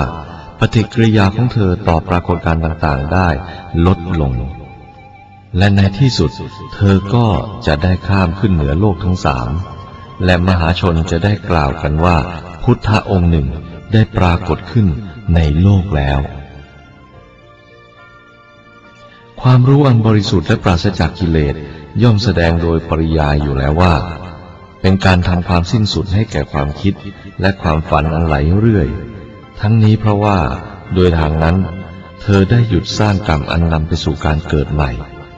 ไม่ว่าจะเกิดเป็นเทวดาหรือมนุษย์หรือเป็นสัตว์ที่ทนทุกข์อยู่ในนรกคราใดที่กรรมวิธีของจิตทุกชนิดหยุดลงแล้วกรรมก็จะไม่ถูกสร้างขึ้นแม้แต่สักอนุภาคเดียวเมื่อเป็นดังนั้นแล้วแม้ในชาตินี้เองใจและกายของเธอก็เป็นสิ่งที่เป็นอิสระแล้วโดยสมบูรณ์แม้สมมุติว่าข้อนี้ยังไม่ให้ผลแก่เธอถึงกับปลดเปลื้องเธอเสียจากการเกิดใหม่ได้ทันทีอย่างน้อยที่สุดเธอก็ยังแน่ใจได้ว่าการเกิดใหม่นั้นจะเป็นไปในลักษณะที่เธอปรารถนาทุกประการสูตรมีข้อความปรากฏอยู่ว่าโพธิสัตว์ทั้งหลายมีการเกิดใหม่ในรูปตามที่ตนปรารถนาทุกประการแต่ถ้าเผอิญโพธิสัตว์เหล่านั้นเกิดถอยกำลังในการรักษาจิตของท่านให้เป็นอิสระจากความคิดปรุงแต่งความยึดมั่นถือมั่นในรูปก็จะลากตัวท่านกลับมาสู่โลกแห่งปรากฏการณ์อีกแล้วรูปเหล่านั้นแต่ละอย่างก็จะสร้างกรรมของมารขึ้นสำหรับท่านลักษณะเช่นนี้ย่อมมีอยู่ในการปฏิบัติของพวกนิกายดินแดนบริสุทธิ์ด้วยเหมือนกันเพราะการปฏิบัติเหล่านี้ทั้งหมดเป็นไปเพื่อการสร้างกรรมดังนั้นเราอาจเรียกข้อปฏิบัติเหล่านั้นได้ว่าเป็นเครื่องปิดบังพุทธะครั้นเครื่องปิดบังเหล่านี้ได้ปิดกั้นจิตของเธอเสียแล้ว โซ่แห่งความคิดปรุงแต่งโดยความเป็นเหตุและผลแก่กันและกันก็จะเร่งรัดเธอเข้าอย่างแน่นแฟ้นขึ้นอีกมันจะลากตัวเธอกลับไปยังภาวะแห่งบุคคลที่ยังไม่มีการหลุดพ้นแต่ประการใดเลยด้วยเหตุดังกล่าวนั้นธรรมะทั้งหมดดังที่คนเหล่านั้นอวดอ้างไปในทำนองว่าสามารถนำคนไปสู่การตรัสรู้ได้นั้นไม่มีความจริงอยู่ในนั้นเลยพระพุทธวจนะทั้งหลายเป็นสิ่งที่ประสงค์ให้เป็นเครื่องล่อที่เหมาะสมสามารถเกิดผลได้จริงในการจูงคนออกมาเสียจากความมืดบอดของอวิชชาอันเลวร้ายเท่านั้นมันเหมือนกันแท้กับคนที่เลี้ยงเด็กเอาใบไม้เหลืองๆชูขึ้นบอกว่าเป็นทองคำเพื่อล่อให้เด็กหยุดร้องไห้สัมมาสัมโพธิเป็นชื่ออีกชื่อหนึ่งของการเห็นแจ้งชัดว่าไม่มีธรรมใดเลยที่ไม่เป็นโมฆะเมื่อเธอเข้าใจความจริงข้อนี้แล้วของหลอกเล่นเหล่านั้นจะมีประโยชน์อะไรแก่เธอเธอควรดำเนินตนต่อไปในลักษณะที่อนุโลมกันได้อย่างกลมกลืนกับสถานการณ์ต่างๆในชีวิตปัจจุบันของเธอตามที่โอกาสอันเหมาะสมจะเกิดขึ้นจงไถ่ถอนกรรมเก่าที่เคยสะสมไว้แต่ปางก่อนให้น้อยลงไปและที่ยิ่งกว่าสิ่งใดทั้งหมดนั้นเธอต้องหลีกเลี่ยงการสร้างกรรมใหม่ๆที่จะตอบสนองแก่เธอขึ้นมาอีกอย่างเด็ดขาดจิตย่อมเต็มไปด้วยความใสกระจ่างอย่างมีประภัสสรดังนั้นมันย่อมขจัดเสียซึ่งความมืดแห่งความคิดดั้งเดิมทั้งหลายของพวกเธอชิมิงกล่าวไว้ว่าจงปลดเปลื้องตัวท่านทั้งหลายออกเสียจากทุกๆสิ่งข้อความในสัตธรรมปุณธริกสูตรซึ่งกล่าวถึงการเสียเวลาไปตั้งยี่สิบปีเต็มในการโกยปุ๋ยทิ้งเสียย่อมแสดงให้เห็นถึงความจำเป็นในการที่จะขับไล่สิ่งทุกสิ่งซึ่งเอียงไปในทางการคิดปรุงแต่งออกไปเสียจากใจของพวกเธอข้อความอีกแห่งหนึ่งในสูตรเดียวกันนั่นเองได้ระบุให้เห็นว่ากองปุ๋ยคอกเหล่านั้นต้องขนใส่เกวียนไปทิ้งเสียด้วยอภิปรัชญาและเล่ห์อุบายอันแยบคายดังนั้นคันแห่งพระตถาคตทั้งหลายจึงเป็นสิ่งว่างและสงบเงียบอย่างแท้จริงไม่ประกอบอยู่กับสิ่งใดๆที่เป็นตัวตนแต่อย่างใดหรือชนิดใดเลยและเพราะเหตุนั้นเองสูตรซึ่งมีคำกล่าวว่าทั่วทุกๆอาณาจักรแห่งพุทธะทั้งหลายย่อมเป็นของว่างโดยเสมอกันแม้คนพวกอื่นอาจจะพูดกันถึงเรื่องทางของพระพุทธเจ้าทั้งหลายว่าเป็นสิ่งที่อาจรู้ถึงได้ด้วยการบำเพ็ญบุญมีประการต่างๆหรือด้วยการศึกษาสูตรทั้งหลายก็ตามเธอต้องไม่มีอะไรที่จะต้องทำเกี่ยวกับความคิดชนิดนั้นการเกิดความรู้สึกซึมซาบได้ในเวลาชั่วกระพริบตาเดียวว่าผู้กระทำและสิ่งที่ถูกกระทำหรือจิตและวัตถุเป็นของสิ่งเดียวกันนั่นแหละจะนำไปสู่ความเข้าใจอันลึกซึ้งและลึกลับเหนือคำพูดและโดยความเข้าใจอันนี้เองพวกเธอจะลืมตาต่อสัจจะของเซนเมื่อเธอบังเอิญพบกับคนบางคนซึ่งไม่มีความเข้าใจอะไรเลยเธอต้องยืนยันที่จะขอเป็นผู้ไม่รู้อะไรแม้เขาผู้นั้นอาจดีอกดีใจอยู่ด้วยการค้นพบทางเพื่อการตรัสรู้อะไรบางอย่างของเขาแม้กระนั้นเธอก็ต้องไม่ยอมให้เขาจูงไปเธอจะไม่ได้รับความยินดีปรีดาอะไรแต่จะต้องทนรับความโทมนัสและความผิดหวังความคิดชนิดนั้นของเขาจะมีอะไรที่เกี่ยวกับการศึกษาเซนด้วยเล่าแม้หากว่าเธอได้รับวิธีการอะไรบางอย่างเล็กๆน้อยๆมาจากเขาจริงมันก็จะเป็นแต่เพียงสิ่งที่สร้างขึ้นจากความคิดหามีอะไรเกี่ยวกับเซนไม่เลยเพราะเหตุนั้นเองท่านโพธิธรรมจึงได้เข้าฌานนิ่งๆหันหน้าเข้าผนังถ้ำเสียท่านไม่หาทางที่จะนำคนให้มีความคิดเห็นต่างๆนานาจึงมีคำจารึกไว้ว่า การนำออกมาจากใจเสียให้หมดสิ้นแม้กระทั่งหลักซึ่งเป็นที่เกิดแห่งการประกอบกรรมต่างๆนั่นแหละคือคำสอนที่แท้จริงของพระพุทธเจ้าทั้งหลายส่วนคติทวินิยมนั้นเป็นเรื่องในวงของหมู่มารในขณะเดียวกันนั่นเองธรรมชาติแท้ของเธอนั้นเป็นสิ่งซึ่งมิได้หายไปจากเธอแม้ในขณะที่เธอกำลังหลงผิดด้วยอวิชชาและมิได้รับกลับคืนมาในขณะที่เธอมีการตรัสรู้มันเป็นธรรมชาติแห่งภูตัทธตาในธรรมชาตินี้ไม่มีทั้งอวิชชาไม่มีทั้งสัมมาทิฏฐิมันเต็มอยู่ในความว่างทั่วทุกหนทุกแห่งและเป็นเนื้อหาอันแท้จริงของจิตหนึ่งนั่นเองเมื่อเป็นดังนั้นแล้วอารมณ์ต่างๆที่จิตของพวกเธอได้สร้างขึ้นทั้งฝ่ายรูปธรรมและนามธรรมจะเป็นสิ่งที่อยู่ภายนอกของความว่างนั้นได้อย่างไรกันเล่าโดยหลักมูลฐานแล้วความว่างนั้นเป็นสิ่งซึ่งปราศจากมิติต่างๆแห่งการกินเนื้อที่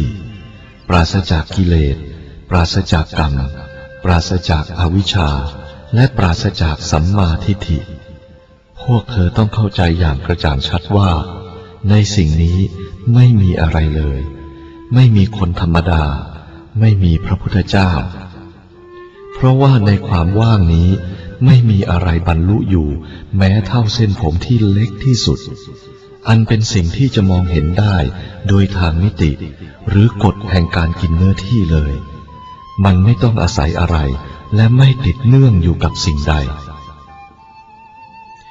ความว่างนั้นเป็นสิ่งที่สิงซึมอยู่ทั่วทุกคนทุกแห่งเป็นความงามที่ไร้ตำหนิเป็นสิ่งซึ่งมีอยู่ได้โดยตัวมันเองและเป็นสิ่งสูงสุดที่ไม่มีอะไรสร้างขึ้นเมื่อเป็นดังนั้นแล้วมันจะเกิดเป็นปัญหาที่จะต้องถกเถียงกันขึ้นได้อย่างไรในข้อที่ว่าพระพุทธะที่แท้ไม่มีปากและไม่ได้ประกาศธรรมใดๆเลยและว่าการได้ยินที่แท้นั้นไม่ต้องการหูเพราะว่าใครหนอ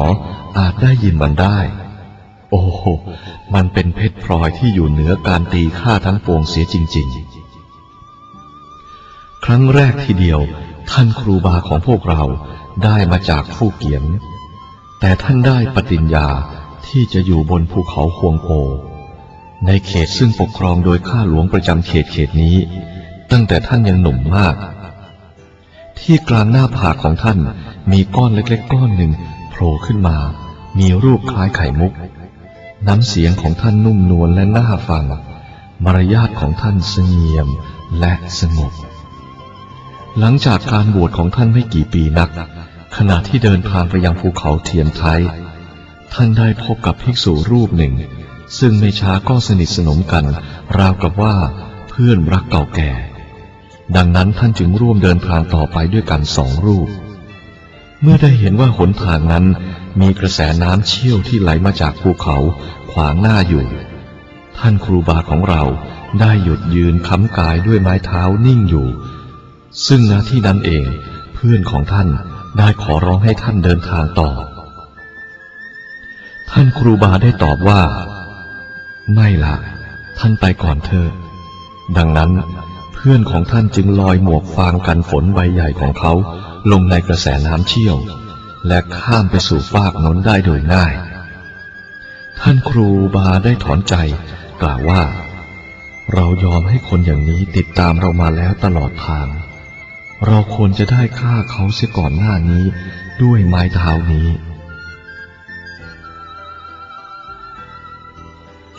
ครั้งหนึ่งภิกษุรูปหนึ่งเมื่อเข้าไปขออนุญาตต่อครูบาก่วยสุ่มเพื่อออกเดินทางต่อไปได้ถูกท่านครูบานั้นถามว่าเขาตั้งใจจะไปที่ไหนภิกษุนั้นตอบว่ากระผมตั้งใจจะไปเยี่ยมสำนักทุกสำนักที่มีการสอนเซนครบทั้งห้าแบบท่านครูบาก่วยสุ่มได้ร้องขึ้นว่าอ้าวที่สำนักอื่นๆอาจจะมีครบทั้งห้าแบบแต่พวกเราที่นี่มีเพียงแบบเดียว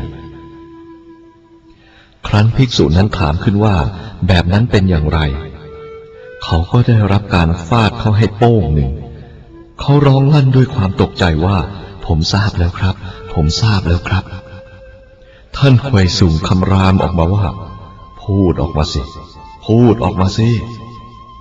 ภิกษุนั้นก็ทำท่าว่าจะพูดต่อไปในทันใดนั้นเขาก็ได้รับการฟาดเข้าให้อีกโป้งหนึ่งหลังจากนั้นภิกษุนั้นไปถึงสำนักครูบาของเราและเมื่อถูกถามโดยท่านครูบาฮวงโปว่ามาจากไหนเขาก็ตอบว่าเพิ่งมาจากสำนักของท่านครูบาป่วยสูงยกยกนี่เองท่านครูบาของเราได้ถามว่าเธอได้รับคำสอนอะไรจากท่านผู้นั้นล่ะเมื่อเป็นดังนั้นภิกษุรูปนั้นก็เล่าเรื่องดังกล่าวแล้วข้างต้นให้ฟังทุกประการในท่ามกลางที่ประชุมครั้งต่อมาท่านครูบาของเราได้ถือเอาเรื่องของภิกษุนั้นเป็นหัวข้อสำหรับบรรยายและได้พูดว่าท่านครูมานี่ช่างเลิศกว่าบรรดาท่านที่รู้อย่างลึกซึ้งทั้งแปดสิบสี่รูปเสียจริงๆปัญหาต่างๆที่คนเขาถามกันทั้งหมดนั้นไม่ดีไปกว่าปุ๋ยคอกที่เปียกและชุ่มไปทั้งพื้นดินส่งกลิ่นเหม็นคลุ้งอยู่ทั่วไปมีแต่ท่านกวยซุงผู้เดียวเท่านั้นที่คู่ควรต่อการแก้เผ็ดกับมันครั้งหนึ่งท่านครูบาของเราได้เข้าร่วมในที่ประชุมแห่งหนึ่งที่สำนักงานของข้าหลวงควบคุมเกลือแห่งพระจักรพรรดิในที่ประชุมละคราวนั้นมีจักรพรรดิใต้ชุมในขณะที่สมาทานศีลอย่างสามเณรรวมอยู่ด้วยคนหนึ่งสามเณรได้สังเกตเห็นท่านครูบาของเราเข้าไปในห้องโถงที่ตั้งเครื่องบูชาและทำการหมอบกราบต่อพระพุทธรูปสามครั้งเนื่องจากเหตุนั้นสามเณรจึงได้ถามท่านครูบาว่าถ้าเราไม่ต้องแสวงหาอะไรจากพุทธะธรรมะหรือสังฆะแล้วพระคุณเจ้าหมอบกราบสามครั้งเช่นนั้นเพื่อแสวงหาอะไรท่านครูบาได้ตอบว่าแม้ว่าเราไม่แสวงหาอะไรจากพระพุทธพระธรรมหรือพระสงฆ์ก็ตามมันเป็นธรรมเนียมของเราที่จะต้องแสดงความเคารพโดยวิธีนี้แล้วการทำเช่นนั้นมันได้สนองเจตนาอะไรของเราให้สมประสงค์ได้บ้างสามเณรได้ขืนซักต่อไปจนทำให้ถูกตบโดยกระทันหันเข้าครั้งหนึ่งสามเณรได้ร้องขึ้นว่าโอ้ท่านนี่หยาบจริง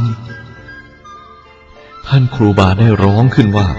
หยาบชนิดไหนกันจงนึกว่าเป็นการทำให้เห็นความแตกต่างระหว่างละเอียดกับหยาบก็แล้วกันกล่าวดังนั้นแล้วก็ตบหน้าสามเณรเข้าอีกฉากหนึ่งซึ่งเป็นเหตุให้สามเณรเองต้องแจวอ้าวไปที่อื่น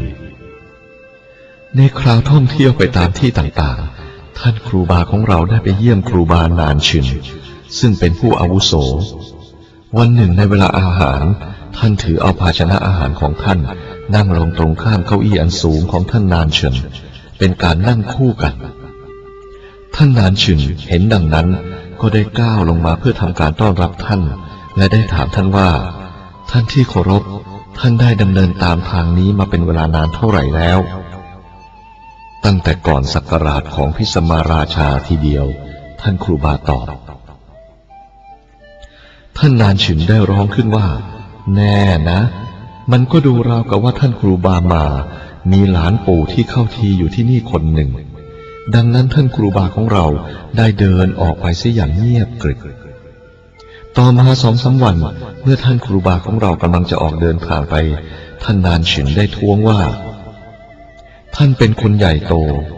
ทำไมจึงสวมหมวกขนาดหน้าหัวเราะเช่นนั้นเล่าอ๋อเพราะมันบรรจุโลกธาตุไว้จำนวนมหึมานั่นเองท่านครูบาตอบอ้าวแล้วของผมเล่าเป็นยังไงท่านนานฉินถามแต่ท่านครูบาของเราได้สวมหมวกและได้เดินออกไปเสียแล้ว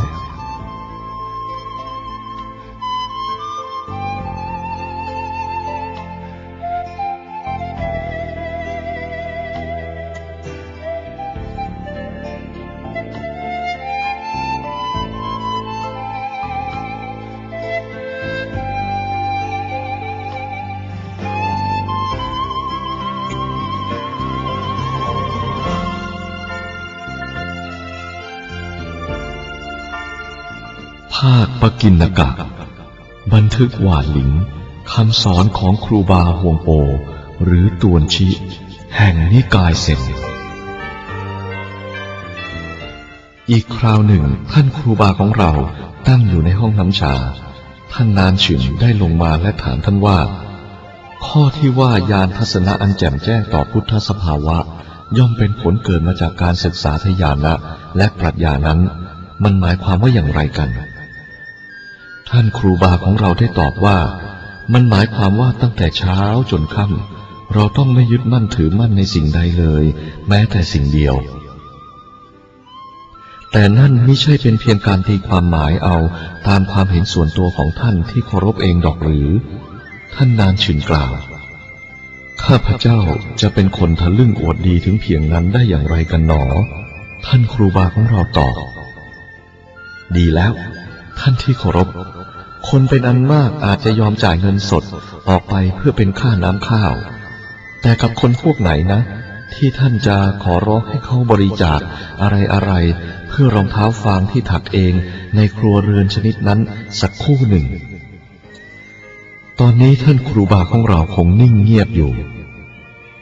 ต่อมาเว่ยซานได้เอ่ยถึงเหตุการณ์ตอนนี้กับหยางซานและถามว่าการนิ่งของครูบาเรานั้นหมายถึงการแพ้ได้หรือไม่โอ้ไม่ได้ดอกคุณก็รู้อยู่แน่ๆแล้วนี่ว่า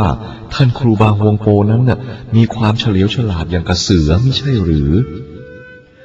ความลึกซึ้งของคุณช่างไม่มีขอบเขตเสียจริงๆเว่ยซานอุทานครั้งหนึ่งท่านครูบาของเราได้ขออนุญาตเพื่อออกไปข้างนอกสักครู่และท่านหนานซานได้ถามว่าจะไปไหนข้าพเจ้าจะออกไปเอาผักสักหน่อยเท่านั้นเองท่านครูบาตอบท่านจะใช้อะไรตัดผักเหล่านั้นเล่าท่านหนานซานถามท่านครูบาของเราได้ชูมีดของท่านขึ้นทันใดนั้นท่านหนานซานได้ท้วงว่าอ้าวการทำอย่างนั้นใช้ได้สำหรับแขกแต่ใช้ไม่ได้สำหรับเจ้าของบ้านท่านครูบาของเราได้แสดงความขอบใจด้วยการโค้งสามครั้งวันหนึ่งภิกษุผู้มาใหม่ห้ารูปด้วยกันได้ปรากฏตัวต่อหน้าครูบาของเราคราวเดียวกันทั้งหมู่ภิกษุองค์หนึ่งในบรรดาภิกษุเหล่านั้นแทนที่จะทำความเคารพตามธรรมเนียมกลับยืนเอามือเขียนอากาศเป็นรูปวงกลมอยู่ตรงหน้าท่านทราบไหมว่าทำอย่างไรจึงจะเป็นสุนัขไล่เนื้อที่ดีท่านครูบาของเราได้กล่าวถามภิกษุรูปนั้นข้าพเจ้าต้องติดตามกลิ่นของเลียงผาสิครับถ้าเลียงผาเป็นสัตว์ที่ไม่มีกลิ่นเล่าเธอจะติดตามอะไรถ้าดังนั้นผมต้องติดตามรอยกีบของมันสิครับถ้ารอยกีบของมันไม่มีเล่าเธอจะทำอย่างไรข้าพเจ้าก็ยังติดตามร่องรอยอย่างอื่นๆของสัตว์นั้นได้อยู่นี่ครับถ้าร่องรอยอะไรๆก็ไม่มีเล่าเธอจะติดตามอะไรได้อย่างไรในกรณีเช่นนั้นมันต้องเป็นเลียงผาที่ตายแล้วโดยแน่นอนภิกษุรูปนั้นได้ตอบไปในที่สุดท่านครูบาของเราไม่ได้กล่าวอะไรอีกเลยในขณะนั้นแต่ในวันรุ่งขึ้นครั้นเสร็จจากการแสดงธรรมแล้วท่านได้ขอร้องว่าภิกษุผู้เป็นนักล่าเลี้ยงผาเมื่อวานนี้โปรดก้าวออกมาที่นี่ภิกษุรูปนั้นกระทำตามและท่านครูบาของเราได้ถามขึ้นว่าสหายที่เคารพของข้าพเจ้าเมื่อวานนี้ท่านถูกปล่อยไปโดยไม่มีการพูดอะไรท่านทราบไหมว่ามันหมายความว่าอะไรเมื่อเห็นว่าภิกษุนั้นไม่มีคำตอบอะไรท่านครูบาได้กล่าวต่อไปว่าอ้าวท่านจะเรียกตัวเองว่าเป็นภิกษุที่แท้จริงรูปหนึ่งก็ได้แต่ที่แท้ท่านเป็นเพียงสามเณรปริยัติสมัครเล่นรูปหนึ่งเท่านั้นเองครั้งหนึ่งพอท่านครูบาของเราเลิกการประชุมเทศนารอบประจำวันที่อาวาสกายหยวนใกล้ๆกับคุงเจาบังเอิญข้าพเจ้าเปยสุยได้ไปถึงบริเวณนั้นพอดีทันใดนั่นเองข้าพเจ้าได้เหลือบเห็นภาพเขียนที่ฝาผนังภาพหนึ่งและเมื่อได้ถามภิกษุผู้เป็นเจ้าหน้าที่ดูแลสถานที่นั้นก็ได้ทราบว่าเป็นภาพของภิกษุผู้มีชื่อเสียงรูปหนึ่งข้าพเจ้าได้พูดว่าจริงหรือเนี่ยถูกแล้ว กระผมได้เห็นภาพเหมือนของท่านผู้นั้นอยู่ตรงหน้าผมแต่ตัวจริงของบุคคลนั้นเล่าอยู่ที่ไหนคำถามของข้าพเจ้าได้รับคำตอบเป็นเพียงดุษณีภาพดังนั้นข้าพเจ้าจึงท้วงว่าแต่ที่แท้นั้นภิกษุที่บรรลุเซนก็มีอยู่ในวิหารนี้ไม่ใช่หรือถูกแล้วมีอยู่หนึ่ง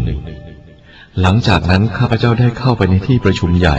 พร้อมทั้งท่านครูบาและได้เล่าถึงการสนทนาเมื่อตะกี้หยกหยกแก่ท่านเปยซุยท่านร้องขึ้นดังๆขอรับข้าพเจ้าขานรับด้วยความเคารพเธออยู่ที่ไหนเมื่อได้เห็นว่าไม่มีคำตอบใดๆที่อาจตอบแก่คำถามเช่นนั้นได้ข้าพเจ้าก็ได้ขอร้องให้ท่านครูบาของเรากลับเข้าไปในโรงแสดงธรรมและแสดงธรรมต่อไป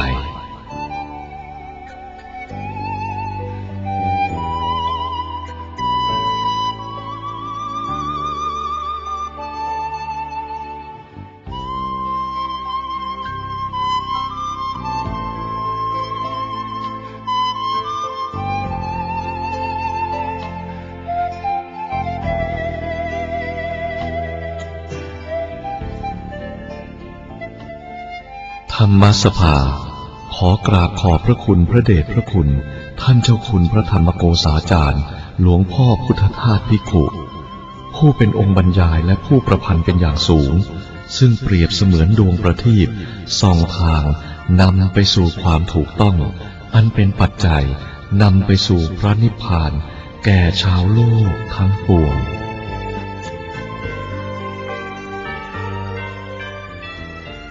ท่านที่ประสงค์มีไว้เพื่อศึกษาหรือจัดพิมพ์เป็นธรรมทานโปรดติดต่อที่ธรรมสภาหมายเลขโทรศัพท์ศูนย์ สอง สี่ สี่ หนึ่ง หนึ่ง ห้า สาม ห้า ศูนย์ สอง แปด แปด แปด เจ็ด เก้า สี่ ศูนย์ขอได้รับความขอบพระคุณจากธรรมสภา